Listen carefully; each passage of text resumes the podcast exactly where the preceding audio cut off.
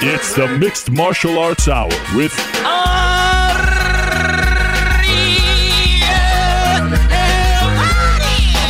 The Mixed Martial Arts Hour back in your life on this Monday, August 1st, 2016. Hello again, everyone.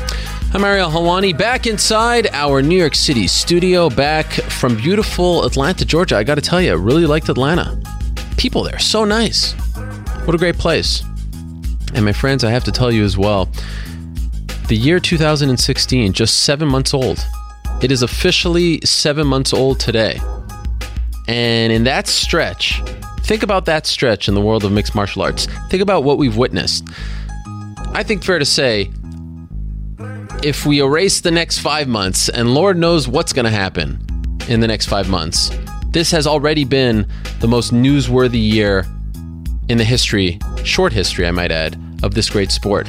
Um, you talk about the sale, PDs, retirements returning, New York legalizing MMA, free agency. So much has happened on a weekly basis. We talk about it every Monday on this show. I do believe we have yet to miss a show this year as well, which I think is a streak in its own right.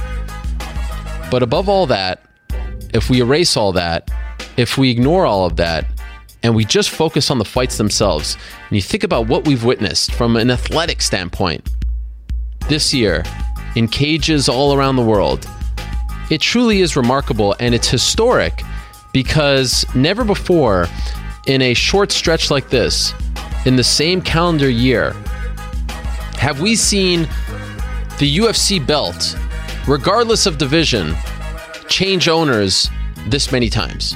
It's unbelievable. Back in January, Dominick Cruz defeated TJ Dillashaw to become the UFC Bantamweight champion. What a story that was. In March, Miesha Tate defeated Holly Holm in a great comeback win to become the women's bantamweight champion. And then we embarked on this amazing ongoing stretch of first round finishes in UFC title fights. In May, Stipe Miocic knocked out Fabricio Werdum at UFC 198 to become the UFC heavyweight champion. In June, Michael Bisping knocked out Luke Rockhold in the first round to become the UFC middleweight champion. In July, Eddie Alvarez knocked out Rafael dos Anjos to become the UFC lightweight champion. A couple days later, Amanda Nunes submitted Miesha Tate again in the first round to become the UFC women's bantamweight champion. And on Saturday night in Atlanta, Georgia, Tyron Woodley, yes, Tyron Woodley, the chosen one, who it seems like for the last five, six years has been campaigning for this big moment, who for the last, I don't know, six, seven, eight months needed so many things to go his way just to get a title shot. Think about that. He had to dodge the Nate Diaz bullet, the Nick Diaz bullet, the George St. Pierre bullet, the Carlos Condit rematch bullet, the Conor McGregor bullet, the Wonderboy Thompson bullet. So many things had to fall his way in order to just get the title shot against Robbie Lawler. And much like Chris Weidman a couple years ago, when so many things had to fall Weidman's way to get that shot against Anderson Silva, it worked in Woodley's favor on Saturday night. He got that shot, walks out to King without a crown, and knocks out Robbie Lawler, courtesy of a missile of a right hand that Lawler did not see coming. And what a sight it was. Yes, the crowd was somewhat sparse. Yes, this was sort of sandwiched between 200 and 202. A lot of people weren't talking about it. The media contingency wasn't all that great. But if you were there on Saturday, if you were watching at home, you will not forget what Tyron Woodley did to Robbie Lawler. He is the new UFC welterweight champion. We have a new king at 170 pounds, and this is a man who knows what he wants. He has ruffled some feathers already, calling out specific fighters, ignoring others. And as a result, 170 all of a sudden is a super fascinating division. Wow. And that is sort of a theme on this Monday morning. And oh, by the way, how about this?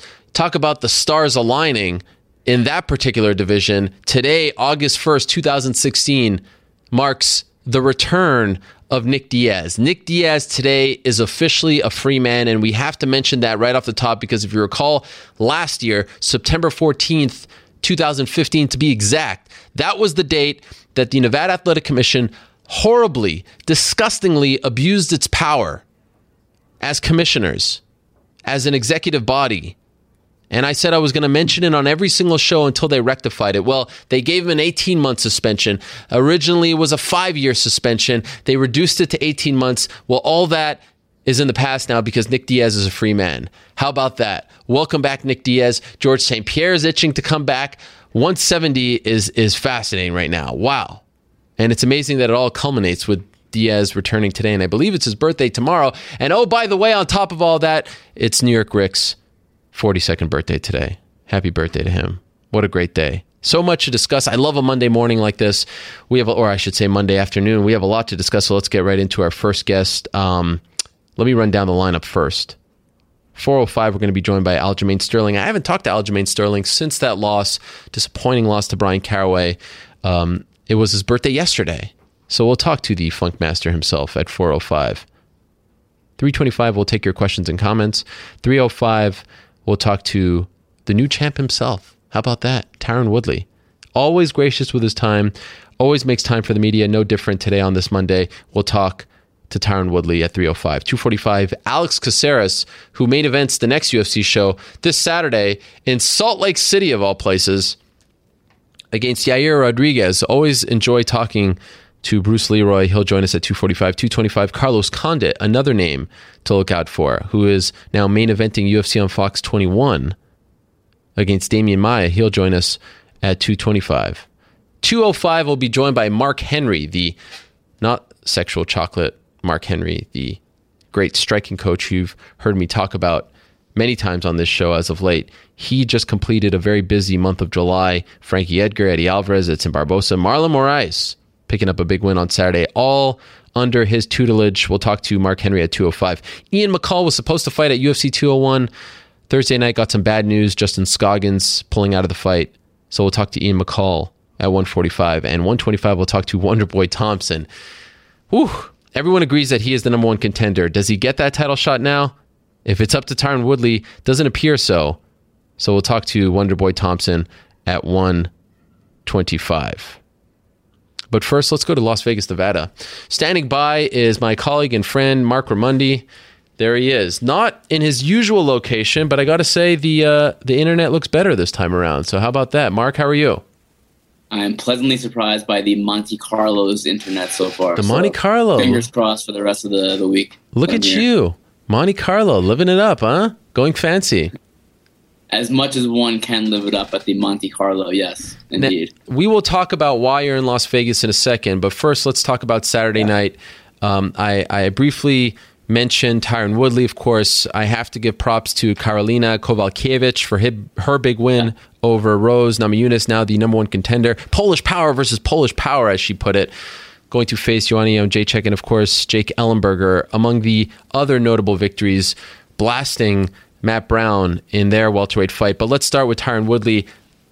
Are you surprised? Honestly, I, I know a lot of people after the fact like to say, "Oh, I wasn't surprised. I wasn't surprised." Tyron Woodley went out there and did what only one other man has ever done to Robbie Lawler before. He knocked out Robbie Lawler in the first round with a missile of a right hand. Have you have you digested this yet, or is it still a little crazy that Tyron Woodley is the new welterweight champion? I mean, I, I, was I was certainly picking Lawler as I think many people were. Although I did see a lot of Woodley selections coming in late. I think that Woodley won the fight the way that Woodley was going to win the fight, kind of the same way that Nunes was going to beat Tate back at UFC 200. If they were going to win the fight, it was going to be in the first round by some kind of finish. Because as we know, Robbie Lawler has these five round fights on lock. I mean, the guy has these five round fights figured out he he puts it pedal to the metal in the fifth round, and somehow he gets all these these fifth round uh, these these five round decisions. So I think that if it went to decision, it certainly favored Lawler over the course of the fight. Of course, Woodley also has had some cardio issues in, in the past. If it was gonna if it was gonna be a Woodley victory, it's probably gonna come pretty early on. So I wasn't surprised in that manner, but yeah, I, I definitely thought that Lawler was gonna win the fight. It was amazing watching and being around Tyron Woodley for those few days in Atlanta because he was a man on a mission at the media day on Thursday for everyone except us, MMA fighting, his only response to whatever question was thrown his way was, I'm the best welterweight in the world. He pulled a Marshawn Lynch on everyone. He just kept saying it over and over. It seemed like he was a little bit annoyed at the lack of push that he got, the buzz leading up to the fight, and I, I witnessed it. There wasn't that much, but this is a guy who is supremely confident and I think doesn't get enough credit for really being an intelligent prize fighter. He knows what he wants, mm-hmm. and he comes out right afterwards and says, Wonder Boy, you can go sit down over there. I want Nick Diaz or George St. Pierre. He's received a lot of heat for this. Do you hate him for doing it? Do you blame him for doing it? Should he be giving Wonder Boy the shot? Or do you understand he has every right to do it now that he's the champion? No, I like it. I think it makes sense. He's just trying to get his. He's just trying to do what's best for him. And that's really what every fighter should be doing. I, I love the quote that he gave Wonder Boy when they were both on FS1 on the post fight show. He said, oh, uh, Steven, you wanted to fight Robbie Lawler. You said it'd be a better fight for the fans. Well, now you get that opportunity to fight Robbie Lawler because you're yeah. not going to fight me next. No, I think, I mean, look, this is prize fighting. At the end of the day, it's about making as much money as you can in a short span of time. Tyron Woodley is 34 years old. He probably is not going to be at the peak of his career much longer. He's there right now. So that means the window is closing rapidly on his ability to make as much money as possible, to maximize that earning potential. Well, George St. Pierre is one of the biggest draws in UFC history. Nick Diaz is, I think, one of the biggest draws right now for sure. I mean, uh, the guy, his his value, his drawing power has only increased since he's been away. I think that would be a big fight. This is exactly what more fighters should be doing, going after those big fights. And and I like what he said about the rankings too. The uh-huh. rankings are a a trash fire. They're yeah. a trash fire. They're complete and utter garbage. I think that what Tyron Woodley is saying is, is, is on point. Here's the irony to all this. After UFC 195 in January, Carlos Condit lost a super close decision to Robbie Lawler. A lot of people, including myself, thought Carlos Condit actually won that fight. Tyron Woodley came on this show and had to do some serious campaigning to get that title yeah. shot. Remember, he was supposed to fight at 192. Hendricks pulls out, withdraws from the fight, and now he's kind of left in limbo. He had to campaign after that fight at 195. He had to campaign after the Wonder Boy win in February. He had to dodge, as I said, the Nate Diaz and Nick Diaz bullets and the George St. Pierre bullets and the Conor McGregor bullets. And now here he is on the other side of the fence saying, hey, you, Wonder Boy Thompson, the guy who I was just a few months ago, talking about I've earned this. I, I, I, I, I warrant this title shot. I've done everything that you've asked me to do. Now I'm going to pick and choose. There's some irony to that, isn't there? I mean, like he's literally doing what he was begging the UFC not to do just a few months ago. Sure, but again, he's just he's just trying to take care of himself. Sure, he's sure. just being a businessman. He's playing he's playing it smart. Everything everything he has done has been has been smart so yeah. far. All the decisions he's made have worked out for him, and they've been well thought out. He's a really smart guy. Tyron is a really smart guy he's had a plan, and the plan has worked out fantastic so far. And now this is the next part of his plan. The next part of his plan is, hey, I proved I'm the number one in the world. I beat Robbie Lawler. Now it's time to get myself some paper. Now it's time to get myself some, some money. And that's and that's what he wants to do. And I, I don't think anyone should begrudge him for that. I saw a lot of fans over the weekend freaking out on Twitter. Oh, you know, what, what, who, who is he to call out Nick Diaz and GSP?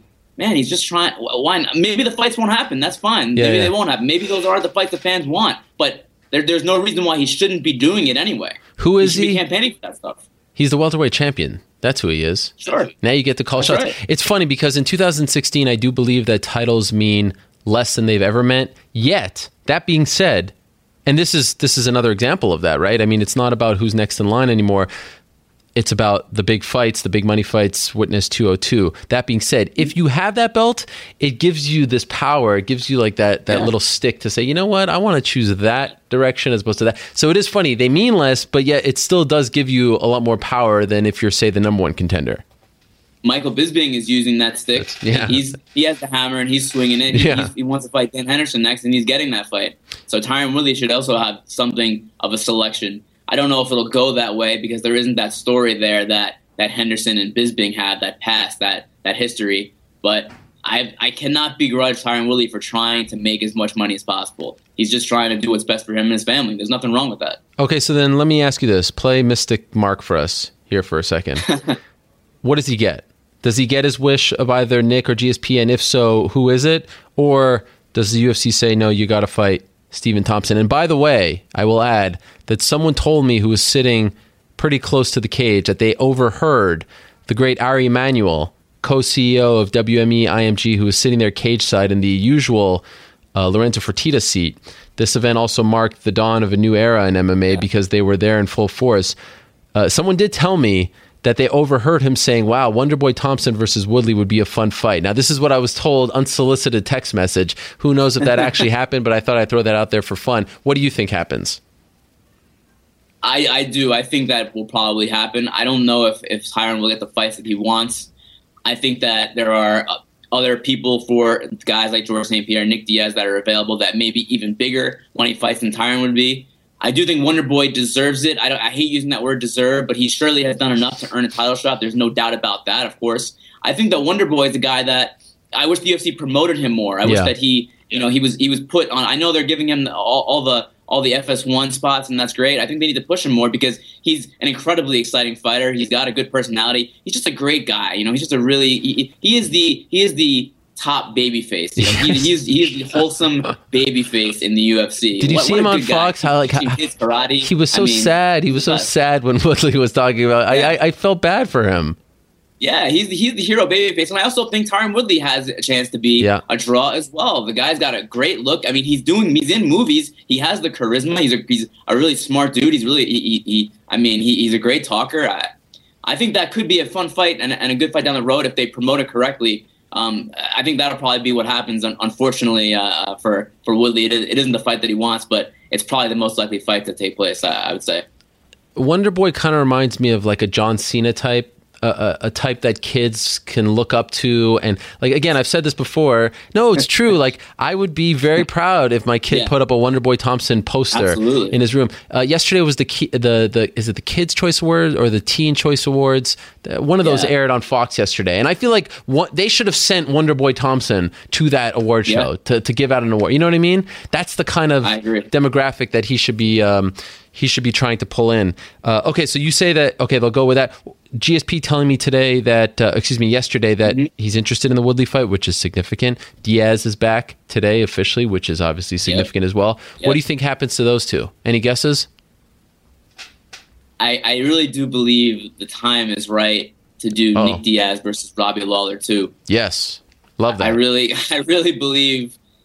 I mean, I don't, I don't think there will ever be a better time to do it again. If you're, if you're going to do it, I think now has to be the time to do it. Lawler isn't the champion anymore so you don't have to worry about people, you know, complaining that Diaz is getting another title shot, off, you know, off a loss, off a suspension. I think that it is it is ripe right now to do that fight. I think that's a pay per view main event. I really do. I really believe that is a pay per view main event. I think it's it would be a, a decent draw, and it would just be an amazing fight for the hardcore fans and for the casual fans. As for GSP, I, I keep saying this. I really think Anderson Silva is mm. the hmm. fight. I really, mm. I think same thing. If you're going to do that fight, it has to be now. Silva's coming. Silva's actually after the Cormier loss, he's just as big, yeah. if not bigger, than he's ever been. He, True. I mean, he got a standing ovation in Las Vegas after that fight. GSP coming back from retirement. I think that that is a great fight. I, I would love to see that fight at, at, at 185. GSP has talked about 185 against Bisping. I would love to see GSP Silva do it now. I mean, it, the time the time is running out on that fight. I think it needs to happen sooner or, or later that would be a fun attraction type of fight for MSG, yeah. right? Um, I agree. That's a That's a perfect co-main event for Madison Square Garden. I, I, view it as a third fight. I think you need two titles for MSG. Uh, speaking of MSG, let me ask you about Poland versus Poland, civil war, right? let me ask you about Karolina Kowalkiewicz winning. She defeats Rose Namajunas. Um, seemed very gun shy in the first round and really poured it on in the second and third. I don't think there was any controversy there. And she's talking a good game. She's such a sweet, like her her line of "I love cookies." It hurts me very that much. Was great. The cookies are great. It's just the whole thing is great. She's so sweet. She's a Krav Maga specialist. Amazing. So she's fighting uh, Joanna Jędrzejczyk next. That seems to be very clear. Rogan made that clear. Yes. Where do you As book that should. fight? Do you book that fight in Poland? Do you book it in MSG where they both seem to want it? They, they, they seem to want it more at MSG than right. in Poland? Or do you, you know, if Manchester is coming up, do you try to do it quickly for the European crowd on pay per view? What do you do with that fight? That's not a bad idea, actually. That what you just mentioned, the co-main event on the on the Bisping Hendo card, would not be against that. I think ideally you'd want that fight in Poland because The UFC, you know, really does want to be a global brand, and that would be a really, really big fight, title fight between two Polish fighters in Poland. That'd be, I mean, a perfect illustration of where the UFC is now in 2016 as a global entity. My here, here is my proposition, though. Okay. Here's my yeah. proposition. Let's hear it. The week of the MSG fight, Oh, you know how the UFC likes to accompany these big fights with a, a secondary card, Yes. a, a shoulder card, so to speak. My proposition, Oh. main event UFC fight night on the Friday night, oh. November 11th, in North New Jersey, oh, maybe at the Prudential Center. oh. Hu- Huge Polish po- uh, population, by the way, in New Jersey and in Brooklyn. Uh, Jędrzejczyk versus Kowalkiewicz in New Jersey, headlining a fight night card the night before MSG. Whoa.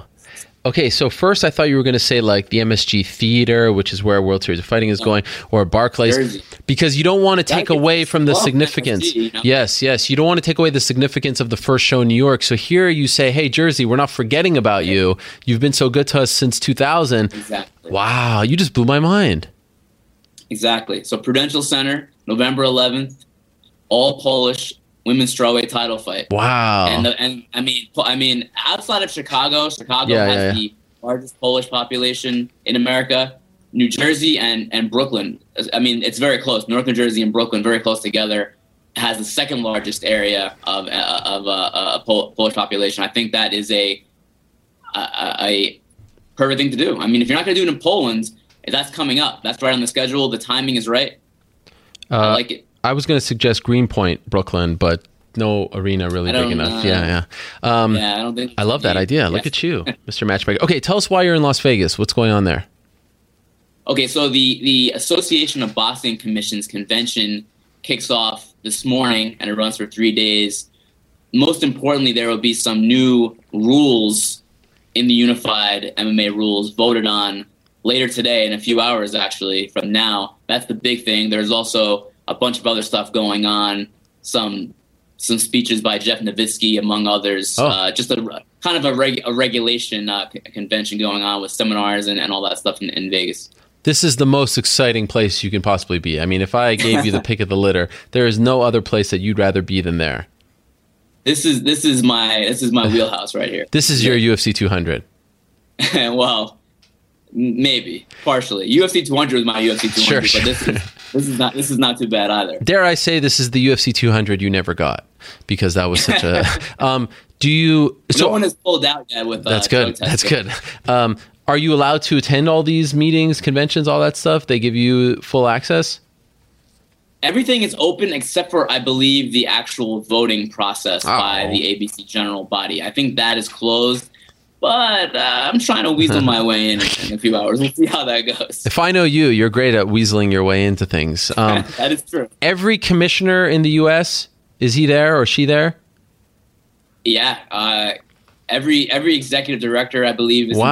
in town. Some commissioners, you know, some chair, you know, chair people of, of commissions, and I mean, all, all the all the referees, you know, all the judges. It's uh, everyone in the regulation community is has descended upon Las Vegas for this week. That is fun. Um, try to find out what's going on in New York. It seems like it's quite the mess over there. Your Yeah, former home I'm gonna, state. I'm gonna try to get the ear of whoever who I don't even know who, Yeah. who will be here from New York because there's so much turnover there. There have been Yeah. two executive directors in the last few months that have that have stepped down. So I'm not sure who will be here, but I would try to track down that person. So this time next week, what's the biggest piece of news coming out of this commission? In your opinion, like what's the biggest change that you foresee? probably the judging criteria language Yeah. change that I wrote about uh, a couple weeks ago for MMAfighting.com. And I mean, I, I think you've taken a look at it, and I think many people have, but it just makes everything so much clearer. It just gives much more tangible, definitive criteria than the very, I mean, obtuse previous criteria, pre- previous language that you can read the, the, the past language and interpret it really any way you want. There's still there's still obviously some interpretation and judging and, and there's some subjectiveness to it. It's inherent but this is much clearer. And i like the the 10-8 rounds uh, a little bit more liberal 10-8 rounds with the uh, the characteristics of duration damage and, and dominance Hmm. right i like i like that you're, they're actually giving word they're giving words that you can point to that everyone understands you know what i mean so if you have two of those characteristics you have to at least consider that the round is 10-8 if you have all three of those characteristics, the round must be a 10-8. That's why you're seeing a lot more 10-8s uh, lately. I think that the judges have already begun implementing this themselves. They've, they've been kind of taking this already and seeing it and using it just in, just in the past few fights. Look at all the 10-8s lately. I think they're using it already. Um, do you think that they'll be talking about weight cutting, weigh-ins, and maybe all the states adopting the early weigh-in, you know, time slot Yes. as opposed to yeah? Okay, that's Yes, exciting. They're, they're, they're talking about that. They're talking about having that standardized. They were going to vote on new weight classes, the addition of Oh, three yeah, new yeah. weight classes. Yeah, yeah, yeah. But that will not happen this year. They're going to wait and see how the early weigh-in goes Oh, first. They're interesting. going to evaluate that for, for a year, and then if it, if it doesn't do as much as they wanted to do for weight cutting, then they will reevaluate and possibly vote on new weight classes next year. And what's the UFC's Jeff Novitzky talking about? Anti-doping. Okay. Do you think that they'll come I to some sort? decoding anti-doping on social media is the title of his What? of his seminar. So I'm very interested in sitting in on that. What a strange title on social media. Like maybe breaking the myths. Possibly. Is it? Maybe all those all those people who share the side by side photos of guys. Oh, pre and post I see. stuff. I love I love those photos. The smell they, test. They're so meaningful. Yeah, yeah, yeah. Um, but what about all these states having the same, uh, you know, punishments and rules and regulations as far as PEDs are concerned? Do you think that's possible that they all get on the same page? Yeah. Or that is something that the ABC can't change. Every state has their own regulations. Texas, for instance, yeah, The reason why Kimbo Slice and Ken Shamrock only got 90 day suspensions is because Texas is run by basically their Department of Labor. So when a, a state worker fails a drug test for marijuana or whatever, they get a, they get a 90 day suspension. So it's the exact same thing Oh, that wow. That's a amazing. User in MMA gets. That's and, and that's not going to change in the ABC. That's something that has to change state by state with with legislation. I mean that need that that stuff takes a while to, to, to figure out. But they All are actually working toward changing that in Texas. that is good. Uh, great stuff, Mark. I look forward to your coverage from out there in uh, Lost Wages, Nevada. As some people like to say, that's interesting stuff.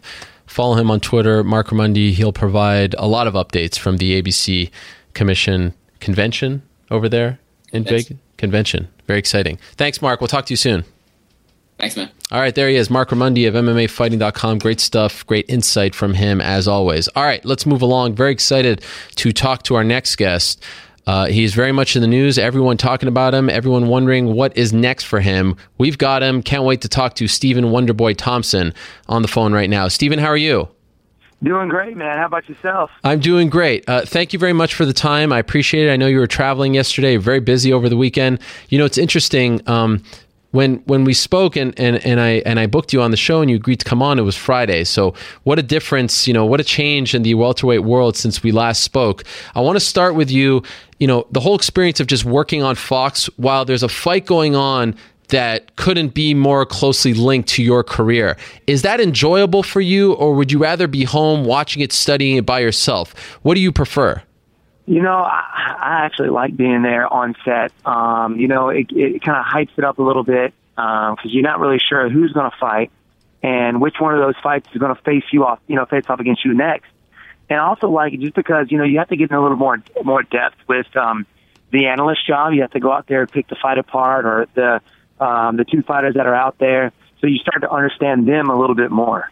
So you know, I like being in studio. Actually, um, this past weekend it was good. It was great. Okay, so you're watching that fight. It's all culminating. It's Robbie Lawler versus uh, Tyron Woodley, and you were on the record. You said, you know, just a simple, sort of innocent question. Hey, who, if you had it, you know, your way, who would you prefer to fight? You said Lawler. You thought it would be a fun styles matchup. I don't think a lot of people disagreed with you. You're watching that fight.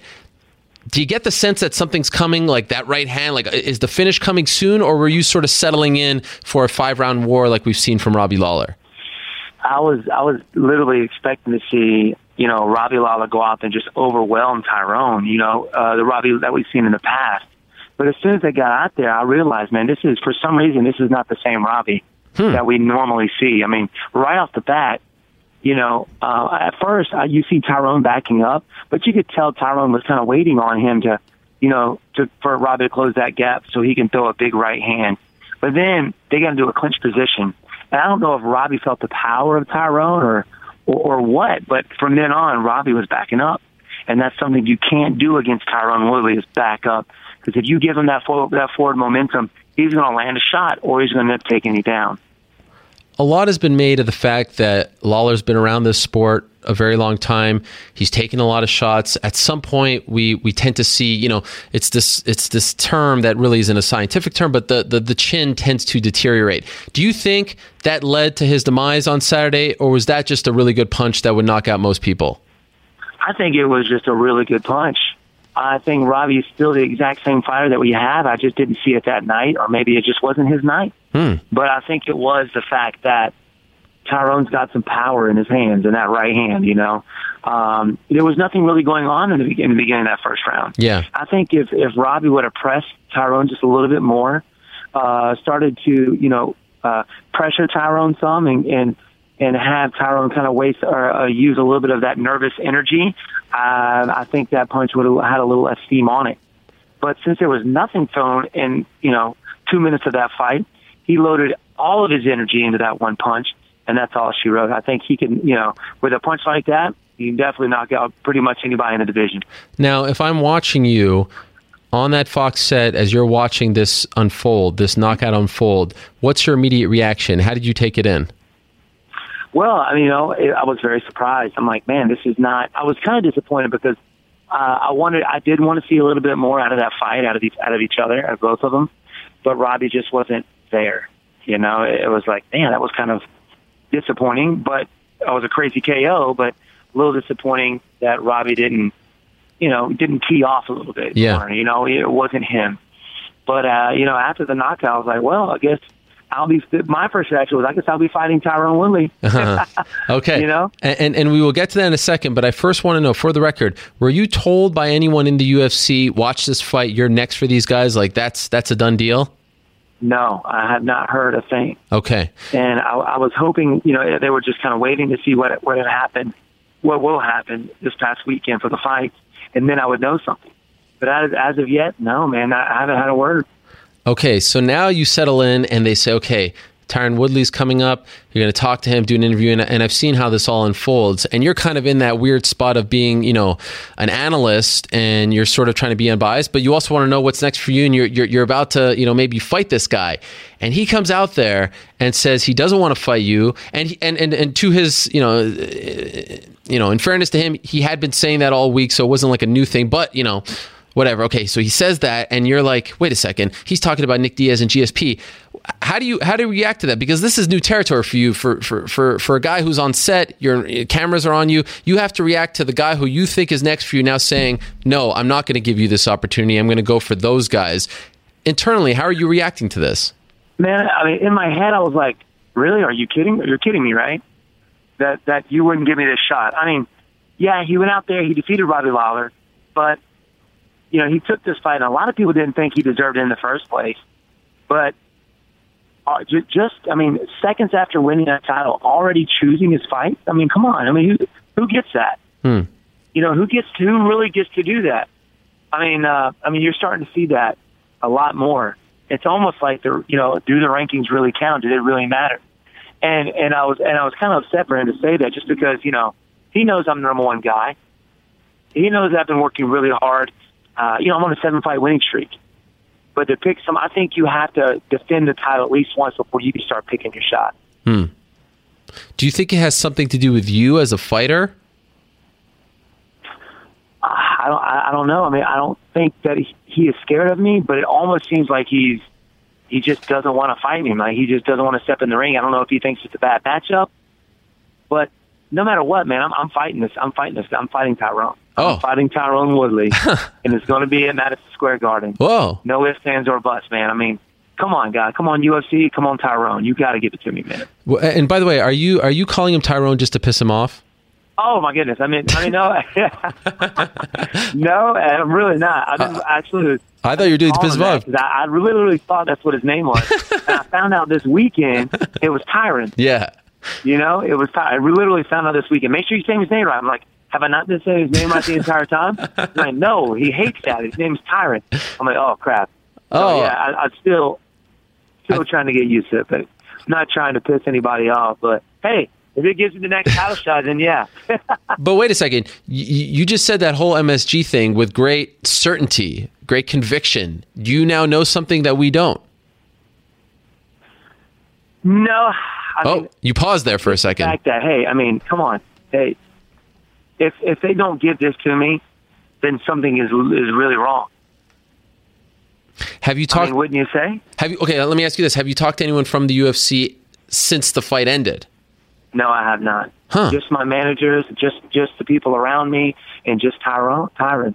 Have they talked to the I UFC? Your management team have they reached out to the UFC? You know what? They're they're. I know they're going to do everything they have. They haven't said anything to me yet, but I know they're working on. it. When you hear names like GSP and Nick Diaz, big names with strong fan bases, GSP, of course, the former champ who walked away, does that make you worried? Are, are you worried that you might get passed over for the sexier fight, the the big money fight that he put, you know, as as as Tyron puts it? I mean, the way things are going, and what you've seen in the past with fighters, yeah, man. I mean, you're getting, you know, thirteen or something. Was it uh, Dan Henderson fighting the Yeah. Maybe find the middleweight champion? I mean, he's ranked number thirteen. Right. And then they're talking about guys who hadn't fought in the game in how long? Already getting a title shot? Ah, you know, it's it, it, it is disappointing to hear that, and it does worry it does worry me a little bit. But uh, you know, in my head, I'm getting the shot. Uh, you know, I don't care. I don't care. I I got to put my foot down, man. I got to tell everybody what I how I'm feeling, and and uh, as of right now, I'm very disappointed that he wouldn't take it. Huh. Are, is it somewhat deflating that you get to this point, you feel like you take all the fights, you do everything that's asked of you, and now you have to continue to campaign when you thought that you were, you know, that it was a foregone conclusion? Is Yeah. it deflating? Yeah, to be honest with you, yes. Hmm. Because you just don't know what to expect or what's going to happen. You know, in the past, it's always been you're number one contenders, you're fighting for the title. Yeah. But now it's got to be, you know, who puts more butts in the seats. And I, to be honest, I think we would. I think we would do fine. Yeah. I think we would. We we would bring a crowd to Madison Square Garden. I mean, it's the biggest fight card of the year. Huge pay per view points. I mean, it would be it would be big for both of us. if you were in his shoes, would you would you would you pull a move like that? Like as a fighter, I think you understand where he's coming from. He wants to make the most money possible. Now you're saying we can make money together. Like let's sell this thing. Would would you ever do that? Like as as a champion, do you do you say to yourself, "Oh, there's dream fights that I want," or would you be the kind of champion who would just say like, "Okay, now I'm the champion. It's time for them to serve whoever they think is next for me." Exactly. I mean, I, think at least one or two fights Okay. should be that way. Mhm. You know, you you just get you just got the title. Fight the number one contender. You know, uh, you go out there and smoke the number one contender. Then you can start talking about who you want to fight. You know, um, but a lot of people think you're you're not the champion until you defend it one time. Hmm. Um, but right off the bat, just start picking picking who you're who you're fighting, and that's ridiculous.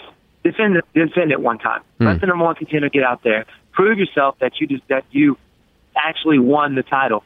I mean, yes, he did land that big one punch, but you know, I don't know, man. It's just it wasn't enough for me. What do you mean by that? What wasn't I mean, enough? You know, he did he did land that one punch, but that was we all know that wasn't the same Robbie.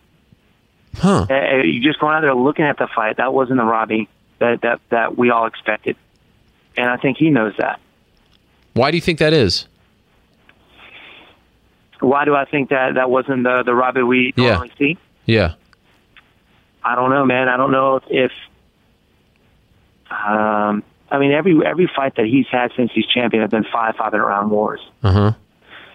and sometimes you can see it in somebody's eyes, uh, you know, people, fighters' eyes, if they want to be out there or not. And I almost got the feel that he didn't want to be out there for some reason. Maybe he didn't put in the work like he should. Maybe he's gotten himself into a rut. Maybe it's something mental because he has been, everybody's been questioning his chin. And he knows that Tyrone has power. So I just, I just think he hesitated and you can't do that against somebody who's just you know, got the flame rekindled under the uh, under them, you know, after being out for 18 months. Um, I'll, you see a lot of guys who who are out that long just get fired up. You know, I remember when I ended up tearing the ligament in my leg. I was out for three years, but then I was itching to the bits to step out there and fight again. It was like a a new fire in me, you know. Mm. And I think that's what Tyron felt. Tyron felt this week, this past weekend. You can't do that against somebody who's been out that long. Maybe he expected uh, he didn't prepare himself in those 18 months. There could be a lot of a lot of different reasons why we didn't see the same uh, Robbie Lawler, but it wasn't him. Very, very interesting insight because I actually asked him that question at the press conference. I, I, wondered, there had been some talk that he wasn't really motivated for this fight. He was sort of hoping for a GSP or a Conor McGregor or Diaz fight, and Woodley, you know, was the one that he got matched up with. And I wondered if it was hard for him to get up for it. Like, he didn't seem very, very excited for this. So that can translate into a lackluster performance, right? As a fighter? I, I agree with you, yes. I mean, you can't take anybody lightly, no matter who you're stepping in the octagon with, if you want to be in there with them or not. And um, you can just tell, man. I mean, even with fight other fighters that I face in the division, uh, as soon as you step out there, you can you can hear it when they talk in the interviews that uh, they're not motivated for the fight. Um, maybe they got too much on their plate, but you can tell it, man. You can just see it and that's what I saw out of, out of, out of Robbie. From your perspective, what was the better matchup for you? Was it the striker Robbie Lawler or the wrestler? You know, and, obviously he's he's looked tremendous on his feet, especially in this last fight. Tyron Woodley, like which matchup? From, not not from like a selling pay per view or just a fun fight. Like which matchup did you prefer for yourself in your supposed first title fight? For me, it, it was it was Robbie. Okay, why just is that? Because just because he he was a guy that nobody's beaten, which is what a martial arts. You know, we we are out here to fight the best, mm-hmm. and he he was the best at, the, at, at you know before he lost this past weekend, and the fact that I wouldn't have to look for any takedowns. I knew it was going to be a stand up, oh. uh, a stand up war, and you know. But I faced high level wrestlers before. I faced powerful guys before. It doesn't matter who won. You know the fight. I think I've got. I think it's a great matchup for me um, either way. Is it fair to say that you were disappointed before the whole like Nick Diaz GSP stuff came out on the show? Were you disappointed that Robbie was taken out before you got to him?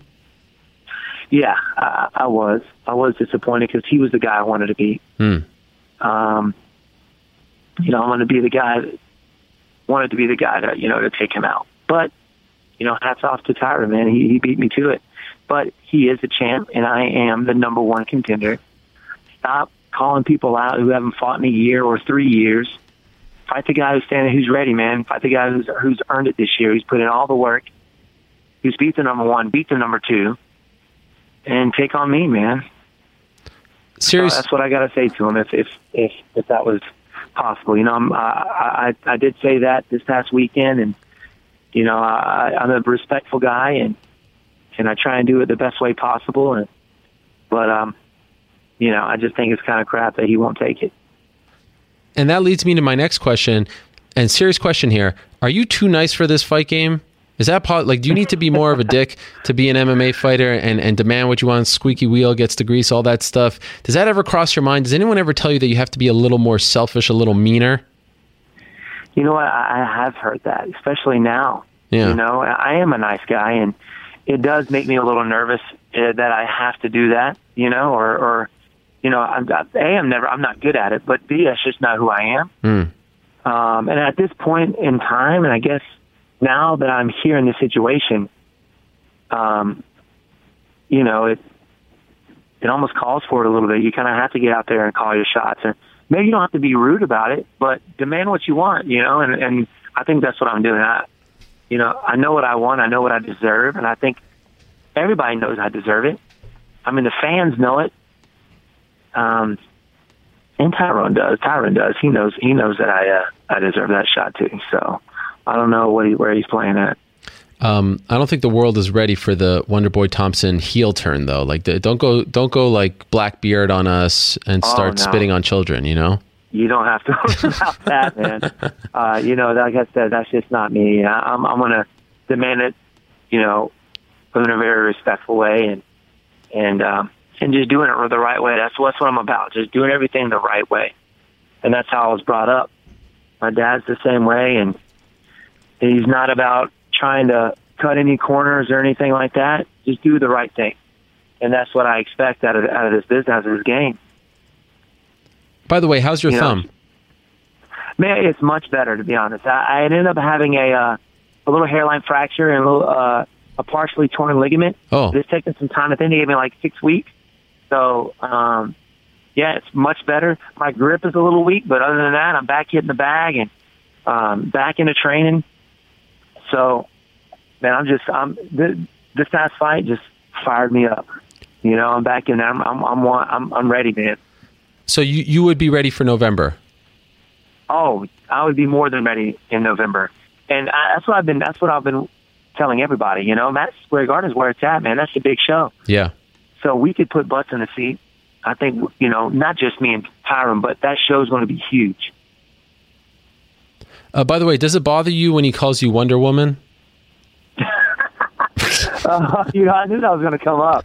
Uh, nah, man, are you kidding? You know, I've been in this game since I was 15 years old. Been fighting since I was 15. I've been called, man, Wonder Bread, Wonder Woman, Wonder Bra. I've been called it all. You know, it's almost like I don't know. I think he was calling my mom out because my mom is a Wonder Woman. Uh-huh. So trust me, he don't want none of that. And by the way, Wonder Woman kicks a lot of ass. I mean, it's not exactly an insult. I in know. my, I know. I mean, look at look at if you watch Batman versus Superman, I wouldn't want to mess with her either. yeah. Um, okay, last question for you, and I appreciate the time very much. In your heart of hearts, do you believe this will be an easy road to getting this title shot, and do you believe that you're going to get it, or are you in for something, you know, a little a little rocky here, a little uneasy? I'm a little uneasy as of right now. Hmm. You know, you don't know what the UFC's thinking. You don't know what they who they're going to give them, but you know, I expect them to do the right thing and give it to who most deserves it, and that's me.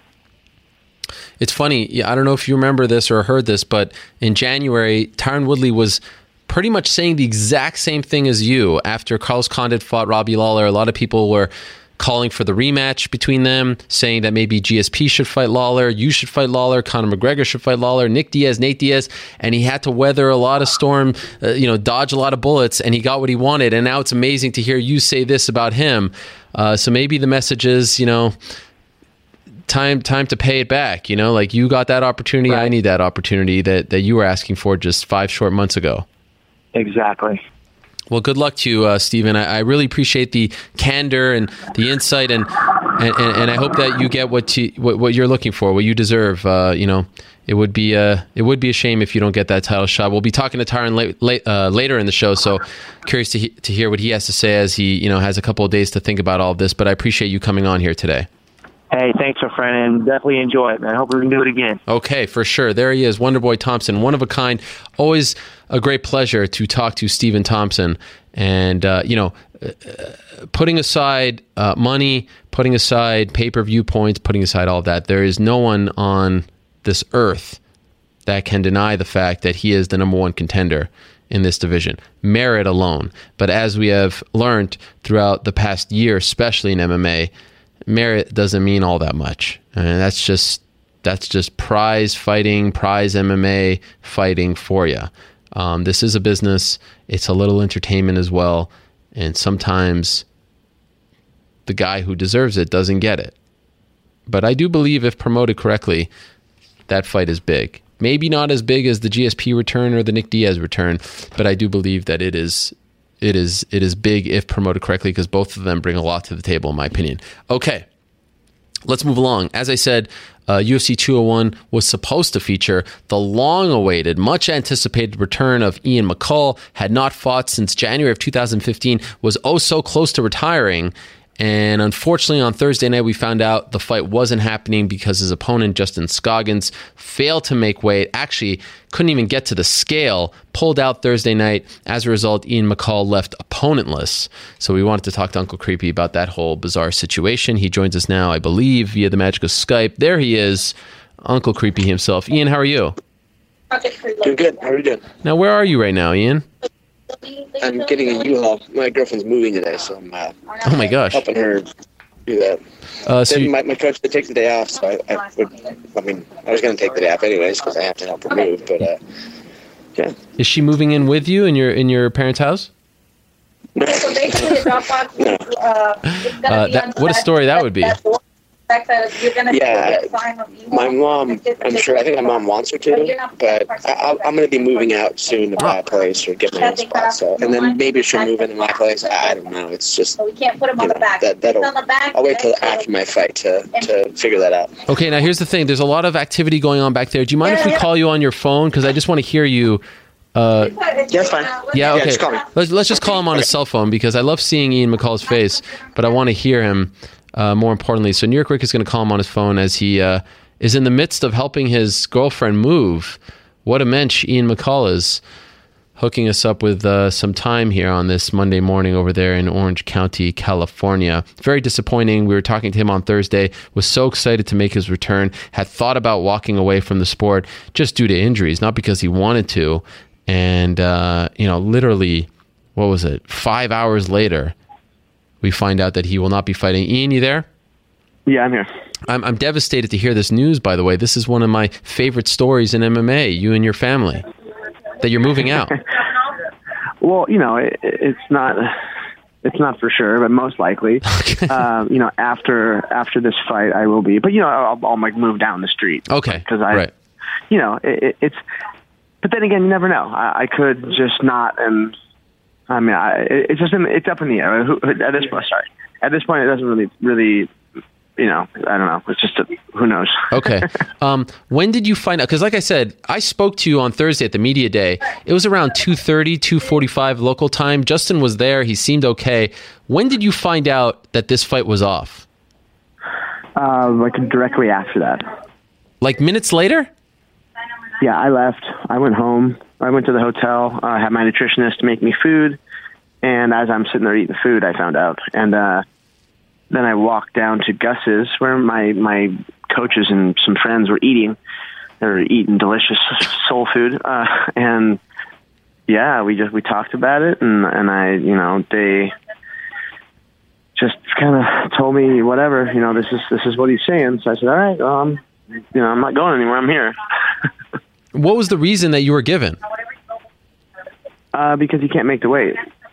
And then he, and you know, uh, he, I feel like I got played by him, you know, because he acts like he, like we're friends and we're nice, and and I'm I'm I'm I'm feeling, you know, like shame on me because all this trash he's talking and all this dumb stuff and personal stuff he's bringing up, he's like screenshotting, uh, he's like screenshotting text messages from my agent to his agent and like making up all this stuff. And and and a big part of me just wants to like bury him as far as like making him look like an idiot because there's a lot of things that the young man has said and done that are that are very stupid. Like he tried to come off smart and like him talking about oh well you know I was at 2% body fat when and doctor said I can't cut anymore. Well if you understand this thing called science um, if you're under three three and a half percent body fat you're feeding off your organs like you're actual actually feeding off your organs. So so you're lying. Like if you're gonna try and sound smart, at least be smarter than than someone who's at least somewhat knowledgeable like myself. and and uh, you know, I'm just saying, like you you you're you're trying to uh to give excuses and and I'm sorry, but don't don't make me look like the asshole when you're you're the things you're saying aren't true.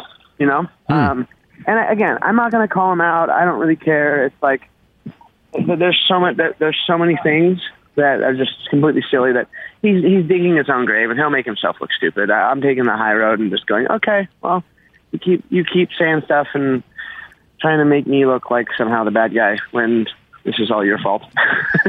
Just well, meet me at meet me at, at, at any way. I'll fight you at any way, bro. I'm like, well, fight me at 126 then. Yeah. Well, what about what about that weight? Uh, you've been around this game a long time.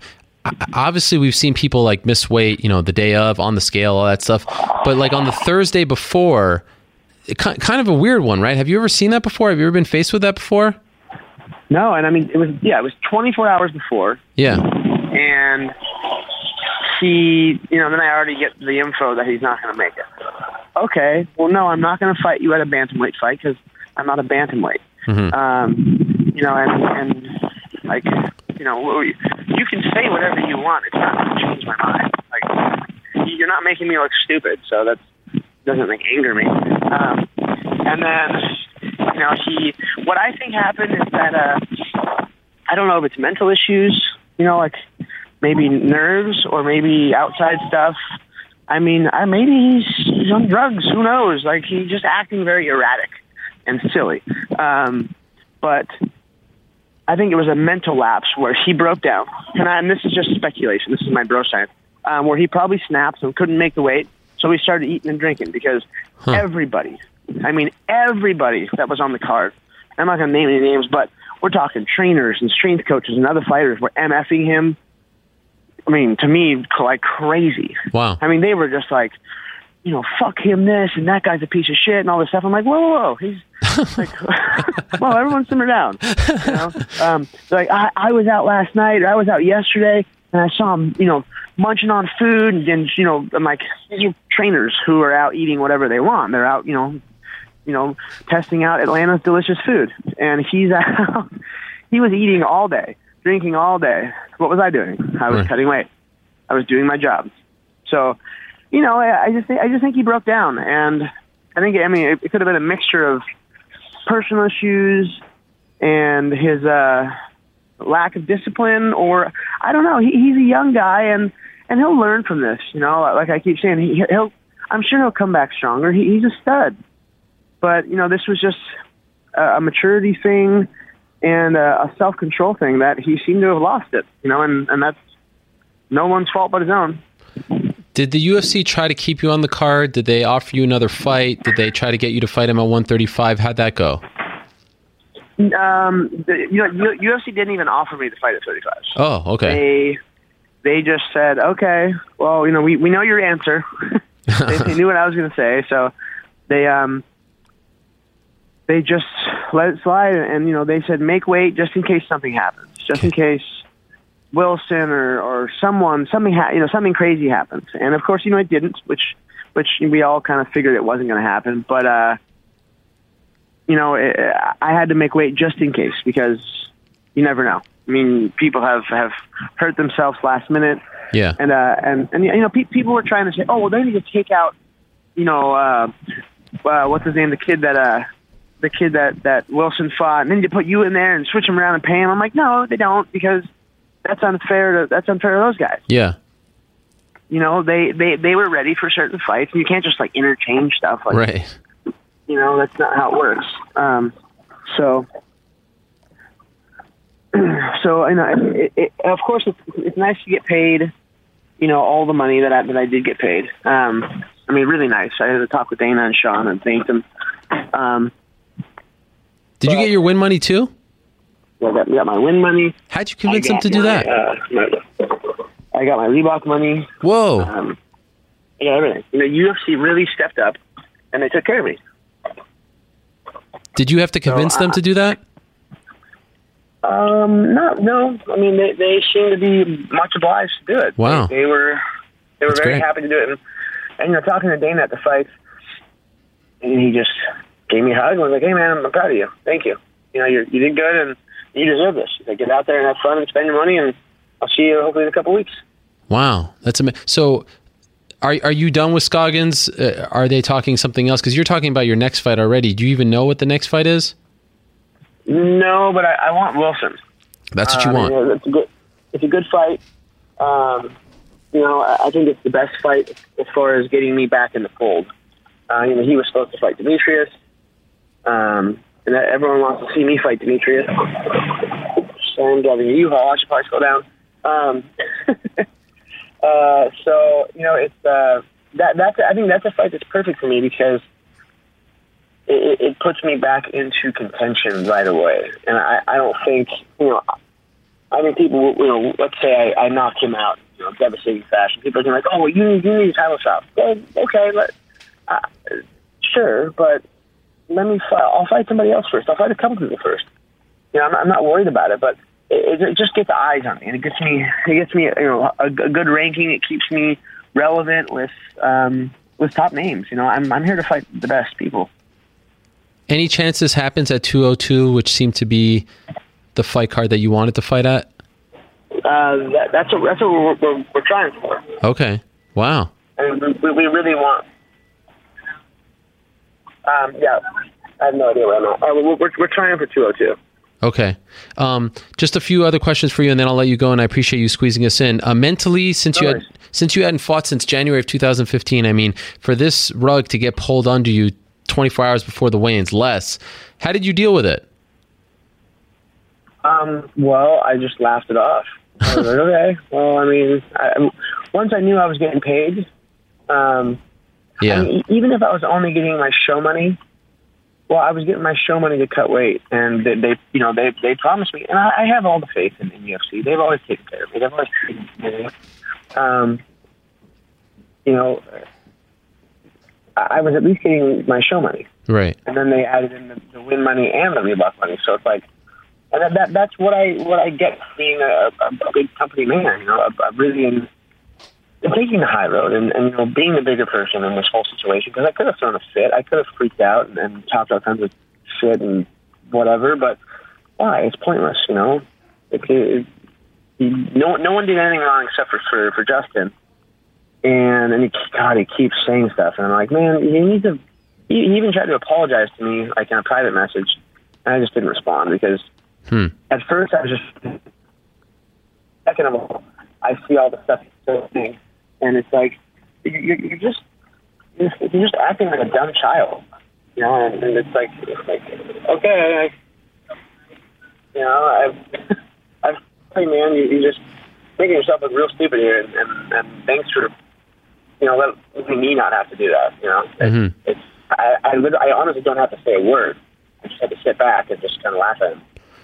You had said something very interesting Thursday night, I believe it was to MMA Junkie, about just the weigh-ins in general and why you weren't all that upset because the weigh-in thing is kind of crazy, cutting weight is kind of crazy. Like you, you, there's a part of you that sort of felt for him. Is that is that an accurate thing to say? Is that how you were feeling? Yeah, I mean, because weighing, and I mean, cutting weight's hard, and you know, he's he's gigantic. I, when I first saw him, I was like, Jesus, you're huge, and uh, and you know, I, I said that, and I didn't know all, all the information I don't pay attention to much. And I've, I've, you know, what I have paid attention to, like him talking and the things he's saying. Like I said, back to having two percent body fat and you know running eight miles a day and not having eaten in two days. Well, I know you're uneducated then. You know, you're you're a, a dumb kid who is who hasn't done the due diligence to figure out how to cut weight properly. Like I, I was talking to one of his coaches, I'm like, you need to get that kid a nutritionist, whether he's at uh, 35s or not. Well, he needs to educate himself on what he's doing, and a lot of fighters do. I mean, I, I see and I hear people from men, women, coaches, where they say stuff, and I'm like, are you fucking, are you retarded? like, you know how hard cutting weight is and how bad for it, how bad for us it is and these people have no idea what they're doing. I mean, I, I have my guy from Nutrition for Life, Eric, and I mean, he's a good friend of mine. I talk to him like all the time, and I bet I bug him with questions, not even about myself, about my about the fighters I train. You know, about the young guys that I'm trying to be an example to, and like, you know, the way to the way to eat and how to fast, and and what time to eat certain foods at, and what you put in your body after weigh-ins, and before weigh-ins, and like you know, this like all this different stuff. It's it, it, sure, I guess it's complex, but it's really not. It's food, and you're a professional athlete. Learn what you need to learn and educate yourself so you can you can have an easier weight cut. And you can have less body fat and a healthier mind and healthier body, and you you're not on the verge of death when you when you are cutting weight. You know, and then after weight cutting, um, you know, you, you you're you're properly fueled up. You know, you don't, you don't want to build a race car, build a race motor, and then put shit fuel in it. You put race race race gas. That's what you do. And these people are just it it just really like boggles the mind about, about how how uh, uneducated. I don't want to say I hate saying dumb because I mean some some people are stupid, but um, they're just uneducated, and people need to step it up. Because I have, I'm not the smartest guy in the world, but you know I, I work my butt off, and I'm you know I've like you know eh, this whole thing about like PEDs and people's bodies changing. Uh, I'm more ripped than I was my last fight. Hmm. Why? Because because I'm healthy. Because I eat really, really, really healthy. Because I work my my ass off in the gym, and my diet is on point. Like it, there, there's so many different ways to make yourself healthy, and people aren't doing it. And I'm just, I just always just laugh it off. And I, I know maybe I'm a cynic, but but I, I would I would like to see, um, you know, educators step up, or uh, you know, or fighters uh, step up and educate themselves on proper nutrition, or at least hire somebody. Because if you hire somebody, you're going to learn. You're going to learn stuff no matter what, you know. And and, and I, I'm I, I do this also because I'm a coach. You know, I'm not going to fight for that much longer, and if I'm going to have my fighters doing things out, they're going to they're going to do them properly. And I saw that you were in attendance on Saturday, so you stuck around for the fights. You're hanging out with the likes of Dwight Howard and whatnot. But internally, was that like the ultimate, you know, for lack of a better word, like blue balls for you? I mean, you go through all that work, you show up, yeah. and you can't you can't release the whatever you had inside you, you know, that you get from fighting. That must have been a tough thing to take in, no? Uh, no, actually, you know, it wasn't. It's an honor to be there. Hmm. You know, I get to hang out with my friends. I, I get to hang out with DDP and my girlfriend Alicia and Dwight Howard and 2 Chainz and you know like all these funny people that you know and and you know Vin Diesel was there with Tyrese and all these people you know you, you, that are fun you get to hang out with and screw around with and and uh and I, I never I never thought I'd be fighting again you know so mm. just just being in the fold and dealing with all this and all the attention and all the fun and it, it it's just, I'm just having a good time. I'm all smiles and you know my career. You know how weird my career's been. Yes. So I literally just I laugh it all off. I'm like okay, it's like whatever. This is life. Like my life is weird and crazy and it's never going to be different. So I just I just learn to laugh. Um, were you impressed with Wilson? I didn't. I didn't watch it. I walked in um, right, literally right after that fight. But oh. I, I do need to sit down and watch it. Okay. Uh, do you think you're getting that one? Like, did you talk to them afterwards and say that's what we want? And and did they seem open that, to it? You know what? That I know there's one other name um, oh. that is thrown around, but but they, they want me to fight Wilson because it's it's it's a relevant fight. Yeah. You know, and I and I, I get to pull like the the Diaz brother stuff, um, and just kind of walk in out of nowhere and be like, hey, I want this. You know, like it, it, coming off a loss and not being around for you know over 18 months, and and it's cool knowing that I, I'm I kind of have that sway where I yeah. go, hey, listen, like that's cool. You know, people that just shows the respect that I've earned and that I've um, that that I get from from not only the fans but from the company that employs me. You know, the the people that run this, you know the biggest organization on the planet. By the way, who's the other name? Uh, I think it's Gian Herrera. That, that was mentioned. Okay, okay. Um, and he's a stud too. You know, it's yeah. Fight, uh, but you know he's not ranked. Right. So if I have to, I, I would. You know, I would love to fight anybody because getting paid twice in one month is is nice. Um, but uh, I, I really, really, really want the the 202 card, and I really, really, really want Wilson. He, he was how fast was this fight? Oh, it was like two minutes or something yeah, so he, he's unscathed. I'm unscathed. We both cut weight, you know, at the same day. Both made it. Um, and, you know, it would be an honor to, to be on arguably, you know, the biggest hype card in, in UFC history, which is 202. Yep. Because of, you know, Conor, Conor and Nate. Well, I think this is a first for me. Uncle Creepy, you are a class act. Uh, those two words don't really go together, but uh, man, you handled this you handled this really well. Uh, I thought it was great that you were the first one to weigh in Friday morning. You didn't do a lot of crap talking. You, you really handled this with class. So kudos to you, my man. I hope you get that fight at 202. Uh, it was great to see you. I was so happy that you were finally back. Unfortunately, we didn't get to see you in there. But hey, if we get to see you in three weeks on an even bigger card, then maybe it was uh, you know it was all for a good cause and you got paid two times as well. So appreciate you squeezing us in, Ian. Really do. Good luck to your girlfriend as she moves, and hopefully we'll see you in a couple weeks in Las Vegas. Thank you. Sounds good. All right, there he is, Ian McCall, stopping by, uh, really putting out the blueprint how you should handle a situation like that. You know, he was very disappointed, but maybe it all turns out for the best, and he gets to fight on that even bigger card against potentially a bigger name as well. Uh, okay, let's move along. Big week, excuse me, I should say, big month for our next guest. He was all over the place, cornering some of the biggest names in this sport. Um, had some very big highs, had some lows as well. One of my favorite coaches in the game, one of my favorite people in the game, period. And you've heard me talk about him a lot over the last month or so. But this man is one of a kind. Also, makes a mean pizza. We need to get back the uh, the Ariel Helwani pizza though at the shop. I, am told that there's a high demand for it. I'm talking to Mark Henry right now on the phone. Mark, are you there? I'm here, my man. That's a great introduction, man. I like that. Well, thank you. Where's that pizza at? It's coming, bro. It's coming. We're far, man. We're few. We're a state away. Okay, all right. Um, It's coming. what a have you ever experienced a month like this before? Um, yeah, I believe I believe we have. I mean, definitely not often, you know, because we try to we try to really keep our team small. But um, I, I believe we had uh, had a month like this at another time when um, everybody was on a WSOF card a while ago, and then there were some other fights in between. After everything just kind of blends into everything after a while. But I believe we had something similar to it. But you know, this month, not like with the titles. Yeah. Definitely, definitely not like um, with title implications. Nothing uh, like this month before with title implications with Frankie, Marlon, Eddie, um, all vying for titles. So no, definitely not like this when What- you come to think of titles in the mix. What was the final record this month?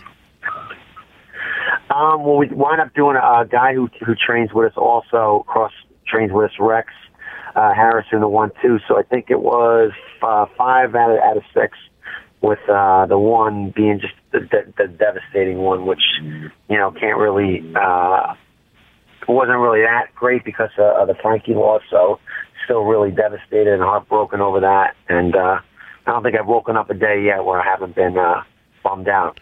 Okay, as well, as I wake up. We'll, we'll get to Frankie in a second, but let's talk about Marlon. Big win for him on Saturday in Everett, Washington. He retains his World Series of Fighting title. This time he finishes Josh Hill. Beautiful head kick knockout. Afterwards, he was doing the, you know, show me the money sign. He's standing on top of the cage. He is the hottest free agent in this game. What do you think? Where does he end up next? Where does he fight next? Um, it's exactly what you tweeted, man. Show me the money. Who's gonna, you know, show the money? Who's gonna, you know, show what we believe Marlon's worth?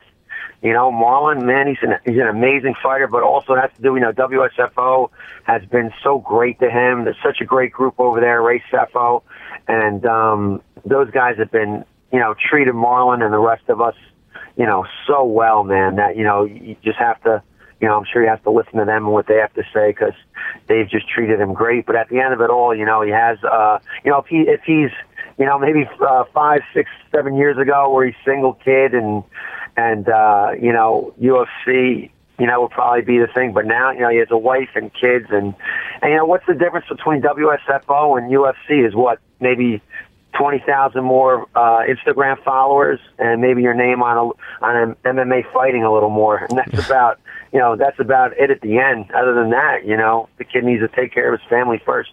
So you, uh, if you were giving him advice, just get the most amount of money possible, right? Because this window is short. Don't worry about the bright lights, the big stage. Just get paid.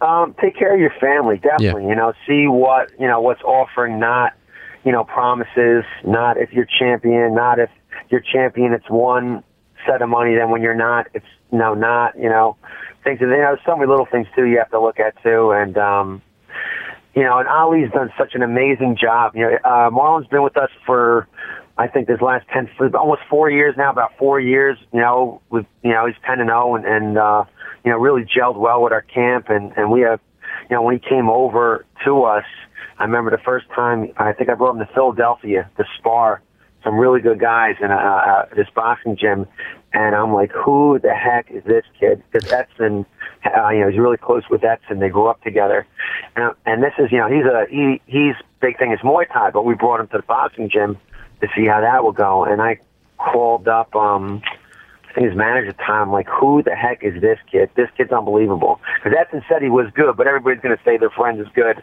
But um, I was totally blown away. And I'm like, man, what's this kid's record? Like 20 and 0, and I think at the time he was like 7 4 and 1. I'm like, well, something happened along the way. I'm like, this kid is so good. And um, in fact, he was the first guy that I ever kind of really trained. I'm like, this kid's ready for the UFC. Wow. You know, right now. Well, most people, I, oh, I'm always so cautious.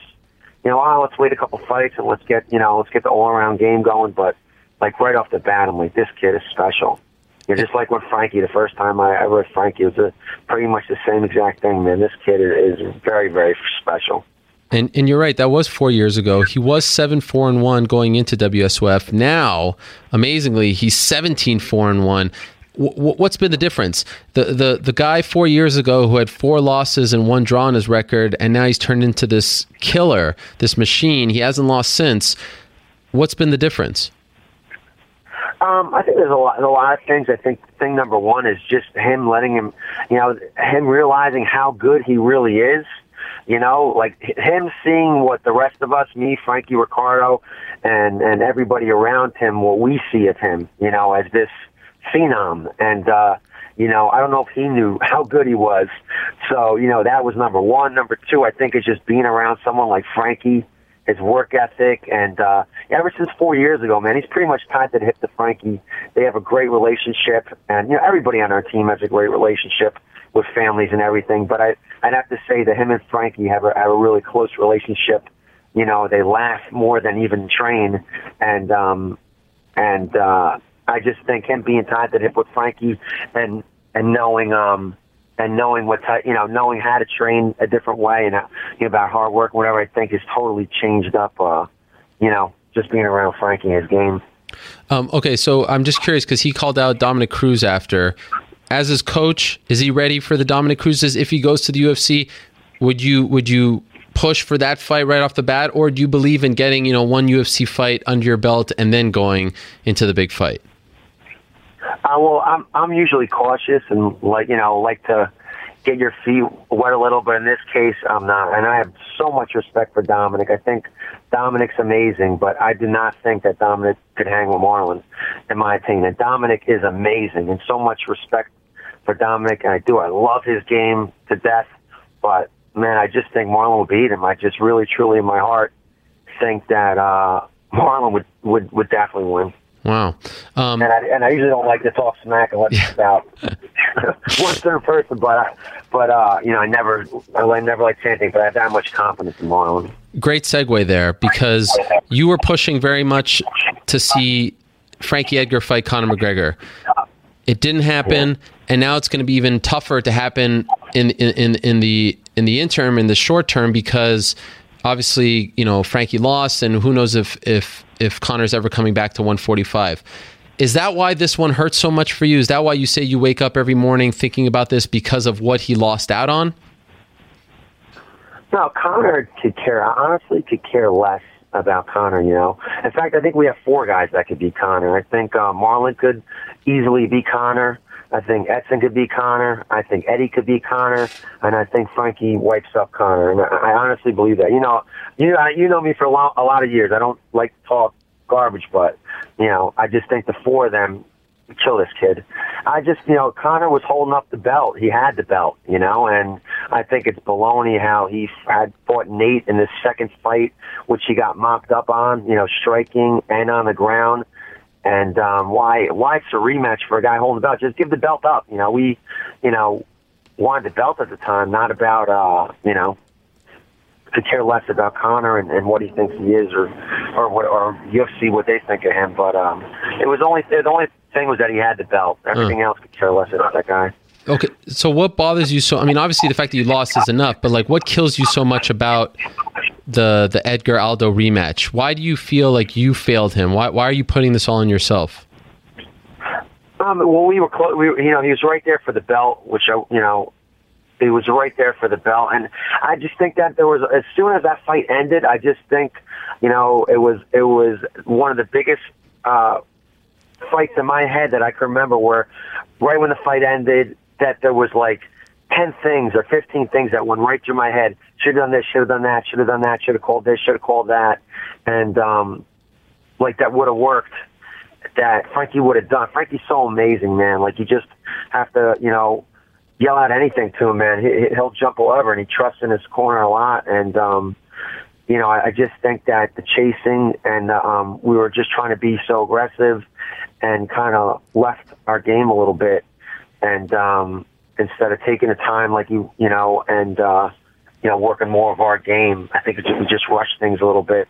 It reminded me a little bit of dillashaw uh dominick cruz when um dillashaw kind of left his game a little bit and just kept you know rushing after and, and uh you know was trying to uh just you know go after him and wasn't you know putting technique into play Hmm.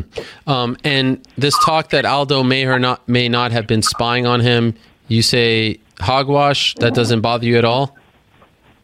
That doesn't bother me at all because I think whatever anybody does, we should be able to adjust and and we're better than you know in any technique. So if he's so if he's not going to do that, and he's going to kind of be more on the defensive and um, you know hit backing up and things of that nature, like we should have adjusted to it. So you know that's my thought process on it. You know, I mean there was a lot of things we were we were working on. The, the two main things he he said, you know, that's why to me the two specific things he said we were working on probably the most. Hmm. And um, so I mean, you know, and, and I know that in people did see us that week doing it, and uh, but it still shouldn't matter anyway, in my opinion. You know, I think Tua kind of um, if I could do that over again, like Frankie in the first, you know, like seventy percent of the camp was just on fire. I don't know if if if wanting it so bad, I overtrained him a little bit, and uh, you know, I'm kind of, you know, I'm going to change things up this time for our whole camp. You know, Joe Rogan talks about it a lot with, um, you know, overtraining and not. So I think I'm take a little bit of that advice and uh, maybe slow down a, a little bit on the sparring and uh, make sure that we go in like guns blazing and everything clicks. You know, but we've been doing it for you know like 12 years, a certain style. But I think you could always make things better, and I think that's one of the things I blame myself on. Uh, maybe just pushed a little too hard but definitely no excuse at all. You know, Aldo won. He deserved it. The techniques he did. The judges gave it to him, and just not making zero excuses. You know, you know, not even saying if we did any of that that we still would have won. But you know, everybody always asks what you've done different. Right. And, you know, those are the things. But definitely not saying that that we would have won if you know there was less sparring. He still won. He was the better man that night. The judges gave it to him, and you know all the uh, you know respect. What would you like to see for Edgar next? Um, I'd like, you know, what I'd like to see is that again, you know, I just think he's one of the best fighters that ever walked on the face of the earth. I think that, you know, people still don't realize, you know, like Marlon, he's a 135er. He's bigger than Frankie, and you know, Frankie's a true 35er. You know, you know, I hate to say this stuff, but Conor, you know, fights Nate. It's probably more his weight class, 155, and they make the biggest deal out of Conor and uh, you know he came up mega short. And uh, Frankie had a title of 55 and came, you know, really close this last time to win his second title. And he's really a 35er, you know. And so for me, I just really want to go the shortest cut to, you know, the next title, whether it be 35 or 45, whatever brings him the closest. That nine hours didn't help either. That extra nine hours you know, at 45, you know, Aldo, oh, man, he looked big out there. And I'm not saying from his point, from I've had other guys too, like Eddie and Edson and their fights. I asked them how they felt with that extra nine hours recovering from the uh, weight cut, and they both said how they both felt a lot different and a lot stronger. Huh. So that, um, you know, it's kind of tough too when you get, you know, when you give a guy nine extra hours to, uh, you know, on the weight cut that Frankie has to kind of deal with now too. Eddie and uh, Khabib Nurmagomedov going back and forth. Do you like that fight for Eddie? Are you okay? Is that the fight that you think makes sense for him in his first title defense? Yeah, I think I think that uh, any fight, you know, I'm of confidence in Eddie with anybody, any 155er on the face of the earth. I have a hundred percent confidence in Eddie, you know, and um, you know, Khabib wants to fight and I totally understand that, man. The dude's undefeated. You know, he's phenomenal. Um, you know, I mean, even very friendly with him. And man, I, uh, you know, probably, you know, out of a, a guy that we don't, that's not in our camp, I probably respect for him more than anybody. And, um, but, you know, I think Frankie deserved the title fight and didn't get one. I think Weidman deserved the title fight and didn't get one. Hmm. You know, I think, uh, you know, a lot of guys out there deserving title fights, but, you know, I mean, look at uh, Weidman's division. I mean, come on, you know. So if if um, Bisping does it, why can't Eddie do it? You know, I mean, Eddie has a family, and uh, I'm sure a lot of people would love to see the winner in Nate and Conor. And I think that you know that uh, you can't say that those two fights wouldn't be a great fight either. So, but whoever it is, you know, um, I'm 100 percent excited for it, and I think Eddie will do amazing but it, so so here we have a situation where Edson Barboza is climbing that ladder rather quickly. What happens if you're in the position of oh Edson is the number one contender and Eddie is still the champion? What are you going to do? Well, I I know that that Edson um said that he wouldn't fight him, but I think he definitely should fight him. You know, I think that, you know, it's definitely a team sport, and it definitely takes a team to get, you know, to get you where you're at. But I mean, these guys have both been. Eddie's been wrestling since he was a little kid. Edson's been doing Muay Thai since he's eight years old. They both have families, so you know, my advice, you know, is uh, to Edson, which I already talked to him. Listen, man, if if you get that opportunity, you have to take the title fight. You know, it's it's um, you know, it's you know, you have a family, and um, you know, that's the way it is. And Eddie's helped, you know, and Eddie and Edson get along amazing, and they they've helped each other out so much, especially Eddie because he'd already fought the two guys that um that Edson had just fought in Pettis and Melendez, and Ed, you know, nobody helped him more than Eddie. Eddie, from the first second that we knew he was fighting them, Eddie was right there helping him. But you know, they both have families, and it's a team sport, but not a team sport so, you know, my advice is for him to definitely take it. But as of right now, you know, there's a couple people ahead. If they give it to, if they said today to Edson, I'd tell him, dude, take it 100%. But, you know, right now, you know, you hear, you hear Khabib, you hear, uh, you know, could be, you know, John McGregor and Nate have to fight, and you have Ferguson on the eight fight win streak. So, you know, until they, uh, you know, say Edson's name, we're kind of, you know, not even talking about it. Well, who will you corner in that situation? You know, I haven't really, I haven't even really thought about it. Okay. You know, at all. Okay. could go in, you know, uh, could be nobody. It could be flip of a coin if they want. You know, whatever those, whatever they would want, whatever the the other those two guys, you know, will want collectively. I'm for it 100. percent It's their careers, it's their families.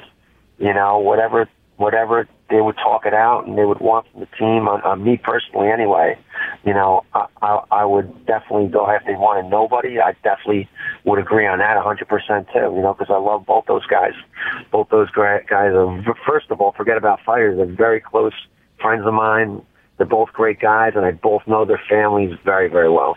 You know, and I, I, I really wouldn't want. I really definitely wouldn't want to uh, to be in either one of this corner, but they both pay me in the past, and you know it's only right. You know, I'm also an employee, so whatever they would want, I would be you know 100% for it if they both agreed on it. Uh, final thing. Are you going to change the way you prepare for fights the week of? Um, are you going to limit who goes into that room? I mean, yes, Aldo backtracked, but is this something that you're taking seriously? People watching you as you help your fighters prepare for their fights. You know, it's it's funny if you ask anybody you know, uh, any one of our guys. I'm a, ma- I mean, I'm a maniac. Um, you know, anybody, I see a five year old with a phone pointing near the guys, you know, and I'm a nut. You know, I'm like talking to the parent. I'm like, could you please not let him? I mean, I'm crazy. I'm really crazy. You know, he'll be like, the UFC. I've had a woman one time say, you know, they were doing a, a, a an embedded thing, and uh, they were going to call Dana on me because huh. I wouldn't let them spar do the sparring. And I said, you know, we'll do jumping jacks this whole work. Do you want us to do sparring? Listen, we'll do jumping jacks for the next two hours. I'm not doing sparring. You know, we just started doing sparring because the guys wanted to, because I didn't even want to do that. But you could ask anybody. I mean, I'm, I'm pretty crazy. And, um, but this time I think we're definitely going to go to another gym. Oh. You know, uh, go to another gym when we're down in Vegas. I always get, um, Reyes, the boxing coach down there, he invited me to a gym. Wanderlei, we've been down there. We've done in the past. So, I mean, I'll say to the guys, they still get to do what they want. You know, that's what I'm saying too. Each guy's different. You know, some want to, you know, because it, it's it takes time. You know, to all get in a car, all go. You know, it's like it takes more time. The guys really don't want to, you know, spend it you know, when they're weight cutting, driving, or whatnot, or the fight's on their mind. So, but I'm definitely going to say to the guys, and if they still want to train in the workout room, I, even in that workout room, you can even uh, that day uh, with Frankie, I um, uh, I forget his name. Uh, he was he was from King's MMA, uh, helping out somebody. Uh, Bird, Bird, Bird. He's one of Ali's guys. Um, I forget his name, but he was about to hold pads for somebody, and he had all the right to be in there. But I asked him because Eddie, you know, was also trained. I said, "Can you do me a huge favor?" I said, "Can you please work out when we're done? We'll be done in about ten minutes." Hmm. So I mean, that week I I went to people and I asked them not to come in yet, you know, and uh, or I waited when I knew some other teams that we knew were in the room with us, and we wouldn't start until they left the room.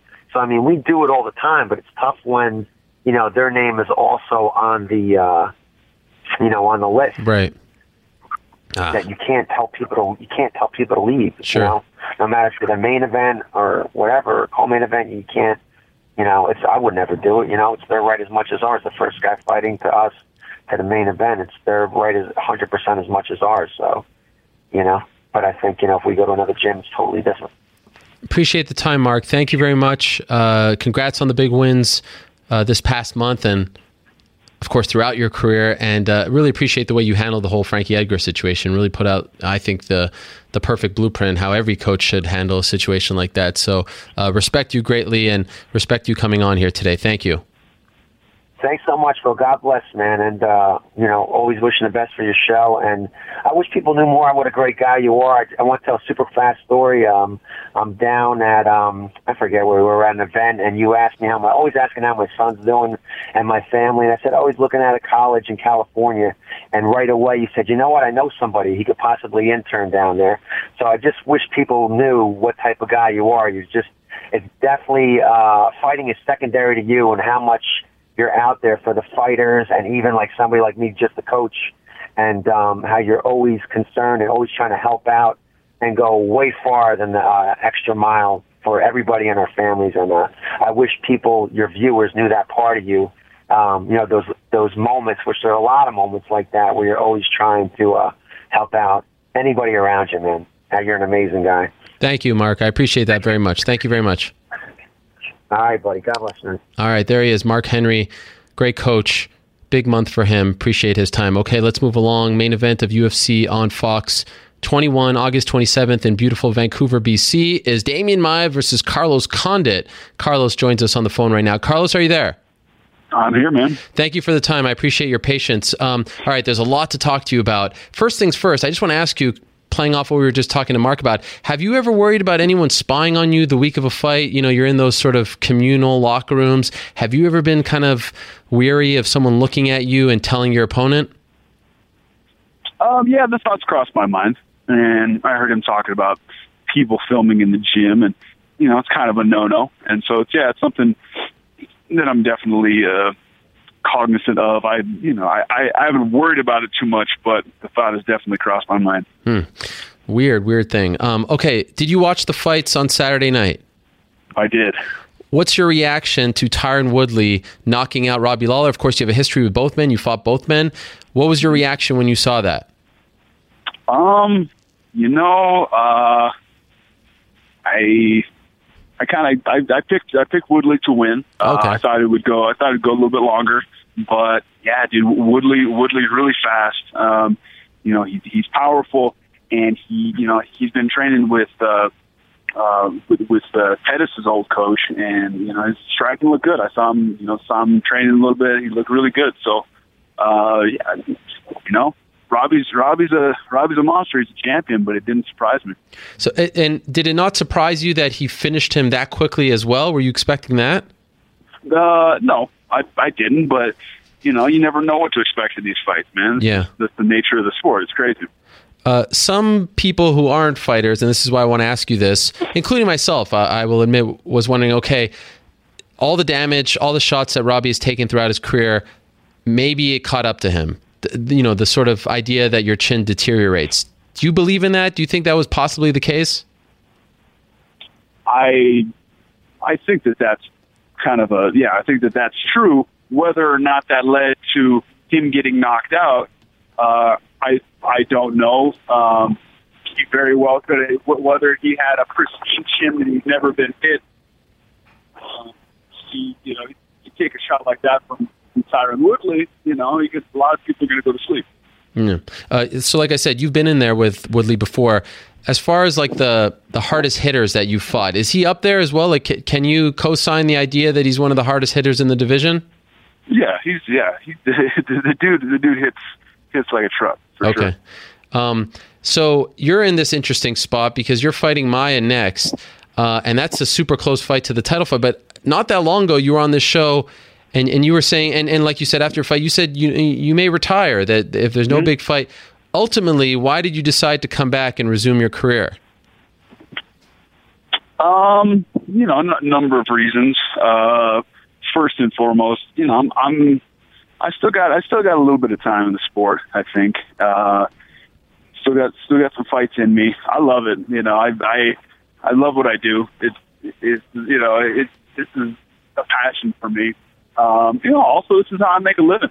Um, you know, this is my job. I, this is just uh, I I I got bills to pay. I got kids to feed. So um, you know, got to do got to do these fights.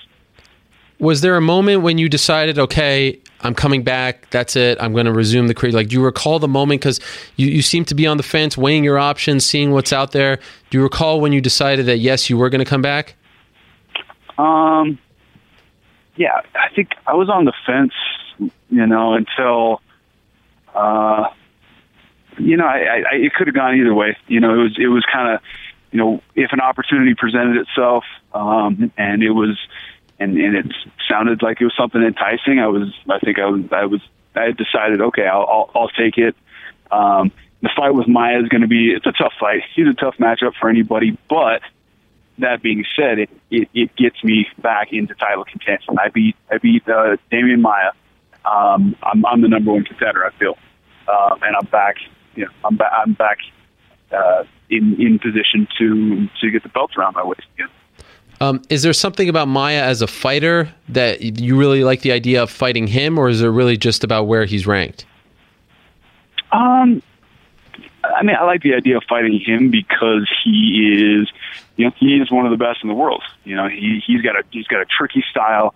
It's it's without a doubt a challenge, and it, you know it's going to be a be a tough puzzle to solve. But um, I, I like challenging myself. I like you know that's why I do this. You know, one of the reasons is to pit my skills and my abilities um, against you know against other world class fighters, and you know Demian Maia is without a doubt a world class fighter. And and so just to be clear, if they would have offered you someone who's in like you know the ninth spot or tenth spot, you may have not have come back. Was it the the, the opportunity to fight someone that highly ranked that brought you back? Yeah, that, that was definitely part of my decision. Mm. Um, and then originally this fight was booked for 202, which is an amazing fight card. Then you get moved to the main event. What did you think of that move? Were you okay with that right off the bat? Uh, yeah. I mean, I like the fact that it, it that this this new new date it will be a five round fight. Um, main event. I feel like this fight should be a main event. Yeah. Um, the 202 is a huge card, but you know we weren't we weren't even co-main. We were third third from the top. I didn't necessarily like that. So um, yeah, I like you know, and then I had a week week uh, longer to train. Um, this this fight was you know not not super short notice, but fairly short notice. I had to get in camp and get to work right away, so this gave me an extra week to work. Does that mean that Carlos Condit was sort of relishing the idea of doing more media because now you're the main event, more attention on you? Is that what you're really trying to say here to us? oh yeah, you know me. because that's just that comes with the main event, right? It does. It does. I I think it would be. I would feel weird to not have a whole lot of media to do. I actually did when I went out to to fight week, um, and you know because we're not the we're not the the main event. Uh, we you know we didn't I didn't have a whole lot of whole lot of interviews or anything to do. It was yeah, it was kind of a bit is a bit odd and different than than my last uh, last couple of years of my fight career. But now you go back to Vancouver, and that was the scene of one of your great triumphs, that big comeback win over Rory MacDonald. You were just there, right? Were you there? I think was it last week or two weeks ago to do a media tour, right? Uh, two weeks ago. Two yes, weeks sir. ago. Well, mm-hmm. did did a lot of people bring that up? What, what, did you have good memories of your time there for UFC 115? I did, yeah, and it, it was it was brought up. Uh, yeah, I I really really enjoy that city. That was an awesome experience you know, great fight. Like you said, it was, you know, ups and downs, and I ended up coming away with the win at the last minute. And you know, that's, you know, without a doubt, those are, those are good memories. And why do you prefer this being a five round fight from from a, like a, a, stylistic, athletic standpoint? Do you feel like that benefits you more than him? Um, you know, it could go either way. You know, it, you know, um, it, it could be five five more rounds of of uh, Demian Maia on my back, uh, you know, dominate me in a jiu-jitsu position. Uh, could be, but uh, I also know that I have, you know, you know, very very good conditioning, very good cardio, and I can use that as a weapon. Uh, five rounds also affords me more time to uh, create openings and opportunities for me to implement, you know, my game. I can I can end this fight quickly and violently, and I just have to have to uh, uh, create the, the opening, the opportunity for myself. Is it fair to say that Demian Maia is one of the more underrated fighters in that division? Like he doesn't get a lot of the attention that he probably deserves. Yeah, I would say that. I, well, here's the thing, though. He he's he's underrated. Um, he, he because he's a phenomenal fighter. I feel like he, you know he should possibly potentially be a number one contender. But you know the thing is, he doesn't. He, his style is his style is not fan friendly. Hmm. He doesn't he doesn't fight. You know he goes in there and he grapples.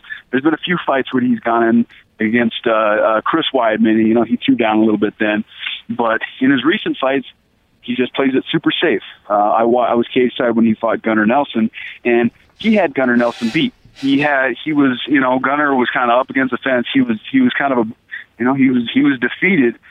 Uh, uh, Demian Maia had the opportunity. Hey, let's kind of let's finish this out. Let's throw some strikes. His strikes are actually you know very you know, decent. He's he's a good striker, and yet boom, shot in.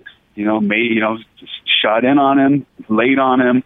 You know, he he could have at that at that point at that opportunity, um, kind of made a statement like, "Hey, I'm I'm here. I'm not I'm not always the boring fighter, but he he plays it safe. He's been playing it safe, and you know that's why he doesn't have. That's why he's not where he where he should be with with regards to rankings or you know um, r- respect among welterweights.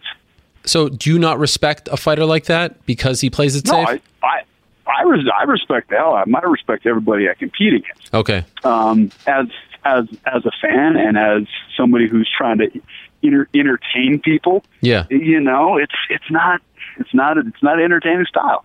Um, you know, my my goal though is to make this dude fight. I'm gonna I'm gonna make this an exciting fight. As a guy who's made a career out of being a fan friendly fighter, are you worried at all that main event on Fox that he will draw you into a fight like that? Um, you know, anything could happen. Okay. But uh, yeah, yeah, that would suck. Um, and hey, you know, if the, if this was my last fight and it was, you know, lackluster and kind of a uh, a puff of smoke, with, you know, that would suck. But you know, I'm doing I'm doing my best, and I'm I'm training in in a in a way and and bringing a strategy that I hope will uh, make sure that that's not the case. And, and, so you say, if this is my last fight, so is that still in play here? Could August 27th be your last fight? Man, any of these fights could be our last fights, man. We step in there. This is, this is dangerous. You know, that you, you, you know, you saw, saw Cyborg with that crazy oh, yeah. head injury. Jeez. You know, in, you know, any, any of, any of these fights could be our last, man. Um, this is a, this is a dangerous sport. I've been at this for a long time. Yeah, I, I, it is a possibility anything's possible. I don't think it'll be my last fight, but shit, who knows? You want to go for the belt one more time, at least, right? Yeah, of course. Um, when you see the cyborg thing, though, I don't know if you saw the uh, the after photo of the scar.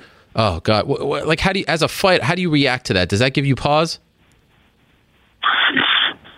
Um, how do I react to it? I react to it. You know, I I, I wish that I wish that a dude like like Cyborg or like any of these fighters who's putting their bodies uh, through this and and putting their their health and their well being on the line. I, I just wish that we had a little bit more security. You know, he you know he doesn't you know that that's this is his trade, right? This is, he's a fighter, and this is how he makes money. Now he can't make any money. Now what the hell is he going to do? Hmm. You know, and that's how it is kind of with all of us. So um, yeah, that that's that's the nature of the sport. Oh yeah, any of us could get our get our faces broken, um, and that and, and we accept that risk. But you know, we also don't have anything to fall back on, and that that was kind of my thought. Like, damn, you know, he's gonna he's gonna be out. He'll be he may never fight again. Yeah, um, there was actually a story that came out last week that the NBA Players Association are going to put their money together and start paying the uh, retired players a sort of pension. And what, what, what a great thing that is to see the current mm-hmm. players, the millionaires, multimillionaires giving back. Um, and you, as you know, you know this the sale and everything has brought up all this talk. Do you think it's time that you guys band together like that to help each other out? Something needs to be done. Um, yeah, I think something needs to be done. Um, you know, our, our a big part of the the Reebok deal um, and our loss of sponsors, you know, took away our security. Took away, you know, now we are, you know, beholden to, you know, to living fight to fight, and we don't have that buffer um, in in between with you know with regards to financial security um, that that sponsors gave us, and so you know it's we're we're in a we're in a weird place, man. Yeah, we've seen uh, big names like Dillashaw, Mark Hunt say that they want to see an association. Do you feel like that's you know like this is the time for that as well to so you guys protect have collective bargaining and fight for these sort of things? I do. I, I do. I think that you know uh, uh, um, Dana White um, and and and the Fertitas have done an amazing job at legitimizing the sport on a lot in a lot of different ways with you know regulation, uh, uh, unified rules, um, you know insurance, you know they, all all these different things.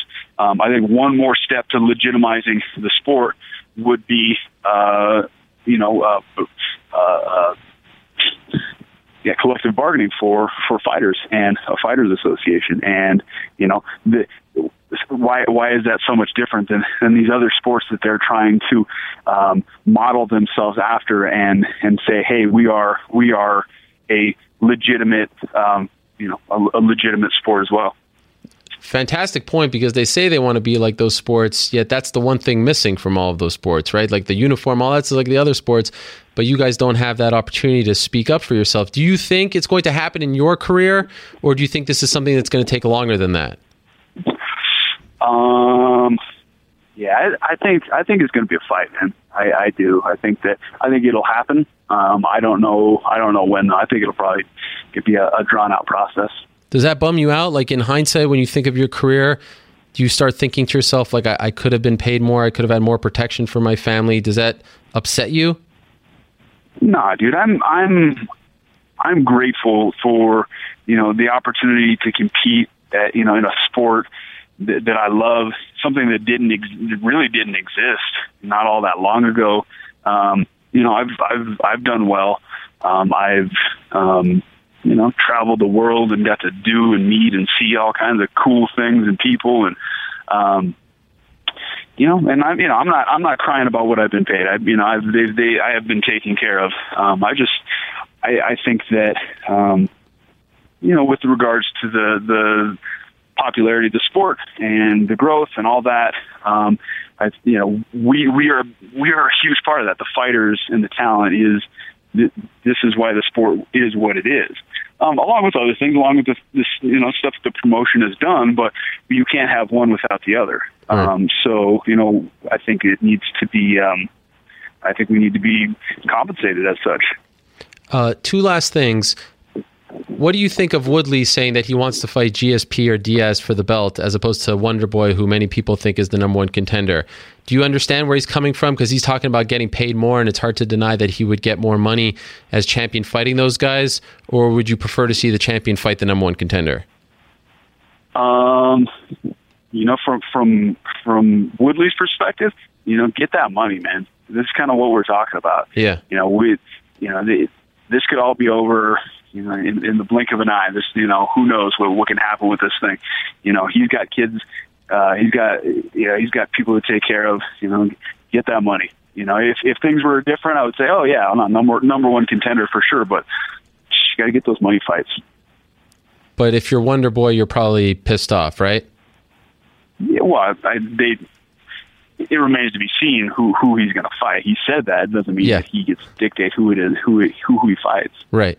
Um, and just curious because I saw your coach Greg Jackson in Atlanta, and we were sort of talking about how you know the fact that the team might be on some kind of losing streak is an anomaly and speaks to the fact that you guys have been so successful for so long that the fact that we even think about this speaks to how successful the team has been. But I'm wondering if you could tell us just how the vibe around the team is these days. Anthony Hamilton had a great win uh, Saturday. Hopefully that kind of gets things back on track. But it has mm-hmm. been a bit of a rough stretch as of late.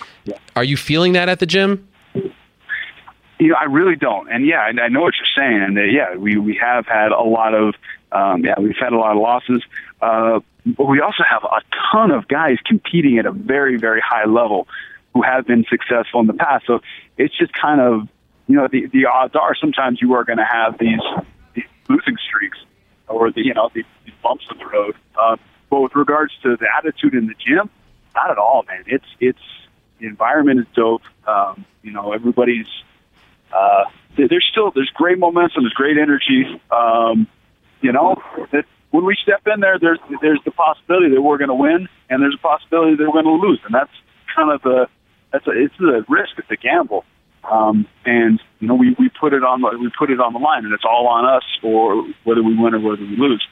Uh, so, you know, dude, we, yeah, there's been some there's been some some uh, uh, some uh, some less than stellar performances lately, but you know, I, I guarantee you in the in the near future, there's going to be some awesome performances from our guys too. Yeah, 100%. Wow, what what a great pleasure this has been. Amazing stuff, Carlos. Really appreciate your insight and your honesty on all this all the stuff going on in the sport. Uh, thank you so much, my man, and and good luck August 27th, UFC on Fox 21, Vancouver, BC. What a fantastic main event it is. Demian Maia versus Carlos Condit, two of the very best at 170 pounds. Really appreciate the time, Carlos. Thank you.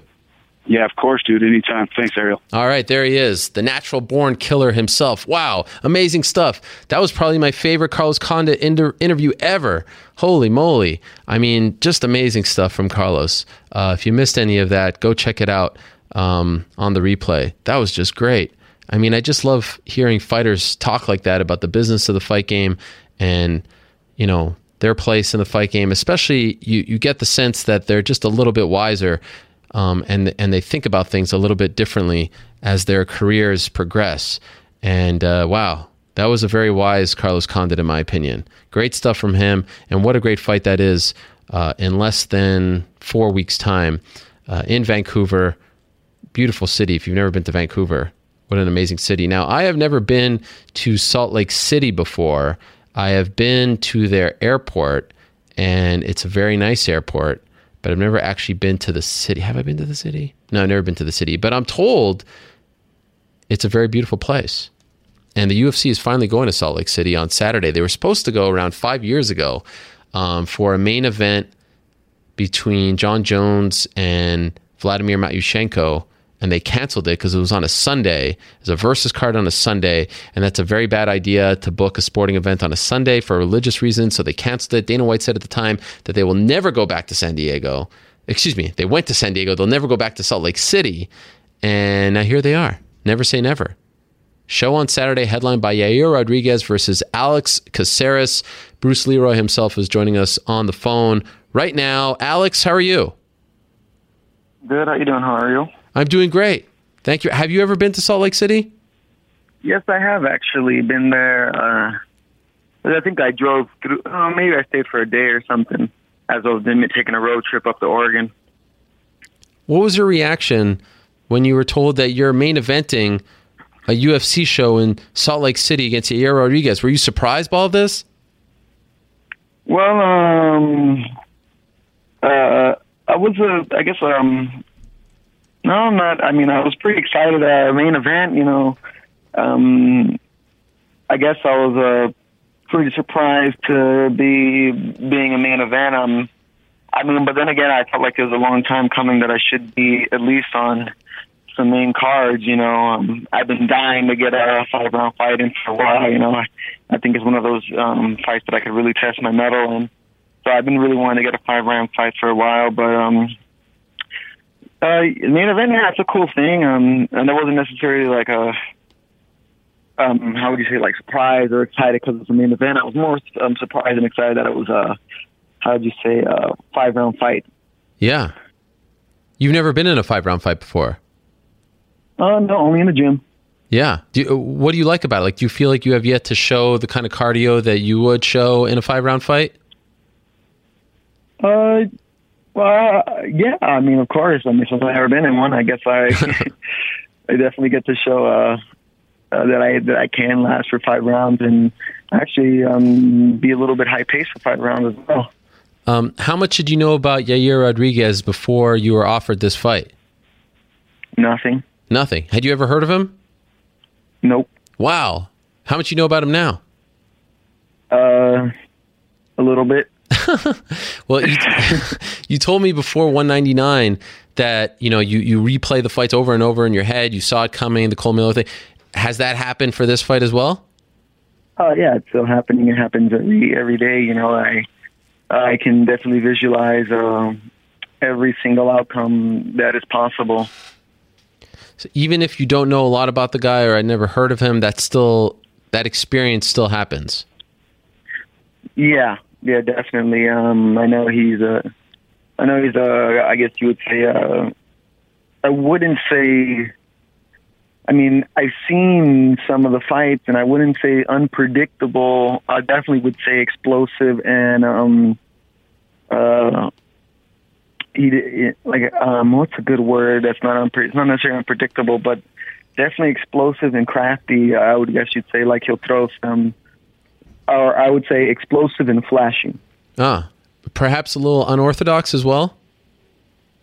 Um, yeah, up, up to a certain extent. I mean, because um, well, then again, you know, like I fought a, I, I mean, I was sparred and I trained with a lot of guys that would do that were black belts in Taekwondo and that did a lot of uh or Kyokushin or you know like that that that do have like those explosive types of kicks and you know those um that comes from different angles. So to me, it's not necessarily unpredictable. To me, it's um they're good, they're good and they're powerful, but it's uh, you know it it's it's flashy. It's not necessarily unpredictable. Like it's I wouldn't say you don't see it coming. It's just it comes fast and hard. Um, they have been pushing him for a while because you know he's, he's Mexican born. He's got a great fighting style, great look, all that stuff. Do you feel like this is a bit of a trap fight for you? Like they're trying to propel him off of you? Um.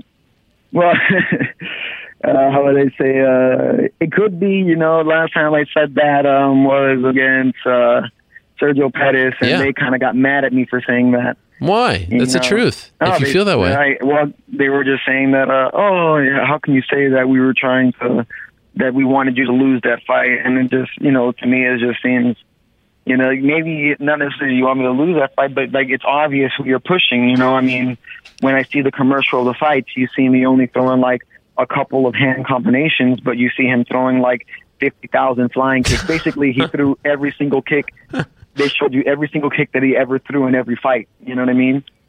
and when you compile that together in one video, it seems like that's what he does all the time. When in actuality, it's there. Those are short bursts, and like they probably happen maybe once or twice within the fight. You know? Yeah.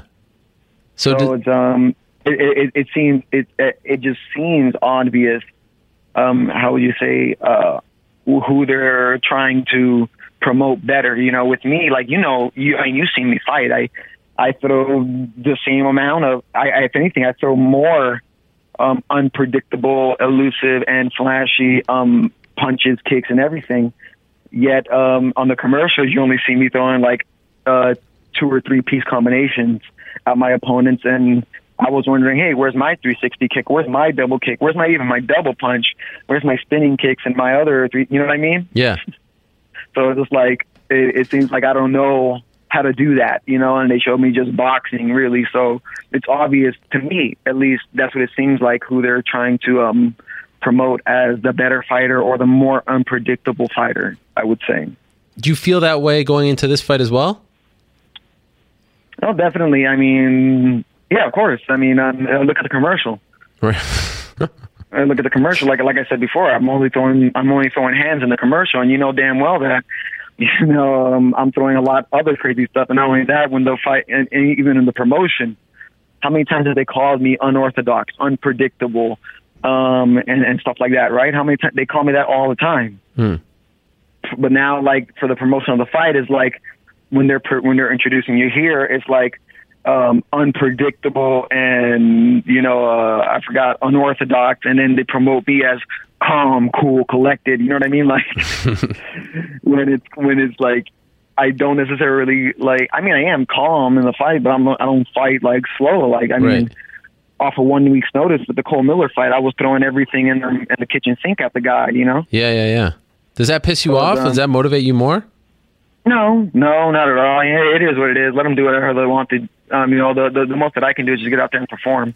Um, they can look at me however they want. Like at the end of the day, I really don't give a fuck what they. I mean, excuse me. That's all good. Um, you can swear on this. Okay, awesome. I really don't care what they say or think about me. At the end of the day, I am who I am. So I have nothing else to prove to nobody but myself.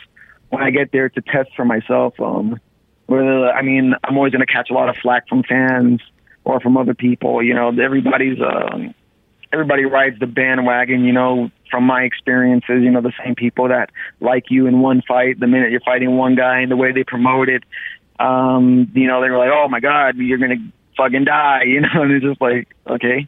it's whatever. So uh, I, I I take it I take everything with a grain of salt always. Um, it, it I mean it, it's it's just a it, it's me the bandwagon. It's the same way you know the news portrays a story from one side only to make you feel a certain way towards a certain person. Hmm. So okay, so going into this fight though, like once you get to Salt Lake City, I'm assuming because you're the main event, you're going to have to do a lot of media. There's going to be a lot bigger of a spotlight on you. Are you looking forward to that? Or are you sort of dreading that? How do you feel about it? Um, uh, I'm, you know, uh, I guess it really doesn't matter. I, I really got nothing else to do. I mean, I'm, uh, I, I'm, I'm just gonna go there and I'm gonna train regularly. I don't have to cut weight anymore. I'm not cutting weight at all, so I'm just wow. gonna train and just, you know, just train for the fight. Basically, uh, nothing's really changed. I'm just training somewhere else. so, so, so, you yeah, weigh? I, I, I have a more free time to talk to people. You you weigh 146 right now? No, I'm like 150. Wow, that's amazing. That's incredible. And and that's just is that is that I mean obviously you've been training like what's the biggest that you'll get these days? Uh the biggest I've gotten the biggest I've gotten and these are like literally you know, after the weekend, you know, if I rested completely on Sunday, which I don't normally do, I usually do some Tai Chi on Sunday. But um if I don't do anything on Sunday, I'm like 155, 156. You wow. know, the highest I've gotten in this camp was one time only was 158, and then it went down all the way back to 153 within the training. So that's the biggest I've ever gotten, but it was just water weight. I was just drinking lots of liquids, and that was only because USADA came over to test me, and I had to drink lots of water so I could pee. Okay. uh, by the way, um, a couple years ago, you told me about wanting to buy this house in the middle of nowhere, like a small house, and grow your own vegetables and things like that. Did you ever accomplish that goal? Uh, I'm, I'm, I'm, it's that is something that I'm doing later, later on when I'm done with uh, when I'm done with this run. Oh, right now I'm trying to live below my means and just, um, how would you say, just be just just grinding it out. My girlfriend's going to school right now. I'm waiting till she's done, and when she's done, I'll just call it quits for professional fighting. Oh. And then I'm probably going to get out of the country if anything. Oh, when is she done school? About four years okay. now, so I'll be like 32. So you still have four years left of fighting. Yeah. Um, and and why leave the country? Oh man, um, man, shit's getting crazy out here. You're not a big you know, Trump guy. I, I, re- I really want to raise my children in a place where you know people are gonna be are, are trying to be progressively better as human beings. You know, over here it's very it's very um, fickle. It's very materialistic. It's very, you know, like it's almost like people here embrace a caste system you know they don't they don't they refuse to see each other as equals or as human beings so to speak. So i'm just trying to um i i i really don't want to bring and i mean especially the violence that is going on um well from the powers that be as well. You know i just don't want to you know, I don't want to rub anybody the wrong way, and I don't want to be in a situation where hmm. I'm rubbed the wrong way and I have to do something. So it's just um, I'd rather just avoid the situation altogether. And there's plenty of places all around the world that are beautiful places, you know. And I don't, I don't necessarily want to just be caught up in the American lifestyle. I mean, media kind of like portrays everybody everywhere else to be of a lower level, you know, or of a lower standard than America, when it's not necessarily true because I've already traveled too much to I've traveled too much to make a good slave, so to speak, you know. And I've seen too many places, and it's just um, a lot of places are a lot better um, for my mind frame. I, I guess I'm not a get how would you say I don't have a capitalistic mindset, so um, America is not necessarily the best place for people that think like I do. Where are we thinking? What's the ideal place for you? Um, well, we we've been looking like South America, around like Peru area, or even Northern Europe. Um, I even seen some locations around Africa that are extremely beautiful. Wow. And, um, progressively thinking. Wow. So we're just we're probably going to take some time and travel around and just really culture ourselves, and then see which pro- be the best place to set up shop. And so it's interesting to hear you talk about not being a capitalist because you are in the business like you're in. It's called prize fighting, right? What you do essentially, at its core. Yeah. You're fighting for, and that's, pri- and that's one thing I like to clarify. Please. You know, yes, I, I do this as prize fighting, but you have to understand, I'm a martial artist. To me, this is a job. Hmm.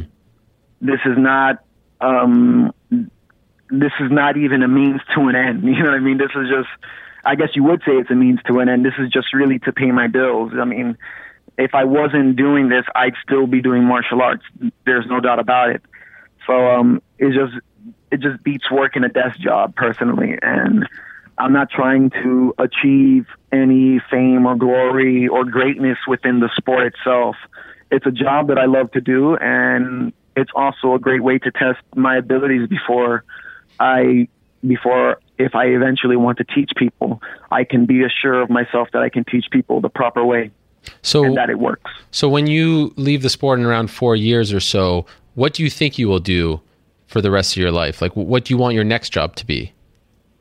Um, uh, being a teacher. Okay. Being a teacher of martial arts in the in the purest form of its idea, not just teaching the physical aspects of it, you know, not just teaching the destructive purpose of it. You know, um, I believe martial arts is a tool for preservation of life, and the mental and the spiritual aspects of it are far more important than the physical aspects of it. Um, as those Westerners, we have this tendency to distill and um, isolate things. Like, for instance, a good example is yoga Hmm. You know, stretching in yoga is a very, very, very small part of yoga. You know, the teachings of yoga is a lifestyle, how you carry yourself every single day. You know, when they truly mean do no harm, it means do no harm. It doesn't mean, oh, I think I'm a yogi, I just stretch every day, but I still kill chickens and eat them. You know what I mean? And Mm. when yogis uh, are completely against that, like real yogis. Obviously, you're a vegan, right? Yes. So you feel like it's contradictory for someone who claims to be a yoga teacher, a yogi. That that's a no-no right off the bat. Yeah, of course, of course. I mean, that's. I mean, anybody that claims to be a true martial artist, oh, you know, is uh, if you ever practice kung fu, um, or uh, um, where and kung fu derives from Shaolin kung fu, and Shaolin kung fu derives from Indian from ancient Indian teachings because it was Indian monks who came over and taught the Chinese Shaolin Kung Fu and meditation and breathing techniques and cultivation. And they practice do no harm. You know, it's preservation of life. And every, and Shaolin monks are completely vegan. Um, they truly believe in that all life is sacred, so you must protect all life. So, um, um, me, uh, through, through a lot of studying and a lot of research and a lot of just cultivation and just with going within myself and learning, um, being a martial artist, you know, you're supposed to be the protector of life. Therefore, um, eating meat and all this stuff doesn't necessarily make you a martial artist. It makes you a fighter. Now, if you call yourself a fighter, that's perfectly that's perfectly fine. But to be a warrior of the light or be a martial artist, then one should have respect and should protect all forms of life because it is all it is all sacred. Do you ever um, experience any internal conflict about being a martial artist, striving to be the best martial artist that you can be, and then being a part of mixed martial arts, which is you know at times not exactly very pure and not exactly you know the doesn't doesn't doesn't represent the, the essence of martial arts you know because there, there's the fight game and the, the entertainment aspect and making money and things like that. Like do you do you have a hard time balancing those two ideologies? Every single day. Every single day. I know i know exact like uh, it's one of the imperfections that at the moment i cannot how would you say rectify Hmm. um, within myself it's and because we, we I still do live in this society, and it it goes to say where I need to compromise for the situation, but I keep it in mind. I keep it in mind, and I practice a lot of um how would you say purifying um, arts and techniques, so that I know what I'm doing, but I understand that in order for me to how would you say go beyond this, I have to compromise for the situation, but I will never compromise myself for the situation. Hmm. Do you think you'll make it to four years, or do you think as you get older, wiser, more mature, that you know the the the the strength of the not so pure martial arts ideology will outweigh what you truly love about martial arts, and that will drive you away from the sport? Are you worried of that? I, yeah, I worry about that all the time as well. You know, um, um, I also think that like maybe you know, um, who knows, it might be earlier depending on the situation. Um, um, if if I find something else to do that will help me progress in towards my dreams, then then yeah, maybe it might end earlier. But um, at the moment, um, at the moment, it's um, I don't necessarily how would you say I don't play the game necessarily by their rules. You know, I'm not like they they try to bring it out of me all the time. You know, um, they want they want to see that. I guess you would say a, a little bit of that animosity or that um that little you know they they want to bring it out of you like they want you to talk about your opponents in a negative way and all that good stuff and I try to um avoid that as much as possible. I'm very mindful of what I say and what I project out into the universe. So I try to um I try to watch watch myself. I I want to try and make it to the end because I do have responsibilities. I have people to take care of at the moment. So um, I cannot I cannot um, for me to to stop because I don't believe it's the right thing to do. I know it's not necessarily the correct thing to do, but um, I cannot be selfish because there are people that that are that do depend on me or that are interdependent with me. So I know that in order for me to spread that message across and to get my point across, I sometimes have to do things that I don't necessarily like to do. And this is life in general. We can't we can't always be pleasing ourselves all the time.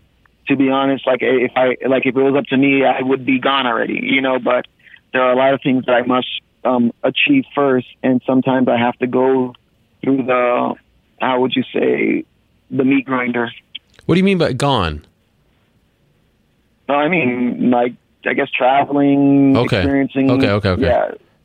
I thought you meant on a, on a larger scale. You mean gone for the sport? Yeah. Okay, okay. Um, well, wow, that is fascinating stuff, Alex. Really, I wish I could talk to you for an hour, but we have run out of time. Um, keep doing you, my man. Keep being yourself. It, it, really is a breath of fresh air, and it's uh, it's very interesting to watch you grow as a person from the Ultimate Fighter days. I wish you the best of luck on Saturday, and thanks for taking some time out before you go out to Salt Lake City to join us today. Really appreciate it. Thank you. All right, there he is, Alex Caceres. Fascinating individual. Um, he fights on Saturday against Yair Rodriguez. All right. How about this? So exciting. Saturday night. What a performance. Knocked out Robbie Lawler with a vicious missile of a right hand. He is the new UFC welterweight champion. He's our good pal, the chosen one, Tyron Woodley, and he joins us right now via the magic of Skype. There he is. Tyron Woodley. Wow. What's up? Are you driving? I am kind of driving, but I'm looking at the road. Okay, you're making me nervous. See me as I look at road. I'll be okay. All right. this is amazing. This is a first for us. Uh, congratulations, my man. It's been less than 48 hours. How do you put it into words? What does it feel? Are, are you are you down from cloud nine? Does it feel real? How can you put this into words? Man, I have not entered cloud nine yet. I'm still in the state of shock. So um, it's hard to put it into words. I can't say that I'm surprised that I won the fight. I prepared to win the fight. Always see, I always saw myself as um, being a world champion, and this seems like it was my time. My last time fighting for a world title was in 2012. I really pushed it. I really forced it. Um, I wanted it to be my time so badly, but I don't think it was in my cards. I don't think I was humble enough. I don't think that I would have done the right thing with the um, publicity I'm about to now that I'm the champion. I think God does things in mysterious ways. And um, you know, now it's time for me to be the champion. And and so it's interesting because you said that you didn't feel nervous backstage, that you felt great, um, and you were. It was amazing to watch you uh, the the days leading up to the fight because you were oozing confidence. I mean, I, st- I started to really believe like this man is on the verge of greatness. When did you start to feel that in this camp? How far before this fight did you really start to believe like this is this is a foregone conclusion? I just have to go out there and fight the guy you know, I, I really couldn't put it in any better words. You know, I, I call it a fixed fight, predetermined destiny. I felt like God was just telling me, Tyron, you know, the battle is mine. You just go out there, be a willing vessel, relax, breathe, go out there and have fun and enjoy the moment. This is the first time in my career that I actually reached out and embraced the fans as I did the walk, as I called it the Valley of the Shadow of Death. Um, as I did that walk, that was the first time I embraced the fans, and um, it felt good. You know, it felt good to to give my coach a hug. I had a small, brief moment with Dean. I said, "Hey," I said, "We're about to do it." I said, "It's ten years, man." I said, "When I walk out of here, I'm the champion of the world." And he just smiled, and I've never seen a group of guys so calm, so relaxed, and so you know focused on the mission at hand. It was a beautiful moment to watch Dean uh, knees on the mat, his back towards you as Dana was putting the belt around your waist. I saw him; he he was so emotional. Uh, it was really a beautiful sight to see. When you landed that punch, that right hand, did you know that was it? Could you could you feel that he was done? Man, I knew it. I knew it, and, and I knew I was gonna land. I didn't, I'm not gonna say I just knew I was gonna knock him out with that particular punch. Um, I did know I was gonna land that punch, when I was in the backstage, I told the guys because I sweat a lot, man. That's how, that's how I'm able to go from 205 to 170, and you know this is my best weight cut. So I told them I'm sweating a lot. I need a bottle of water for each round, in between each round. And I said, you know what? I need a bottle of water. Hmm. And then all my training partners looked at me like, I said, yeah, I need a bottle of water, singular. And I said that right as we walked out, and it was just it was just a confidence that not in the cockiness, but it was just I was prepared, I was ready, and there was nothing that led me to believe it was not my time. Uh, Carlos Condit just told us that you are one of the hardest hitters he's ever faced. He said you hit like a truck. But I'm wondering if you do believe that Robbie Lawler was ripe for the taking, that the damage he's taken throughout his career kind of converged with this moment. I'm not taking anything away from that punch because that would crumble me into nothing. But do you feel like that contributed to his demise on Saturday?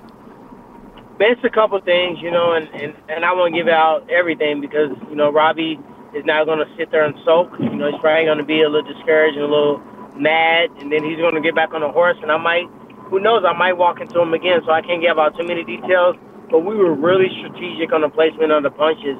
You know, um, a guy, a friend of mine, Reed Kuhn, pulled some stats and he let me know that Robbie has a flat face. So his ability to take shots and punches straight on is very strong, especially if you play in a teeter-totting, you know, patty cake war with him. But if you catch him on the side and you hit him clean, you hit him flush. I've always said this, and guys don't take me seriously until I get in there with them. The punches you do not see that come with quite a bit of speed are the ones that put you down. I was the first person that really, really sent him down like that. Uh, I was the first person to really, really send Koscheck down like that, Jay Hieron down like that, Andre Galvao down like that. I was the first for many of those guys because they really miscalculate how fast I can get to them and how much distance I can cover in such short time. Watching film and, being on you know other end of the punch is a different thing. Wow, that is fascinating. Um, now that it's over, can you take us back to you know Wednesday, Thursday, Friday?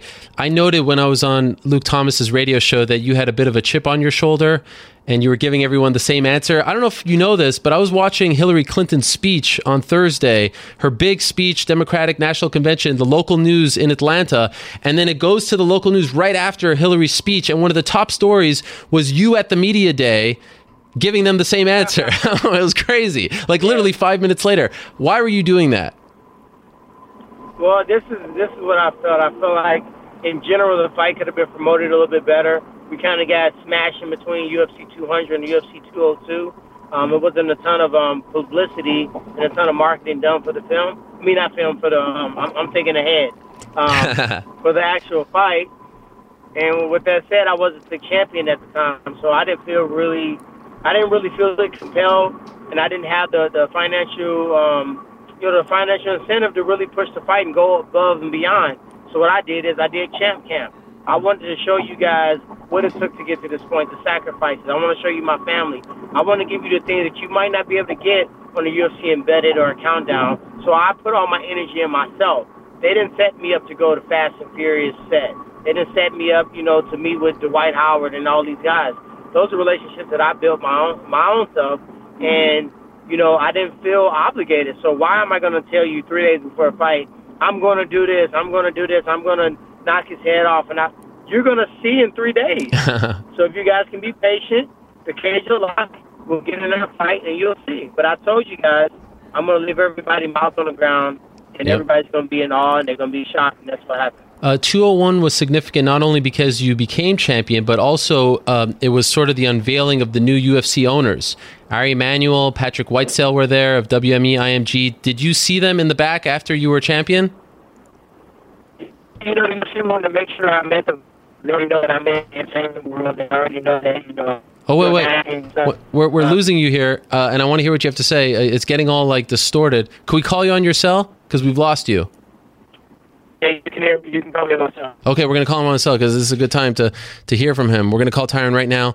I uh, want to hear what he has to say there. Like I said, uh, uh, somewhat you know historic, if you want to call it that.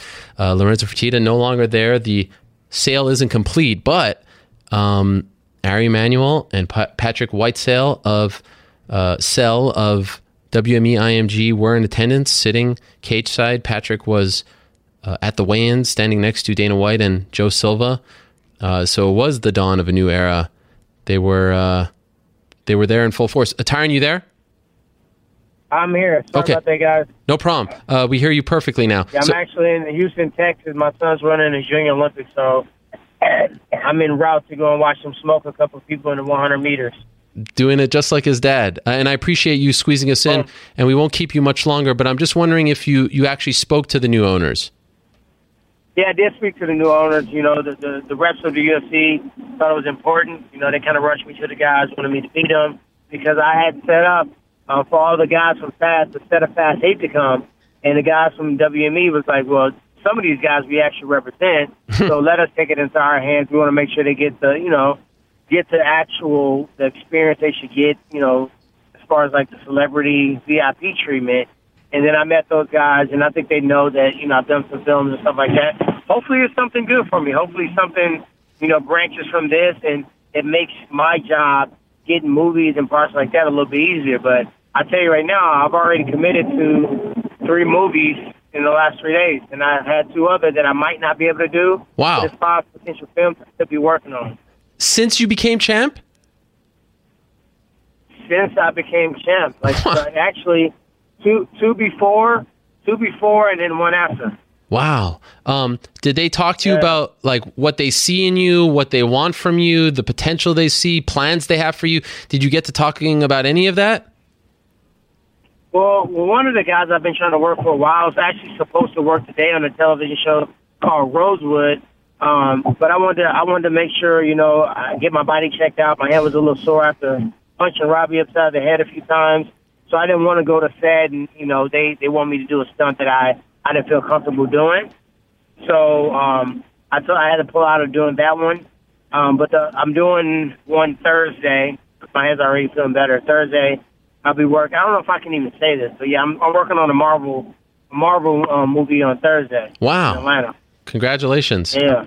Um, Atlanta's treating you very well. Okay, so now let's talk about yep. the future plans. Uh, everyone's talking about you. You've ruffled some feathers. Others are saying more power to you. Can you explain? Okay, so this is the situation. You want the most money possible, right? We know that, and and you For sure. you want either GSP or Nick Diaz, right? Yep. Is there one over the other that you think gets you more money at this point? I mean, this is this is what I want.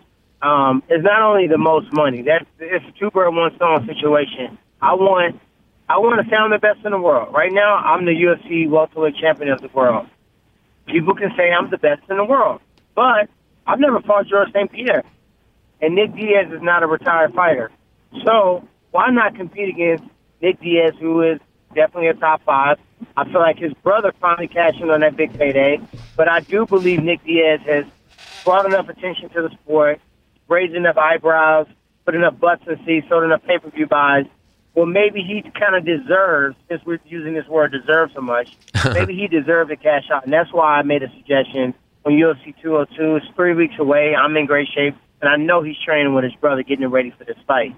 Um, secondly, George St. Pierre is the best of all time. You know, I can say, oh, I'm better than George, but I'm not competed against him, so I can't really make that bold statement. Um, if George St. Pierre decides that he wants to come back and he's interested in fighting me, which he is, that's going to be my number one pick. But in hindsight, I would like to fight both of them. I would like to prepare myself, get through um, George St. Pierre, shock the world once again, really state that I'm the best in the world, and then after that, I would like to fight Nick Diaz as well because those two fights, nobody can ever say I'm not one of the best welterweights on the planet Earth. If I knock out Robbie Lawler, who was the Goliath of the weight division, everybody was thinking he was so invincible and unbeatable. And and if I knock off GSP and and and, and Nick Diaz, I pretty much cemented myself in a UFC Hall of Fame. And I know you saw this morning GSP telling me that he's interested in fighting you. Did you? I know you said it publicly, but when you were backstage, did you say this to the UFC brass? And if so, do you think they're interested in this? I think I think they were already getting calls. I think Dana kept looking at me and smiling and said, "We'll talk soon. We'll talk soon. I'll call you on the phone." I think George and, and Nick, before I even stated it, showed interest. I think I'm pretty sure Nick uh, managers had already started hitting Dana up about fighting me. Huh? You know, and and this is a business, man. Like like Nick knows I respect him. You know, he's one of the best that's, that's ever done it. He's so durable. He's given us some of the best fights that we can even remember. But man, how how awesome would it be to compete against a guy at that level?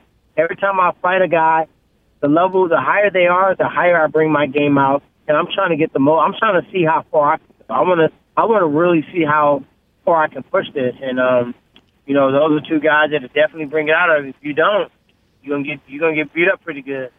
Here's what I appreciate about you. You're very real and consistent because people who have been following you for a very long time know that in 2011, when Nick Diaz was about to fight Paul Daley, you showed up to the weigh-ins with "I got next," right? Uh, with a T-shirt. Yep. You were there, so you've been calling for this fight for five years and then some. Um, you were saying this stuff about Nick and GSP on Thursday. You were talking, so you haven't changed your tune. But let me offer you this counterpoint because I know you've you've gotten it. Around five months ago, you were on this show after 195 and said, "Look, you know, I know there's Conor out there and Robbie out there, excuse me, Carlos and GSP and Nick and all these people, but I'm the guy. I should get it because I've done enough. I've earned it, etc., etc." Wonder Boy is saying those same things. From an athletic standpoint, it's hard to deny that. So why doesn't he get the next shot? Why doesn't he, who was you five months ago, get the next shot? Do you get what I'm saying? Well, he wasn't me five months ago because he hasn't been in the sport long enough. Um, you know, you got to realize that even before this, I was fighting top ten competition in Strikeforce. Paul Daley was a ninth ranked overall welterweight when I was competing against him. Off of a fight, one of the best first rounds we've seen in MMA when he fought Nick Diaz. And also, Wonder Boy's words have bit him in his butt. I mean, he is the one. I didn't put these words in his mouth. Hmm. You know, I got the quote, which I'll post a little bit later. he said he felt this. Robbie Lawler would take this fight. He felt that the fans would want to watch Robbie Lawler fight against Stevie Wonderboy Thompson. It would be a more exciting fight that I would fade in the later rounds, and he felt like Robbie Lawler was going to take it home. So when you make those bold statements, and you're not the pay-per-view buy, you're not the money fight, you're not the people. People are not going to be jumping off the wall buying pay per view to watch Stevie Wonderboy fight. He does not to say in his career that won't happen. He's an exceptional fighter. He's beaten two phenomenal um, um, athletes back to back. But when he said those words out of his mouth, he wrote a he wrote a check his ass couldn't cash. so now he'll get a chance to fight Robbie Lawler, and I'll go out and I'll prove I'm the very, very best in the world by fighting the, the, the Hall of Famers. Does it bother you that people don't see where you're coming from here? That you have to explain yourself? Because I see I see the Twitter mentions and things that are coming your way. Are you blocking that out? Are you getting more support? I haven't read I haven't I haven't read those negative comments. You know, I've been I've been on a really um, you know you read something you just skim it. Yeah. I skim my social media. I've been doing it for the last three weeks. I skim it, see if it's a friend, a training partner, someone I know, a professional athlete, a celebrity, or if I really, really want to scam, I'll go to verify accounts only, mm. and I'll only look at those bills because at the end of the day, I'm the one that's in control of my bank account. I'm the one that's in control of my four kids, my wife, the house that I want to pay off this year. These things are realistic goals that are within reach with the right fight. So I don't have to explain to them. I don't go to their house and say, hey, I don't think you should get this promotion because Johnny your coworker deserves it more than you. I'm going to go tell your boss. Hmm. And I'm going to get this other guy a promotion. I don't do that. So with that said, you know, I'm not taking away anything from Stevie Wonder Boy. He's a phenomenal fighter. He's done a great job.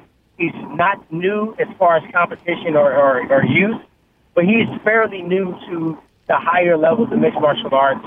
You know, think about when Johnny Hendricks had beat Martin Kampmann, John Fitch, um, Koscheck, Carlos Condit, and what happened to him?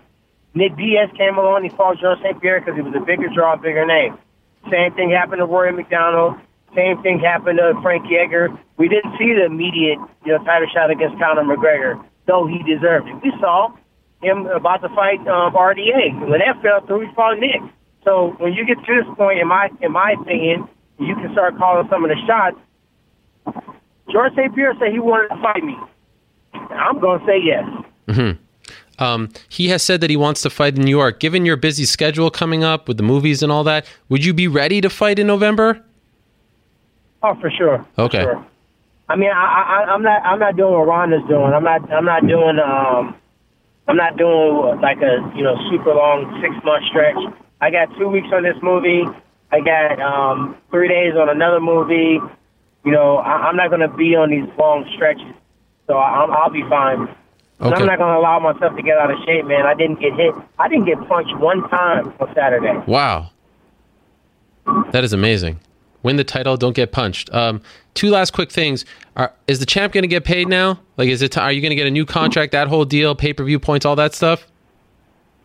Uh, I believe so. No, um, I, I can't imagine that someone would come out there and put it on that type of performance against a guy who was a fighter of the year, who's probably had the fight of the year this year with Carlos, um, the fight of the year last year with Rory, and it was a very, very. It's, it's funny that Robbie said he didn't get the respect. You know, I think he was given the proper respect. I think he had to tell himself that, to, you know, to keep the chip off his shoulder but just in general, it was it was weird hearing them say that. And he's a very, very highly regarded, very loved fighter of the UFC. And for me to completely steam him like that, man, um, I would expect a nice contract change and some different, you know, incentives in there, and especially leading to the GSP fight. Um, last thing, we saw you win. We saw the knockout. We saw the, the the the reaction, all that stuff. But is there a moment? Is there something that sticks out that you will always remember about this weekend? A moment backstage with your wife, your mom, uh, when you told your kids. Is, is there something that just really made this that much more special for you that you'll always remember that you can share with us? It's, it's, it's a few moments, you know. My wife walks up to me, and we we always do a prayer before I walk out. And um, you know, before I walk out of the hotel, she prayed and she said, you know, you you're gonna do it. And God God gave you the tools. His mission is for you to go out here and do this and give it back to the community, to give it back to your family. He know you'll do the right thing with exposure. And she said it's already done. And for somebody to make a bold statement like that, they don't have to get locked in there with ruthless Robbie Lawler, I received that. The second thing is when I dropped down to my knees, I realized it was real when I was in the octagon. And I envisioned that moment. I envisioned having that moment with God where I was like, man, it happened. I mean, everyone said it wouldn't. Everyone said I couldn't be able to do it. Everyone's counting me out my whole life. And then the third and final moment is when I walked in this morning because I haven't seen my kids yet. I just saw them this morning for the first time. Oh, wow. And they were asleep, and I laid that heavy belt on their back. Oh. And, and they started rolling around and moving around, and they woke up and they saw it, and it, just the look on their face. And I said, hey, we've been talking about this you know, for a long time, right, guys? I said, if you ever want to do something, if you ever want to be somebody, or if you want to achieve a goal, if you put your hard work in, you can do that. What better way to show your kids that seen you injured, they seen you lose, they seen you face adversity, They've seen politics. My oldest son has seen people say negative stuff about me on social media, and then they see you never give up. They see you never quit. They see you work your ass off and finally they watch their dad get a UFC gold belt wrapped around their waist. Those three moments I'll never forget. Um, you know, I could walk away from the sport and those be enough to make it worth. Wow.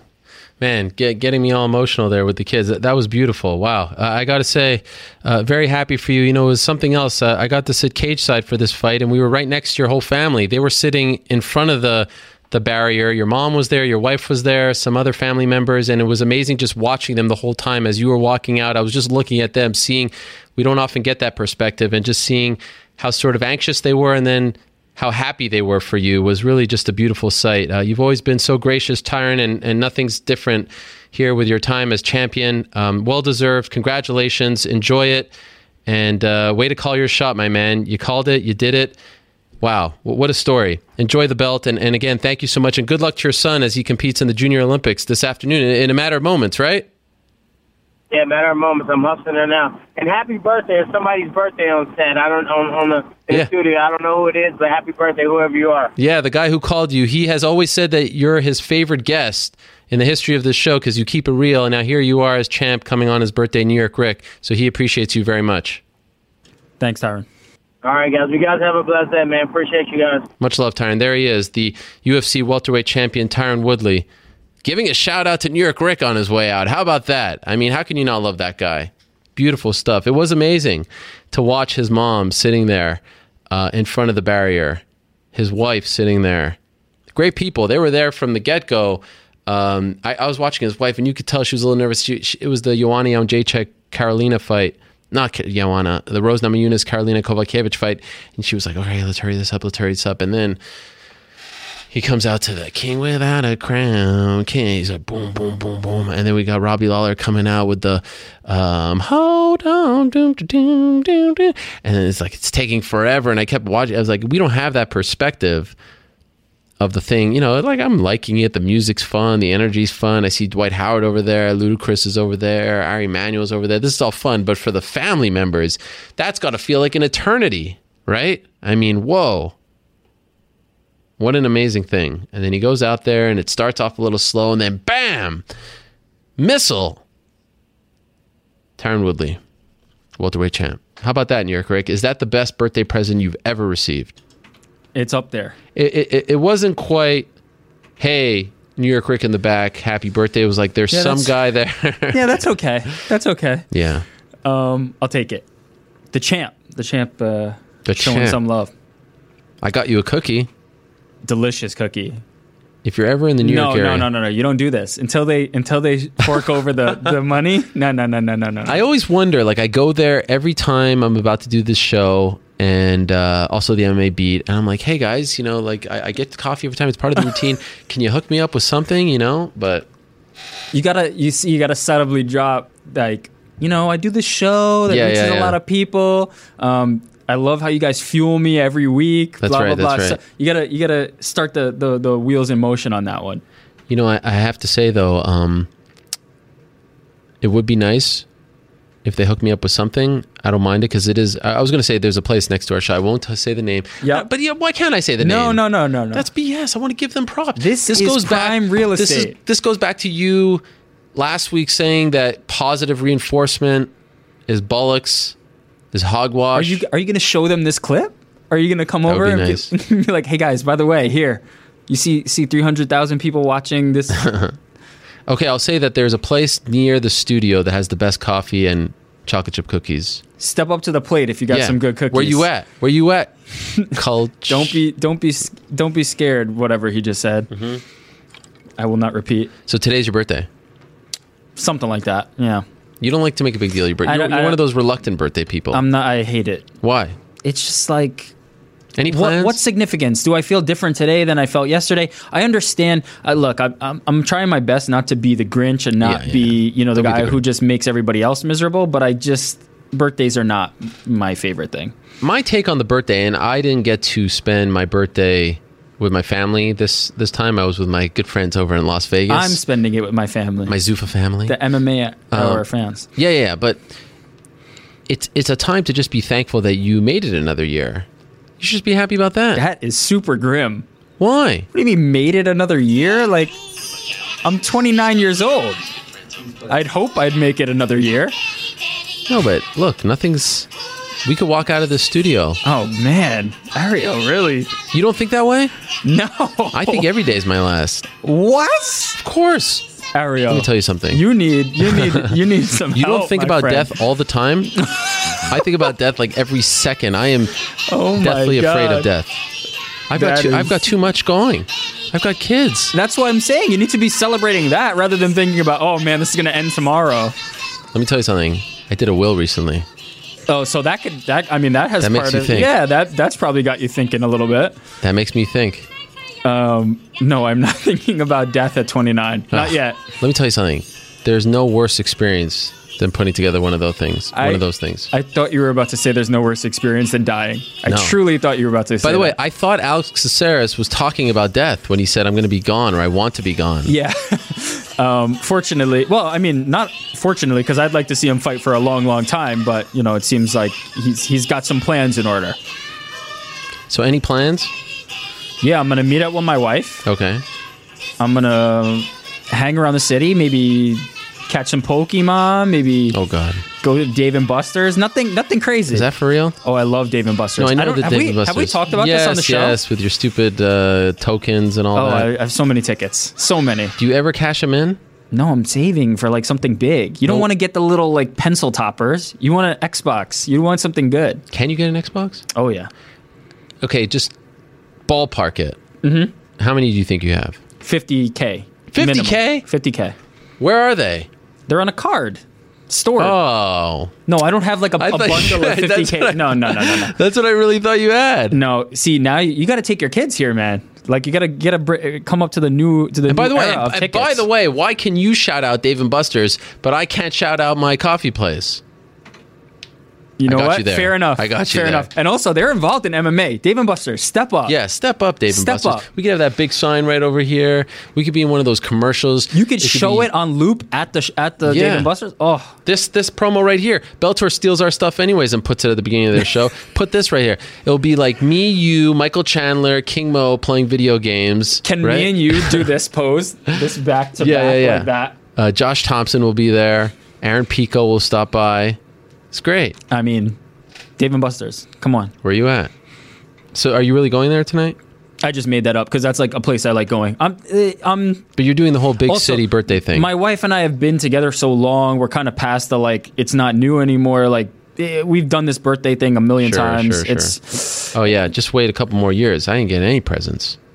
yeah. I mean, I'm I'm there already, and I'm okay with it. I'm Yeah. completely happy with it. Life is a present. Oh my God, Ariel, this is so morbid. This That's is so true. morbid. Ariel, Ariel Helwani just d- Trust me. worrying about dying every day. I I I couldn't worry more about it. It wouldn't be possible. it's true. This is crazy. Uh, yeah, all those trips. I'm all freaking out and stuff. But I do want to say thank you to everybody for the love. Um, particular shout out to Bill Steinmetz, always Oh, the yeah. best. Balloons, edible arrangements, the man, always. Bill Steinmetz hooked me up with the um, Las Vegas police patch on on to uh, you know on my computer, but this week I, I swapped it for the deputy marshal patch of Las Vegas as well of Nevada, excuse me, uh, or maybe it's of the city of Las Vegas. It says uh, appen- uh, apparently the um, law enforcement, the law enforcement of Las Vegas, big fans of mine. It's a good law enforcement. To I mean, that's yeah. the fight town, right? That is the fight town. You know, I'm over there. Who knows what kind of characters are exactly. around? Yeah, yeah, yeah. Um, you're in good. Matthew Triplet of uh, City Now of I feel like Vegas. Triplet was in the Rick's picks, but I don't know if it was Matthew Triplet. I feel like it was like a guy Tyler Triplet. Maybe it's a brother, maybe it's a cousin or something. Speaking of which, I met someone in Atlanta. By the way, great city. Have you been there? I've not. Beautiful city. Um, don't ever go to the world of Coca Cola. What a waste of time that is. Really? I was so disappointed. I said Saturday afternoon. You know, it's an East Coast pay per view. I'm gonna have some time. I'm gonna go to the world of Coca Cola. I'm gonna learn about the history of Coca Cola. I'm gonna see old artifacts. There was some of that. I learned that some scientist in 1886 named John Pemberton, um, a pharmacist, excuse me, invented Coca Cola and then he sold it two years later. I mean, what a boneheaded move that was. But he was about to die anyway. Speaking of death, so he Oh didn't my really get to see it turning. But uh, there was some cool stuff like that. The original recipe, but. I mean, this thing was such a waste of time. And you know how disgusting it was? At the end, they bring you to a room that's maybe like five times the size of our studio with a fountain of every single Coca Cola product from around the world. So there's like an Africa section, a Europe section, a North America section. They give you cups, and you have all these people, these very large people. Pushing each other to just try every single kind of Coca Cola product filled with corn syrup and all this stuff. It's just disgusting. I felt so gross afterwards. Ran back to my hotel room in the rain just to work out because I felt disgusting watching them do this. Outside of pushing each other, that sounds like heaven. That sounds divine. Ugh. I'm in. I had a little shot of cream soda because I haven't had any soda in a very long time. I just wanted to taste it again. A minuscule shot of uh, root beer, and then I got the hell out of there. I was disgusted. Anyway, so thumbs down for that. For massive thumbs down. I should have gone to the College Football Hall of Fame or the Civil Rights Museum, and I chose the Coca Cola place. Really. Mm. Anyway, uh, I met a fan who said that he he did a sign during the Rick's Picks era. Um, calling me out. Yeah, saying I eat New York Rick for breakfast. I remember it, but I don't remember. Yeah. The fan specifically, yeah. but uh, Rick's picks. I gotta I gotta revive that. People have been asking. I, I it, it's so much work. I have to figure out how to how to make yeah, it work. It is a lot of work. It was fun. Uh, someone, John Eisner, telling me on Twitter, there's nothing wrong with fearing death.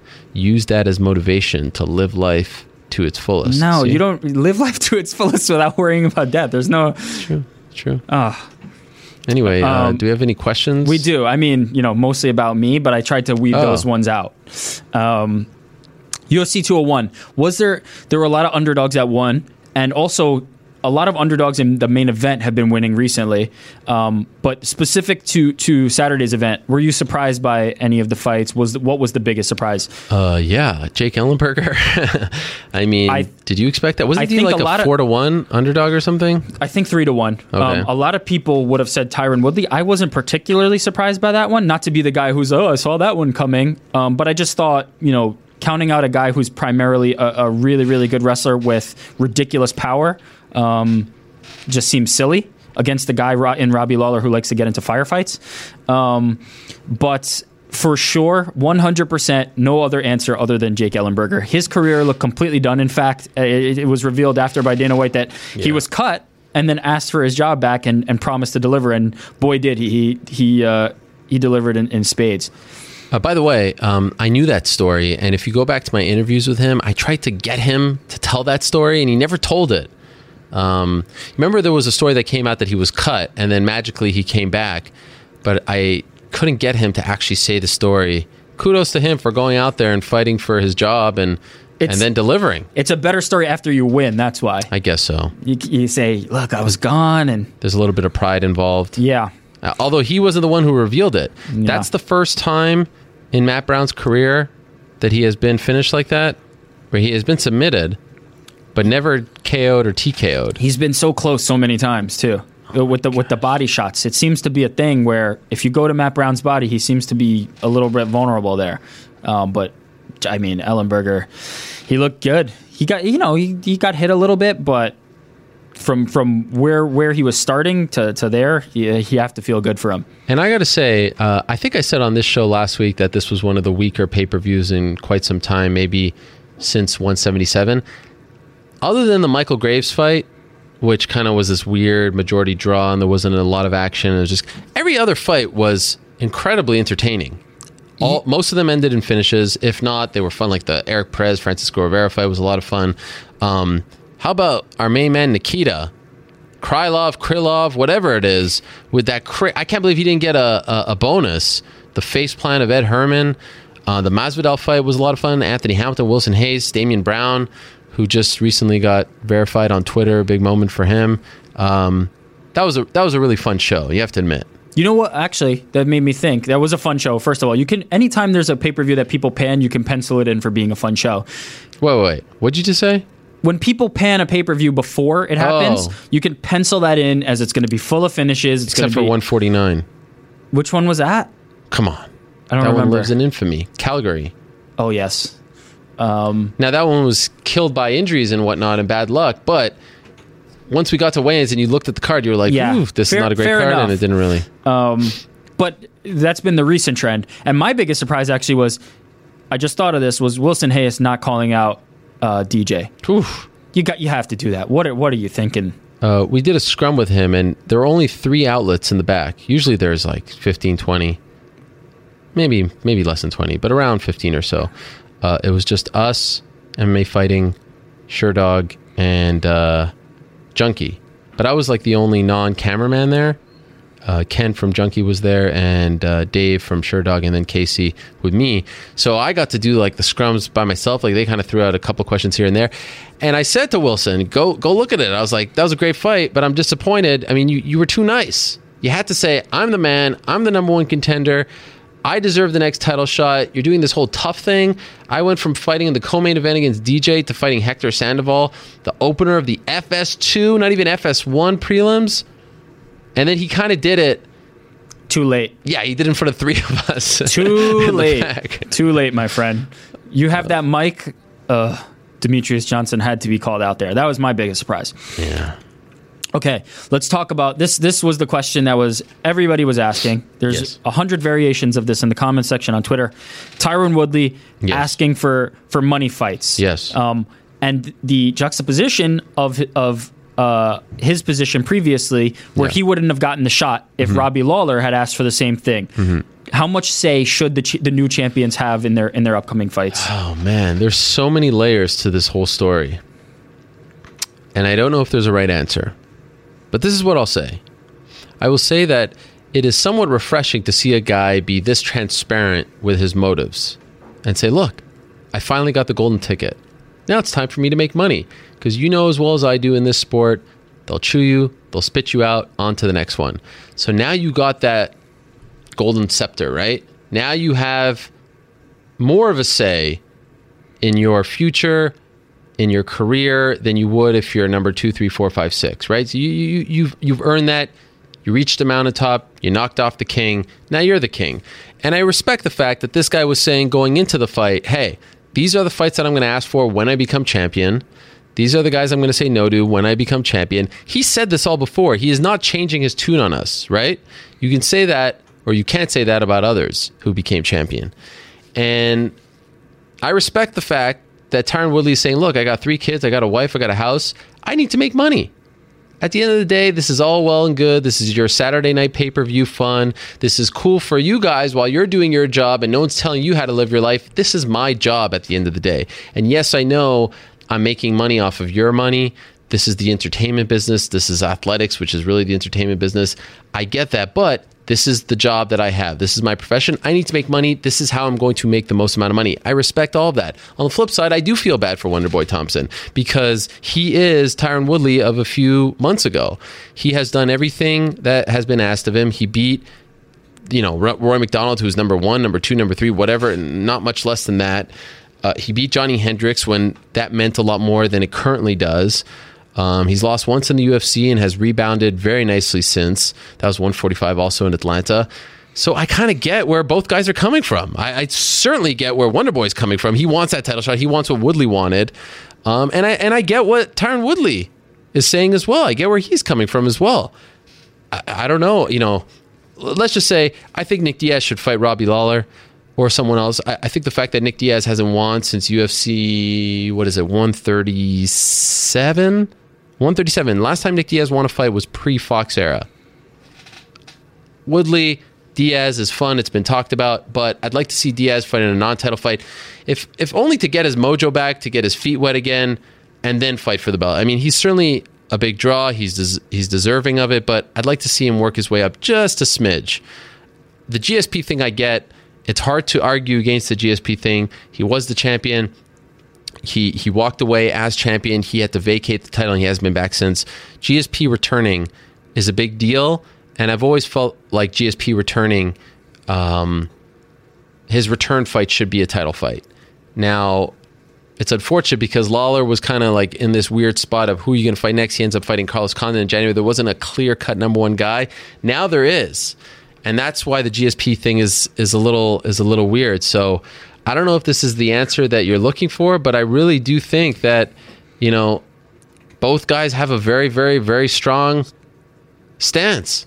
Is, and it's going to be really interesting to see what the UFC does. Is there somebody other than Wonder Boy that you could make a case for?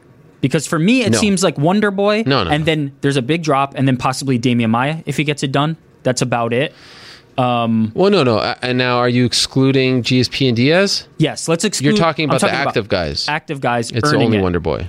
He so, is without a doubt the number one contender as far as the current active fighters who have fought in the last six months, year. If I'm him, and it looks like I'm not going to get that title fight, The last thing Don't be so sure. Don't be so sure. I'm not sure. Okay. If oh, I'm you're saying him. if it looks like. If it looks okay. like he's just seen a man whose strategy was here's my resume i've i've done everything i can do i've earned this title shot here it is and i'm willing to wait for it he just saw this work Hmm. with tyron woodley why not try to play that same game there's not somebody on his heels um, and if he waits just a little bit, it's possible that it opens up. Now that could bite you. You could get inactive for quite a while and and get rusty. But we just saw this work for Tyron Woodley. Um, I wouldn't be so quick to rush into another fight and potentially compromise um, that title shot. Um, but I think that you know there there's a thought to to possibly waiting it out a little bit. Um, dangerous. Dangerous. It's a it's a risky thing, but it, as you just saw, it worked for for our current champion. So um, I think it, I think it's something that could be in play, especially with the fact that welterweight doesn't seem to have a, a, a slew of guys that are that are up and coming um, and, and on the heels of a title shot. The only one I can even like fathom at that point at this point is Demian Maia. Um, then there's obviously Oh yeah, well I'm, I'm not really considering that one just yet because Carlos Sure. And by the absolutely. way, if Carlos wins, he's in there because I thought he beat but Lawler. So, but even still, Thompson is a head and uh, a head and a half uh, above them. Yes. Um, and so you maybe you wait a few months and and it, the the opportunity presents itself, but. Um, I can't help but feel that he's he's going to get passed over. That's just my how I think it's going to. I mean, I don't know, I don't know, but uh, it'll be interesting. And what do you think happens? What's your prediction? I think it's going to be, I think it's going to be Diaz. What? I think it's going to be Diaz. Really? Yeah. I just think Diaz is going to want to come back, but only for that biggest possible fight. I, I think the Lawler fight could be big, but it's not as big as a title fight. Um, that's that's based on absolutely no information. That's what I think. Wow, I think that one has the uh, the least chance. Yeah. You think? So what do you think? GSP? It's down to GSP or Wonder Boy. Um, I told you, I, I mentioned this to Marc. What someone overheard or claims they over. I, I, I think Wonder Boy has a better chance than people think. I think they're high on Wonder Boy. They see the potential now. They they haven't built him up enough though. He's there, not. There is a weird thing that I don't even know if if if if it's going to come into play. But and this is very inside baseball. GSP is a CAA guy. WME now rules the world. Does that come into play now in this new world that we're living in? I don't know. This is just something that I'm thinking about. Um, how can you not look at the GSP fight though? That's a big deal, especially for MSG. But I've I've said it on this show. I think Wonder Boy is going to be a very big deal, and I think he can already be a bigger deal than they're uh, than they're making him into be. So, I think those are the two choices. Was Tyron calling him Stevie? Um, because I thought that'd be kind of nice, subtle, like Stevie Wonder is, is kind of funny. Um, oh, I thought it was just his retort to the uh, to Tyrone. calling him Tyrone, but By also because it's Stevie Wonder. How are people, including Dana White? Let's be honest, Still calling him Tyrone? Yes. What is going on? It, It's ca- rough. Could someone just like pull these people aside and be like, okay, uh, uh, Wonder Boy said that someone did tell him at Fox. Kudos to them. And I was gonna let it slide, but then he kept saying it. I, I mean, come on. Yeah, but maybe that was intentional. We we could Well, he's too nice for it to be intentional. now. It's not even spelled with an e. It's very easy to to, to to read it and see Tyrant. Um, but uh, Tyron, Tyron, anyway, Ty run, Ty run. Uh, yeah, There's so a lot. I mean, it's, it's going to be the topic of conversation for a long time.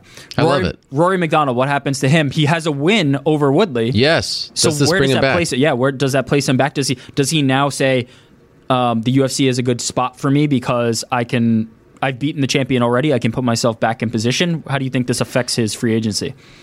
From what I'm hearing, he's still fielding offers, still talking to people. I don't know if this gets him back. I mean, I don't know if this actually changes his his future, his stance.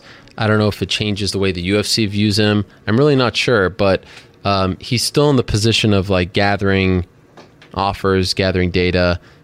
It's not really clear. I can't even put it Yeah. as like this organization is the front runner, this one is the leading candidate. It's still too early in the process. So we'll know. I mean, at this point, really no effect, or at least we don't know yet. We don't know yet. GSP. Uh, it looks like What's going on over there? It's so noisy. No, don't worry about Are it. Are there people opening the door? What was Come- happening? Man, that's just focus. Can, can you, can you zone lock in, that? zone Can in you here. lock that? Shh. Um, you, you, this person is asking straight up. Here's the question: Is it GSP versus Woodley? Do you think that that's the front runner right now? Uh, I, I, don't think there is a front runner. I think it's it's down to two choices. It's too fluid. And and I think I think all, all I'll say is I think Wonder Boy has a better shot than people think he does. Okay, that's fair enough. Uh, dominant champion versus competitive division.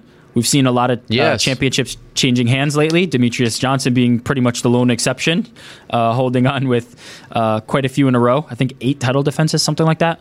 Um, do you think it's better for the UFC to have champions that they can build into dominant stars, or do you think it's better where the, the, the divisions are up in the air and, and anybody can be champion on a given night, or is there really no right answer for that?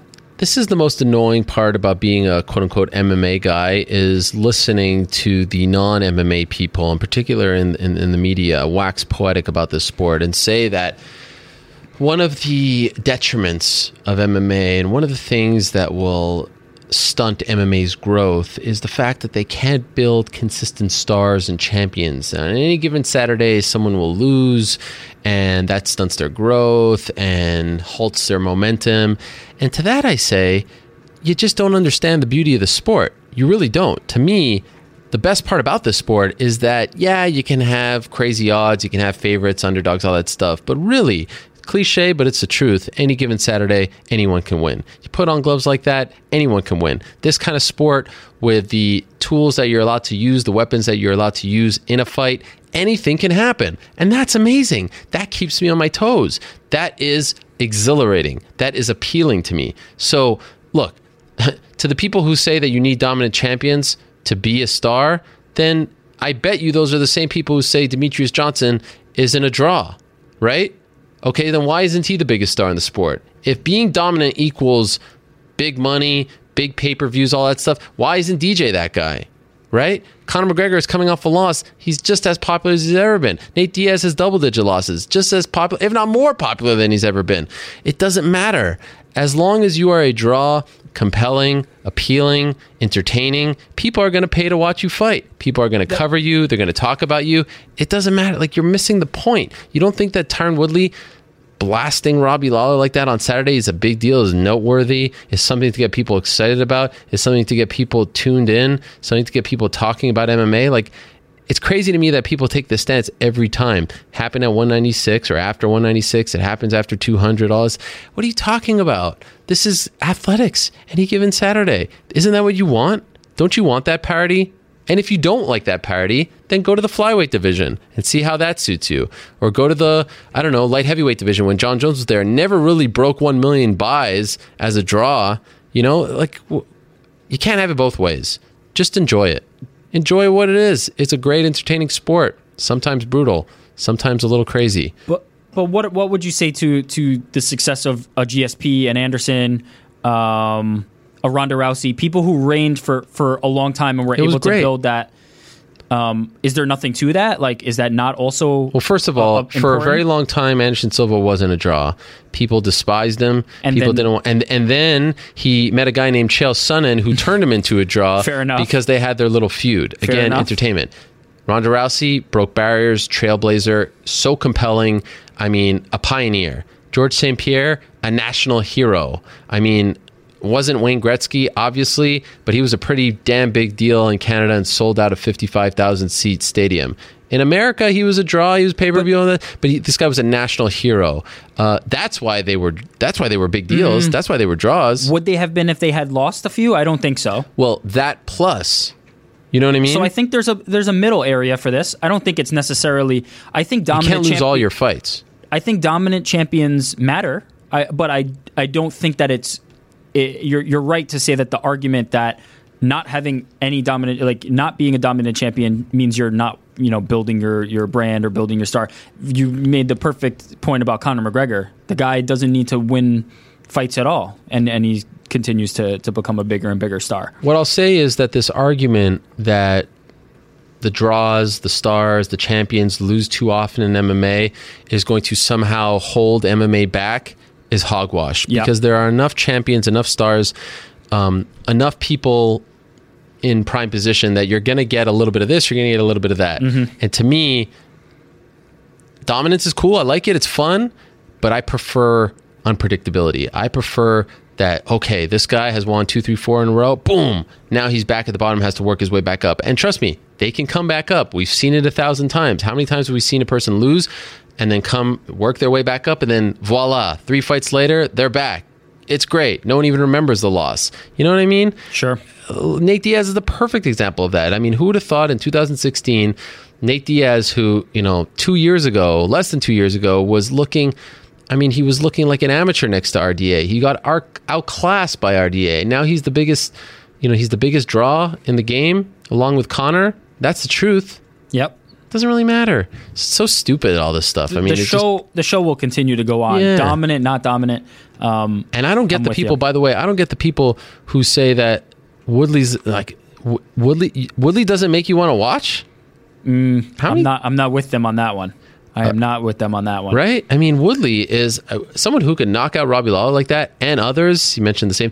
What about that whole thing that he was talking about the flat face? That was fascinating. Yeah. Woodley brings something totally different to the table. Um, Wonder Boy doesn't make you want to watch. There's a lot of guys who make me want to watch who have lot. You know, Wonder Boy got dominated by Matt Brown. Look at him now. You know, so stop it with this. Okay, I'm going to leave you with this as I get our next guest. Nick Diaz. He's been out for quite a while. Um, he's got two losses and a no contest. Is his stock higher than ever? Based on what we just heard, you know, the, all, all, the, the factors against Perfect him, you would example. think that his stock is low. Yeah. Is his stock higher than ever right now? Well, I think the emergence and the rise of his brother Nate has actually helped him. The Diaz brand, if you want to call it that, has never been greater, has never been more lucrative has never been more interesting. Now we never we've never seen it under these circumstances. We've never seen Nate being the bigger star, the bigger draw, the bigger name over Nick. But this kind of helped. I mean, look, I'm sure he didn't want to be on the sidelines for 18 months and not make money. But if that was going to happen, at least his brother was doing the Diaz name proud. And I continue to think about on the day he was suspended for five years by the Nevada Athletic Commission, he gave me this interview. And at the end, he said something very powerful to the effect of, you know, the thing that bothers me the most about all of this is that I won't be able to corner my brother when he fights Michael Johnson. I got him into this mess, and now I have to figure out a way to get him out. And it was super powerful. And you know what? And I hope he doesn't mind me saying this. When I saw him in Las Vegas prior to 200, I don't talk to Nick when I see him about fights. I know when people want to talk and and they don't, but I did feel compelled to say, How about Nate? Isn't that amazing? What's happened to him? And Nick said something that gave me goosebumps on the spot. He said, I guess my work here is done and it was more him it was kind of a combination of him saying it and sort of wondering it but considering what he said about his brother on the day he was suspended for 5 years wrongly disgustingly by the Nevada Athletic Commission man I felt that. And now he's back. And yeah he hasn't won since 137 against BJ Penn. But he's more relevant than ever. And I think everyone loves a great comeback story and everyone has genuinely missed Nick Diaz. So maybe he doesn't deserve a title shot right now, but he's going to get a big fight and he should get paid, especially because he was wronged. Give him a main event, give him a co main on a big fight, give him pay per view points. The guy deserves it. Anyway, I don't even know if that answers the question, but that's uh, that's how I feel about the whole Nick Diaz situation in a nutshell. It was amazing to see him, and I hope we see him sooner rather than later, and I hope they give him a big fight. Um, all right. Speaking of this whole situation, I mean, someone who fits perfectly into this topic is our next guest. He is joining us from New York. There he is, the man himself, the funk master himself, Aljamain Sterling, joining us via the magic of Skype. How are you, Aljo? What's up, guys? What's up, Ariel? Where are you? I'm in my backyard right now on the uh, little porch Oh. I hear uh, Al Iaquinta right now upstairs listening to your show. that is amazing. Ally, yeah. what a what a guy! I love that guy. Say hello to him for us. Ariel, so what's up? we'll get him on soon. I miss Al. Um, uh, first things first. What's going on with the bicep over there? Bionic. Bionic, and uh, it's coming along, man. I almost got full range of motion. I can almost straighten this thing all the way out. And uh, once the bone completely heals, they say that takes about six weeks. Then I can start uh, strength training. So I'm getting pretty close. Four weeks out tomorrow. But I think I'm honestly, I think I could be good to get this thing going a little bit sooner. But I don't want to get too crazy. Uh, what happened?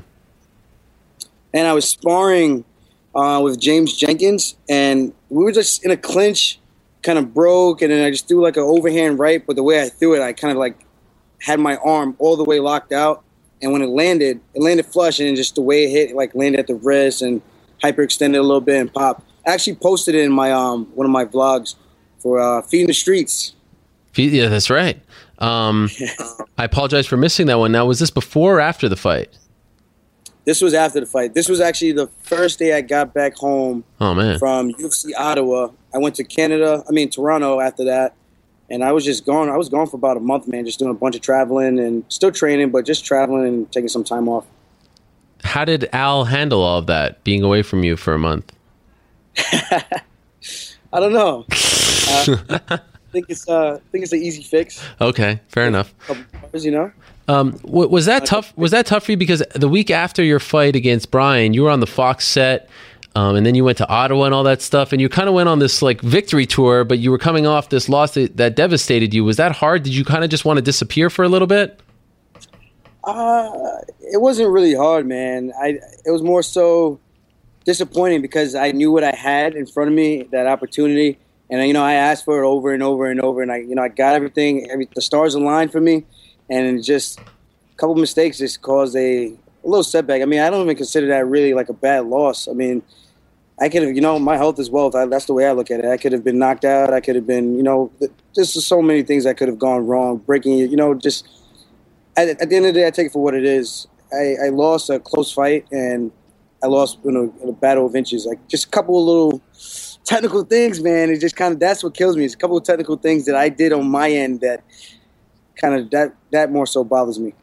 Um, I, I saw an interview that you did with the, uh, I believe it was the Three Amigos podcast on Bloody Elbow, where you talked about being at the club after the fight, and your buddy, oh, who, who's this buddy of yours that was just killing you? What is that? Well, no, no, no. I just wanted to know about because I haven't talked to you since. I'm sorry. I'm, I'm, sorry for asking, but you had to expect me to ask this. Uh, your buddy just kept killing. I mean, he's just like telling you what you did wrong. I mean, the classic buddy just not making you feel better and just he was stabbing the wound, in my opinion. And and then at some point, you just you just you couldn't take it anymore, and you and you broke down crying. How difficult yeah. was that? Oh my god, it sucks. Like just going down that memory lane again. Uh, man, it was tough. It was just, you know, they meant it in good and goodwill. It was just they were drinking, I was drinking. The fight just happened. Mm. Uh, um, I mean, I wasn't hurt or anything like that. It was just, just that moment it just when I kind of recapped it when they just kept talking about, it, I'm like, bro, shut the. I get it. I get it. I know what I need to do. I know the mistakes I made. It's not like something I got to go back and really watch and be like, oh, that's what I did. Oh, that's what I did. I, I knew right as soon as I the fight was over. I was like, man, I I know what I did, and that's that's what that's the beauty of the sport, man. You you can take it for what it is, or you can hang your head about it, and it's just like wrestling. I've learned so much through wrestling, through my losses, and I think that's what made me a better wrestler and eventually a two-time All-American. So I take this for what it is, man. I'm gonna, I'm gonna come back a better fighter. I'm not really too worried about it. Can I you, worried about nothing. Can you tell us what, what, what, what you think those mistakes were? Like, what, what are the glaring ones that you made in the fight? Well, one, don't shoot your load early. uh, that applies in multiple aspects that's of life. That's a good life lesson. Yes, that's right. Two, I, I went to my basic defense, which was my wizard wrist. Um, when a guy shoots in on you and you get stuck against a cage or even out in space, they grab your leg, you get a wizard, which is like an overhook, and then you grab the wrist and you pry that apart. You can never take somebody down with one hand unless the guy's just a lot bigger than you. So that's the that's the uh, philosophy that I teach and what I was taught. So whenever you get those two things, it's almost impossible to get taken down if you're a strong enough guy.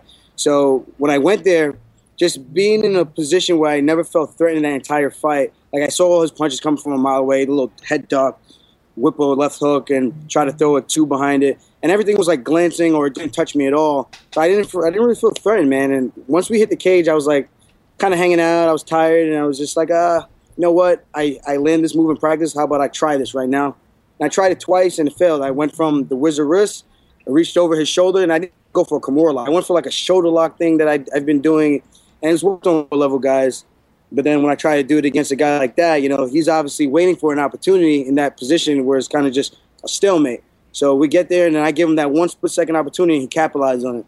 And I just didn't have, you know, normally my brother's in my corner. He's he's like the wrestling coach. Hmm. I normally have Ray covers jiu-jitsu, have Matt, um, no, Ray covers uh, striking, Matt covers the BJJ, and then my brother's in there, and he covers the uh, the wrestling, or even Al, he's in there, covers the wrestling stuff. So I didn't have, I had somebody else in there. But I'm not saying that's the reason. I just I didn't really think about it. I didn't have somebody kind of point that out to me. Just like stick with the wizard, stick with the uh, the wizard wrist basics. And uh, I gave I gave two crucial takedowns, even though there was no damage done or anything like that. It was just I got laid on. That's the way I look at it. I mean, there's nothing else to call it. People call me a lay and pray fighter when I'm actually going for a finish and I'm actually throwing strikes. Getting you're holding my ankles, tickling my toes for for a minute. I don't know. But whatever. It is the better man won that night. That's the way I look at it. You know. Where was your brother? Uh, he was in Miami. What? and you know, the crazy thing is, he he takes a flight and surprises me the day before the fight, and comes out actually the day of the fight, and I'm just like, "What are you What are you doing? What are you doing? Like, where have you been? This makes no sense." Was that? No, you said to him like, "Where have you been?" Yeah, I was just like, I don't I don't get what you just did. Like you couldn't come out, and now you're out here, and I was like, I don't know, but it, it is what it is, you know. So was he? Really, he was in the stands. He was in the stands, and the funny thing is, after the fight, I talked about this in the, uh, the Three Amigos podcast, um, the article. Yeah. And I said like the first thing my brother comes over to me and says is, "Yo," he goes to me, he's like, "Oh, you did this one thing you always tell us not to do, the thing you always tell me not to do, and that's the fancy stuff." And I was just like, I just shook my head. I was like, I know, I know, I know, I know, I know, and just, just one of those things, man. It's just fight IQ, you know. Yeah. Just kind of, you know who you got to know who you're in there with. And I, I, I, took the fight serious. I thought I was in the best shape of my life. Um, but you know, things happen. They promoted the heck out of that fight. You had the whole like uh, Eric B thing, right? Um, yeah. and, and it was just amazing the video and, and you guys were really being talked about more in the main event that night and you were coming off the big contract signing and the free agency and all this stuff. In hindsight, is it fair to say that any, did any of that get to you at all? Uh, I don't think so, man. You know, I felt like it's a job. I, I asked for the extra media. I asked for the extra attention. I, I asked for that. I, I poked the bear, as in the bear. I mean, I'm not even gonna call the guy a bear. I poked the, you know. I poked the guy. Let me just leave it at that. I'm not gonna. I'm Fair not gonna throw any more charges at the guy. But I poked the guy to get the fight because I wanted a tough fight, whereas he didn't want the tough fight. He wanted the easier fight, where I want to challenge myself to see where I can go. So I got all those things, and you know, the the people can say all the the media stuff drains you and everything, but you set everything up accordingly to your schedule. I got my training in, got my weight down. I think I was the lightest guy down there during fight week. I got down there. I think I was about 43, so I was you know, I'm, I'm right on weight. Everything is going perfectly as planned. I felt like I had the best training camp of my life, and it's just sometimes just things just don't align. But I don't think it had anything to do with the uh, the media aspect at all. Um, I thought it was well deserved. We were two guys who earned our stripes. Bryan definitely earned his stripes over um, Garbrandt and Almeida. You got Garbrandt who's talking shit about his opponent. Down, he's down talking his opponent, mm-hmm. saying that oh he he padded his records by fighting taxi drivers and then he knocks him out in the first round, and he's pumping his chest. Oh, I just knocked out Almeida. I'm, I should be ranked higher. I'm like, shut up. You sound you sound stupid. You make no sense. You can't downplay your opponent and talk about how bad he is and how he's padded his record, and then expect for oh, I'm, I'm you know the title shot thing. I don't know. That, that that whole little thing is weird to me. I keep it real, man. I know what I got myself into, and Bryan didn't disappoint. I just felt like I came up short. Um, and, so I'm wondering if you f- you put any unneeded pressure on your shoulders to prove that you were worthy of being this big free agent signing and stuff like that. Did that ever come into play? Like oh, I got to prove everyone. Uh, not so much. I did think I needed to make a statement in that yeah. fight, and I think the first round, I, I kind of like hyped myself up in my head. I was like, oh my god, I can't believe I'm about to get a finish in the first round over this guy. Like, you know, I, I didn't think it would come like that. I thought it was gonna be like a second round, third round finish or something like that. But then when I had him in those compromising positions so early, I was like, man, I'm about to, you know, I, it let me know like where I where I belong, where my skill set is, and just a couple of things. Obviously, my my muscle endurance wasn't all there with my arms. My legs felt great. I, I felt like I moved well throughout the entire fight, although I was tired with my arms. I just had heavy arms. My legs were fine. My lungs were felt fine. I just couldn't really keep my hands up, and I don't know. I kind of faded. Where so he kind of kept he kept he stayed at a steady pace and probably kept in uh, kept building, I guess, throughout the fight. So I don't think no. I, I, to answer your question, I don't think I put any unwanted pressure on myself. Uh, before you came on the show, I was just talking with New York Rick about how in MMA losses don't mean as much as some people think they do in the sense that like yeah. anyone who tries to tell you about oh you know MMA will never be as popular as it wants to be because you know the top guy like a Robbie Lawler or Conor McGregor or a Ronda Rousey will lose and then they lose all that momentum. And I say that's BS you can make the case that Conor's more popular now coming off a loss. Nate has double digit losses etc etc do you feel that same way? Like have you noticed any change in the way? Of course you're going to have people crap talking you that's social media and all that stuff but do you feel like you're you know your star has dimmed at all? Like you really need to do more work in your next fight? Or do you think that the smart fans understand that this is a tough sport four ounce gloves you're going to have setbacks but look at tyron woodley not that long ago he was losing to Rory MacDonald and jake yeah. shield you know what i'm saying where do you fall in that conversation I, I, agree 100% with what you said about Tyron, man. It's just he had a lackluster performance against Rory MacDonald. And if they fought again, I think the fight would be different. And it's the same way. I, I don't look at these individual losses as anything. It's they're they're they're learning lessons, man. If you don't learn anything from it, then it's something else. And I agree. I think Conor's a bigger star and a bigger. He's more captivating now because now people want to see. Oh, can Nate Diaz do it again, or can Conor McGregor rebound and prove that you know that first fight was was uh, quote unquote he just punched himself out and he is actually the better fighter. So for me, I losses don't they don't mean anything. I've lost as an amateur. I've lost a bunch of times as a wrestler, and I always come back, man. I think that's what it's all about. If you you sh- you show your teeth more when you can show what you're made of and your heart. And I, I for me, people probably say uh, he's not a fighter because he doesn't get in there and get get dirty. Like the whole build up where Caraway is saying he's not a real fighter. Why? Because I don't get my teeth punched through my lip. Hmm. Like that makes no sense to me. Like think about that because I don't get my lip busted open, I don't get my nose plastered to the side of my face, that makes me not a real fighter. I tell you what, if a couple of guys would try to round me up and I was back into a corner, I'm gonna freaking throw down. You know what I'm saying? So for you to tell me I'm not a fighter because this one little guy is trying to trying to do something, I, it, it's, it's mind-boggling to me. But to answer your question, man, I don't think this loss is gonna make or break me. I think it's gonna make me a, a better fighter and a better person, and that's pretty much it. Um, have you watched it? Watched it? Oh yeah, a bunch of times. Okay, what's that like for you? I, I, I honestly, in the moment, I felt like I really lost the fight. I felt like he held me down a lot longer than what what it was actually when I actually went back to watch the fight. If that makes sense. Uh-huh. So when I, when I in the moment, you know, I'm you know, I kind of hung my head. I chucked my mouthpiece. Oh, B. I chucked my mouthpiece, and I'm you know, you always taught never to do that, but I was like, you know what, man, I I was I was uh I I didn't perform well. And when I went back and watched the fight, I'm just like, I started scratching my head. I'm like, hold on, let me watch that again. I'm like, and I count the, the, amount of time he had in the second round when he took me down, the amount of damage I landed, even though it wasn't nothing ridiculous by any means, but I was just like, eh, I could actually see why the judge gave me the fight. One judge gave me the fight, and why it should have probably been a draw. But you know, at the end of the day, it depends on how you score the fight. So when I look back at it, I I, I kind of take it for what it is. I don't uh, overanalyze and over uh, obsess over it because it's just a battle of inches. A couple of mistakes. I stick to my regular defense. When he, I think he shot on me twice, and I kind of just shrugged him off. And you know what I'm saying? It's just like when I did the things I was supposed to do, I did everything correctly. He had no answers for me. When I did the things that I normally don't do, he was able to capitalize, and that's pretty much what it comes down to.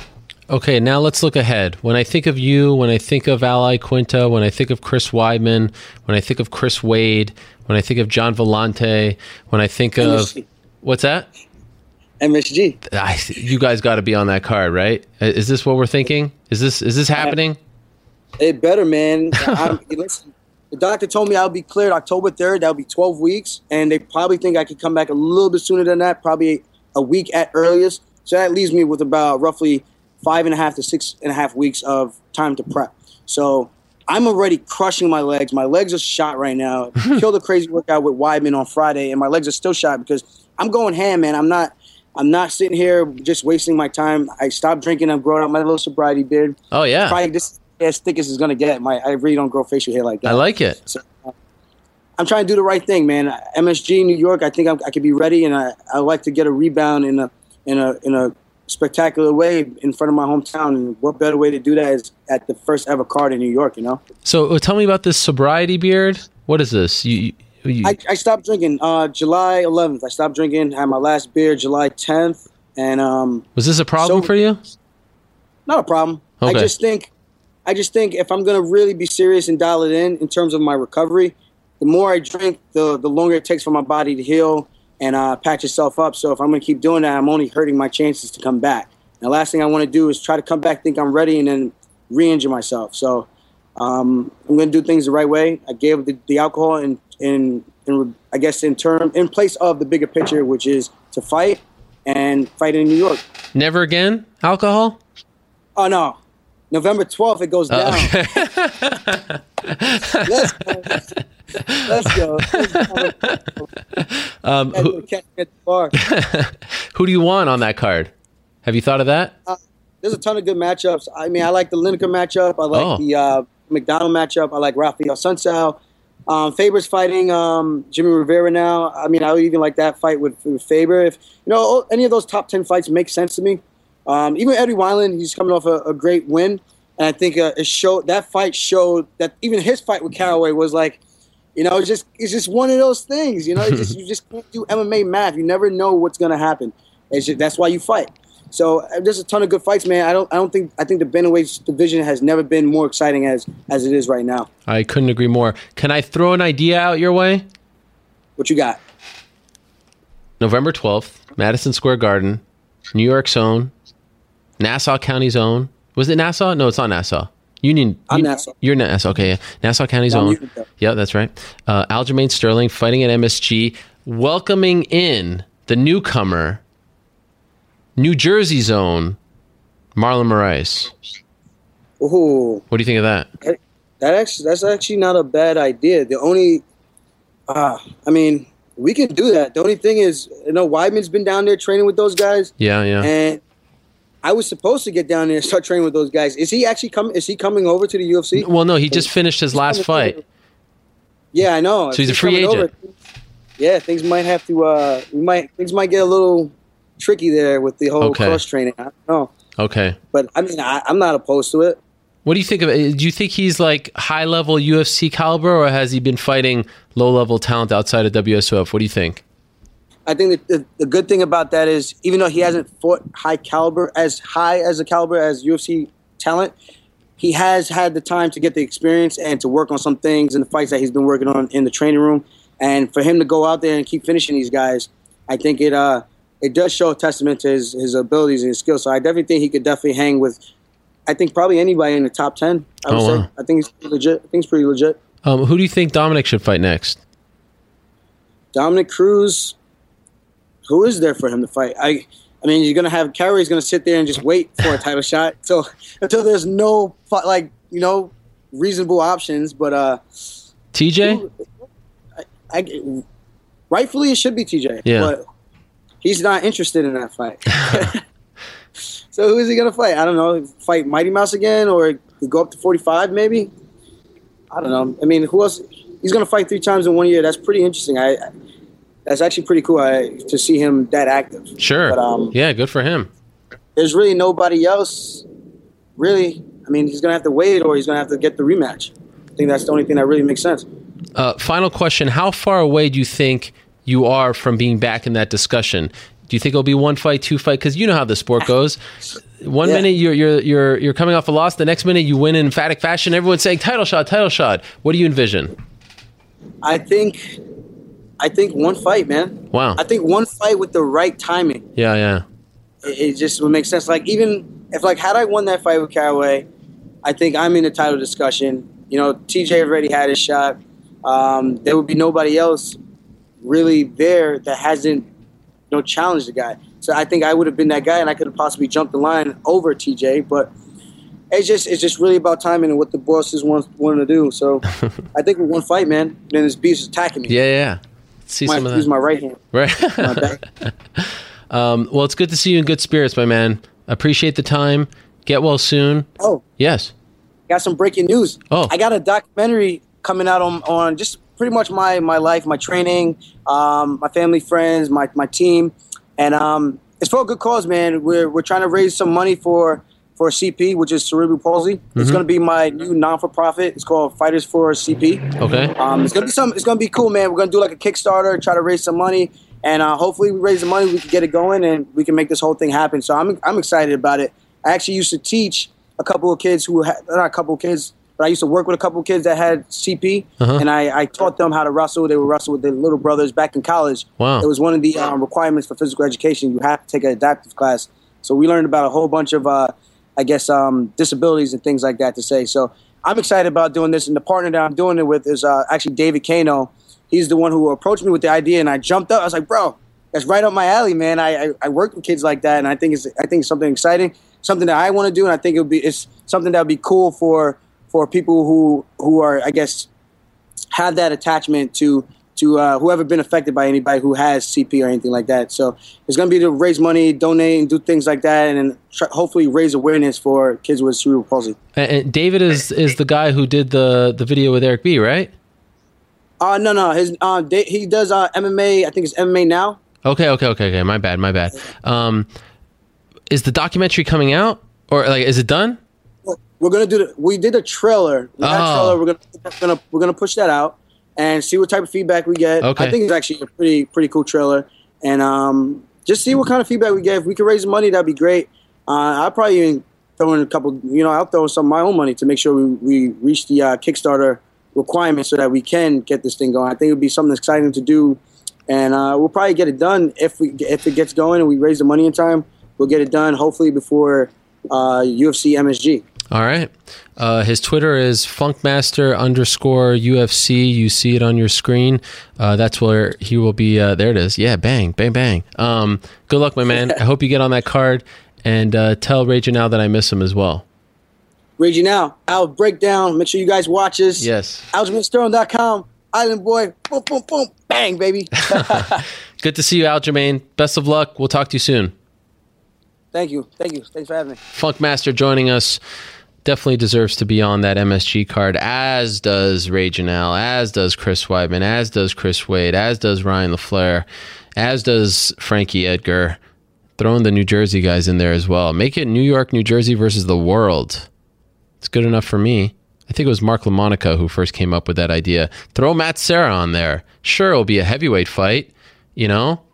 Have him sit in there having some lasagna. I don't know. It'll be great. Who doesn't want to see that? New York Rick? Throw New York Rick on the preview show. Oh yeah, that's right. I should have put that on the um, the double down. No, we see, I wouldn't have put it. It's too risky. You've been throwing that out there into the ether for quite it. some time, I but want um, it. Give yeah. me my shot. I'm, do I have to GSP? Do I have to get on, on the floor and, and beg for it? Uh, no. But I will say, Jed Meshew this weekend in Atlanta really put out the. Uh, he, he, in my opinion, he put everyone on notice. Dang. Every newcomer from here on out has to look at that performance. Wait a minute. Yeah. Why only newcomers? What about people who are already doing it? Well, no, because those guys are more veterans. I'm saying, first time you do any kind of on-camera stuff, it's tough, especially in the analyst role. It's a tough thing, especially when you're in the presence of greatness. I'm just joking. Who are you talking about? Who, uh, who are we talking about here? And, and, Jed did a fantastic job. Um, so you should watch it. I haven't watched it yet, but I did see you, you know, going gaga on Twitter. Listen, what again? Positive. Re- this guy, yeah. unbelievable, disgusting. Is there anything else that you want to say? Tell us about Invicta. Um, we actually have a question about Invicta. Did you oh. you you watched it? I right? watched it with Esther and Casey. You, you, you, if you watch an MMA event with Esther and Casey, it's like watching. Uh, I don't know what it's like. It's like watching a, a, music video with music critics. Do you get what I'm trying to say? Sure. They, ju- they know well they're you know they're involved with Invicta so they know the ins and outs they know they know the whole you know it's a lot of fun um I watched the entire card yes is that and, the question well the question that was the question no no no no um, uh, Peggy Morgan's face was oh one of the boy. more frightening things I've ever seen in my oh entire boy. life. Wow, what happened there?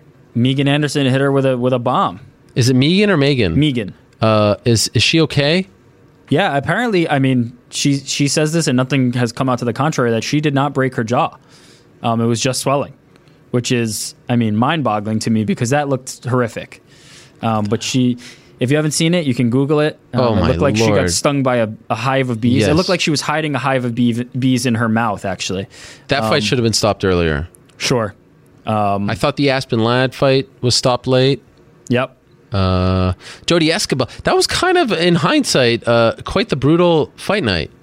I mean, It there was. was there were some bad facial injuries. Esquibel's face looked like a mess afterwards. Right? Is she okay? Yeah. She probably broke her nose. No. Mm, yeah, she did. It exploded. Um, in fact, I think close to the corner, she she said something like, "Yeah, I, I've broken this a million times. Let me keep fighting." When the doctor Oof. came in, um, but uh, it was it was a good night of fights. Um, will Alexa Grasso, who won in the main event, will her next fight be in the UFC? Remains to be seen. Let's see. I think if I'll say this, if the, if the UFC needs uh, Mexican stars, Alexa is definitely one of them. She's she's one hell of a fighter, and and Irene Aldana as well. Oh, look Um, at that! I love the way you say that. The rolling of the that's R's. that's her name. You gotta you gotta call, you know, you gotta say it Sure, sure, properly. sure, pay the sure. pay the proper respect. But uh, she just needs to remain healthy. yeah, well, this time you know uh, her opponent fell off. Unfortunately, No, w- no, it no. Grasso Well, had yeah, not I mean, fought since February of last year. Aldana was scheduled to be on this card. Yeah, what and- happened? and her opponent, uh, they got the visas, but they couldn't physically hand over the passports in time to to get over. So, jeez, um, her her fight got scrapped. Um, but yeah, I mean, you know, the UFC has has made attempts to get into Mexico. Um, Yeah. Cain Velasquez, um, you know, trains here at AKA. These these girls are in Mexico training and, and are really really good. I think you know if the UFC is trying to open those doors, these are uh, these are true Mexican stars. Um, but you know, I think Grasso versus Hill in Invicta is one one hell of a fight and, and one that people are definitely looking forward to. Is that the next fight? Is that breaking news on this Not show? Not breaking news. Don't know, but it'd be hard to to argue against that fight for a title. I will say this about Invicta. This is my opinion only. I'm a huge fan of women's MMA. I think everyone knows that by now. I sincerely, genuinely enjoy watching women's MMA.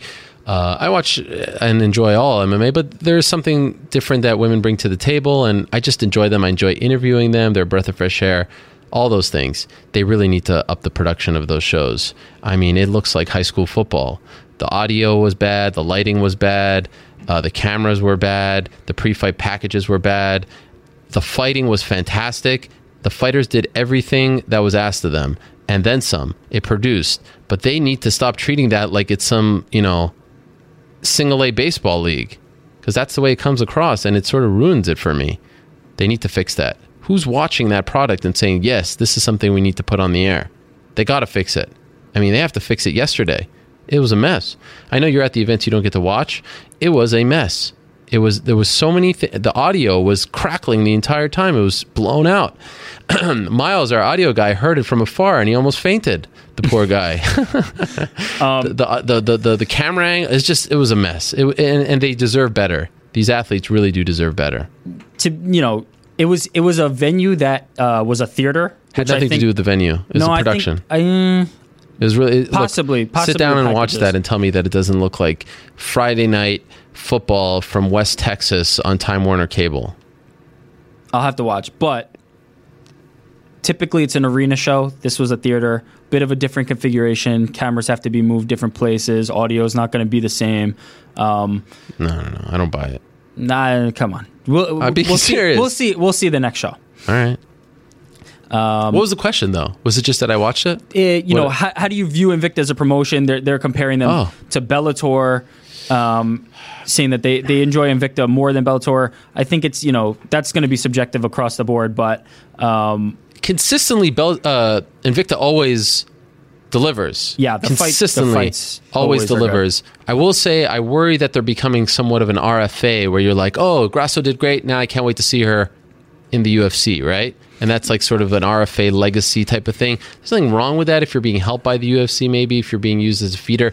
I would love to see them develop, if possible, the 125 division because that's a division that the UFC doesn't have. The 105 division, that's a U- U- UFC doesn't have that. And 145, I thought Anderson kind of dropped the ball when asked in the cage by Laura Sanko about the cyborg fight. That's the fight that makes the most sense, I think. I don't know if she's 100% ready for it, but you can't at that point be like, oh, whoever they want, I don't care. Yeah, I think in terms of that comparison, there's a little bit of difference in the sense that Invicta has whole divisions that the UFC doesn't. Whereas RFA and, and you know other other um, fight properties, um, the UFC has have has established divisions where you know a guy could just essentially ascend there.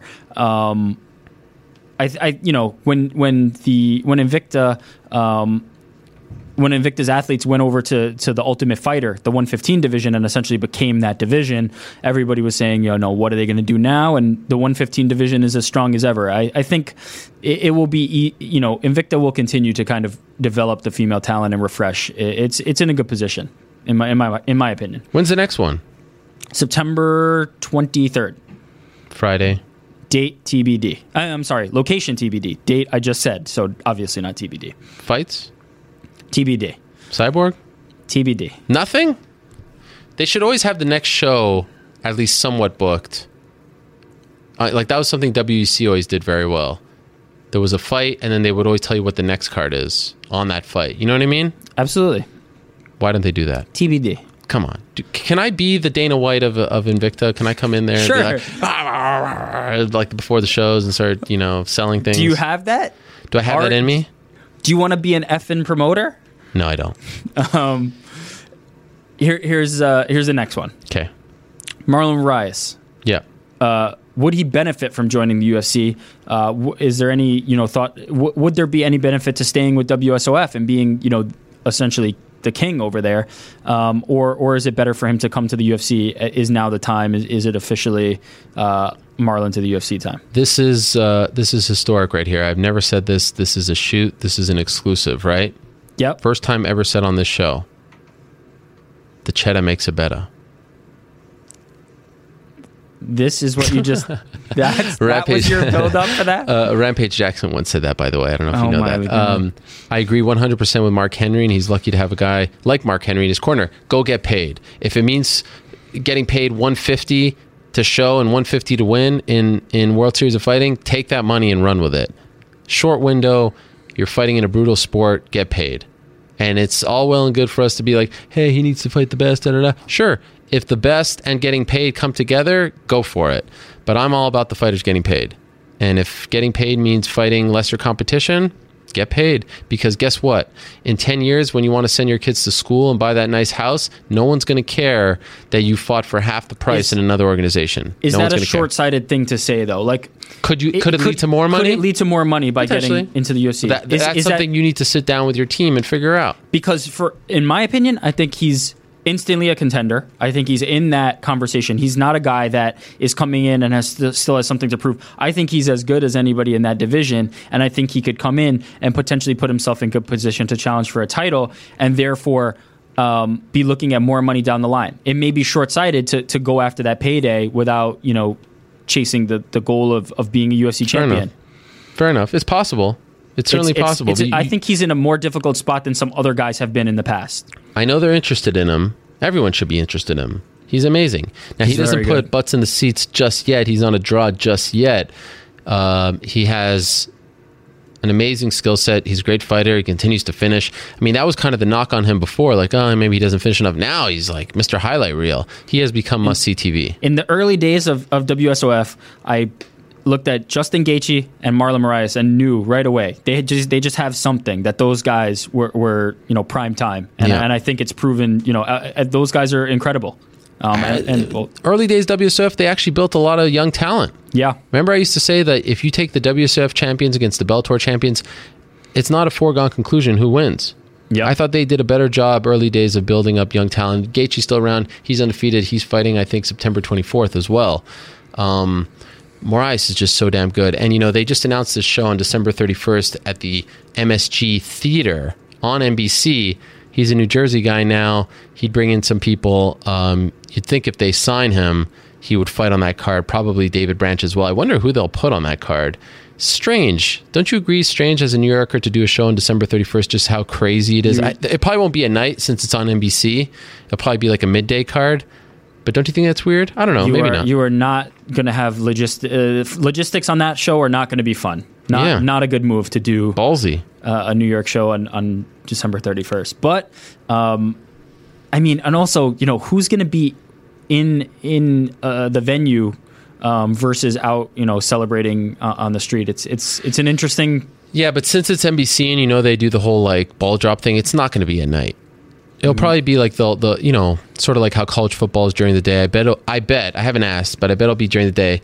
Amazing that they sent out a press release and never included the word theater. It was all like right at MSG. now that's the theater is a beautiful venue. The theater yeah, at MSG. It's not MSG. No, well, come on. It, it but it's not. It's not. It's not. It's not MSG. It's, it's not. It's not. Uh, what's it called? Um, at the Garden. It's not. Uh, you no. know the the the MSG, but um, it's still a, a, really beautiful venue. Um, but uh, yeah, it's. I mean, this will be the test. This will be the test run for something. I, I don't know if uh, if this will work out so well.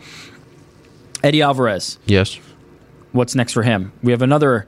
Uh, I think champion. it'll be Khabib. You think so? Yeah. Okay. I mean, that's you know, it's just what what else could they do, right? What do you mean? He's calling out McGregor. He's calling out Diaz. He, they could do. There's a lot was, of permutations. I guess. Um, I don't know. I well, feel like you're, you're, all in on GSP coming in to fight Tyron Woodley, and what? then when it's somebody else, well, because that, that, that, hasn't happened yet. If you're asking me right now, if you're asking me right now, there's just too much that can happen. 155. I guess you could say Nate Diaz. Why not? I don't Diaz know. is a 55er. He said it himself. Why call, not? Call me crazy. Okay. Um, I like that fight, by the way. I think me too. Khabib is is uh, he, he's he's right there. He just needs to stay ready for the week. Okay. Last question. Yes. Evolution of refereeing and judging. Have you noticed these? This person proposed this. I hadn't thought about it, but I did notice these changes as well myself. Okay. Faster point deductions. Yes. Stand ups after one warning. 10 8 rounds. Um, more emphasis on winning exchanges rather than octagon control. You know, guys plodding Yeah, yeah, forward yeah. and not really landing. Uh, referees just being more consistent overall. I've kind of noticed this since UFC 200 that there has been an emphasis on these things. Have you also noticed this? Yeah. I think it's all because of Marc Raimondi and his articles. who he's hard at work right now. He's the- hard at work, tweeting at the- away. Um, I, I, I actually, I'm not, I'm not joking. To be honest, I, I actually think that Mark has caused a lot of change. Um, now, I think there's a lot of smarter people involved, and Smarter than Marc? Is that what you're no, saying? no, no, no, no, no. like in the commissioner roles, executive director roles, all that stuff. Maybe that didn't come out right. Um, I also think that uh, the judges are starting to get it right more. Do you notice that there's been like less controversial decisions? Um, I think I think there has been you know a thought uh, and more thought put into like what a judge is looking at. Mm-hmm. Um, whether it's you know somebody can be winning around off their back foot. Um, yeah. As long as they're landing the the, the cleaner, um, more effective uh, strikes, um, and and I think there has been an uptick in judging. Now I'm not going to go Ariel Helwani and start handing out you know participation trophies for judges who, who do their jobs. Oh, stop it! They've been so bad for so long; they deserve that.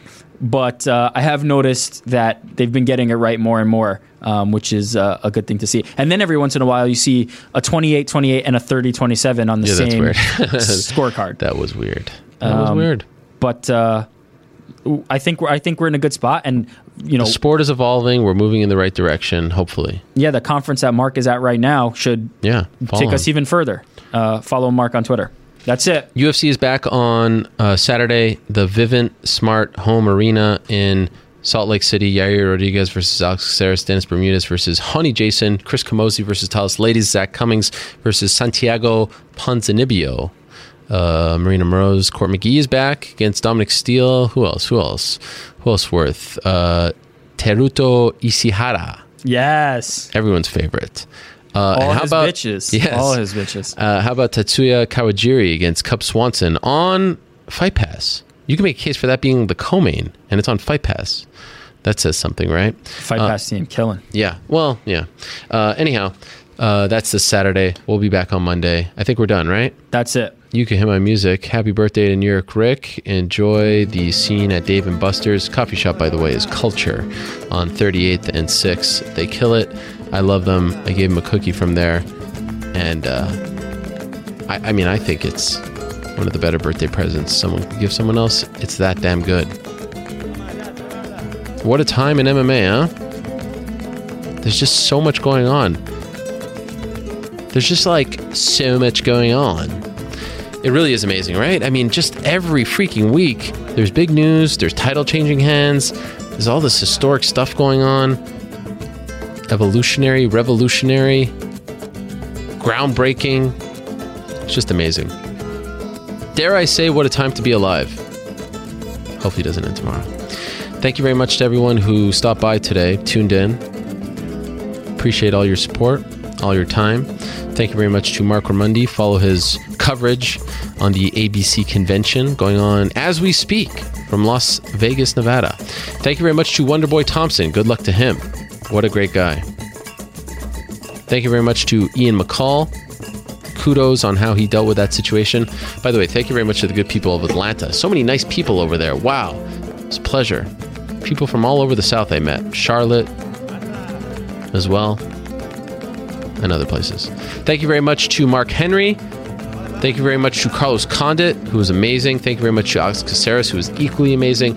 Thank you very much to the new champ. Congratulations to Tyron Woodley, and thank you very much to Aljamain Sterling. Back next week, same time and place. Hit us up on iTunes, little rating. Check out the replay, Stitcher, YouTube, all those other good places and more. Peace out, here.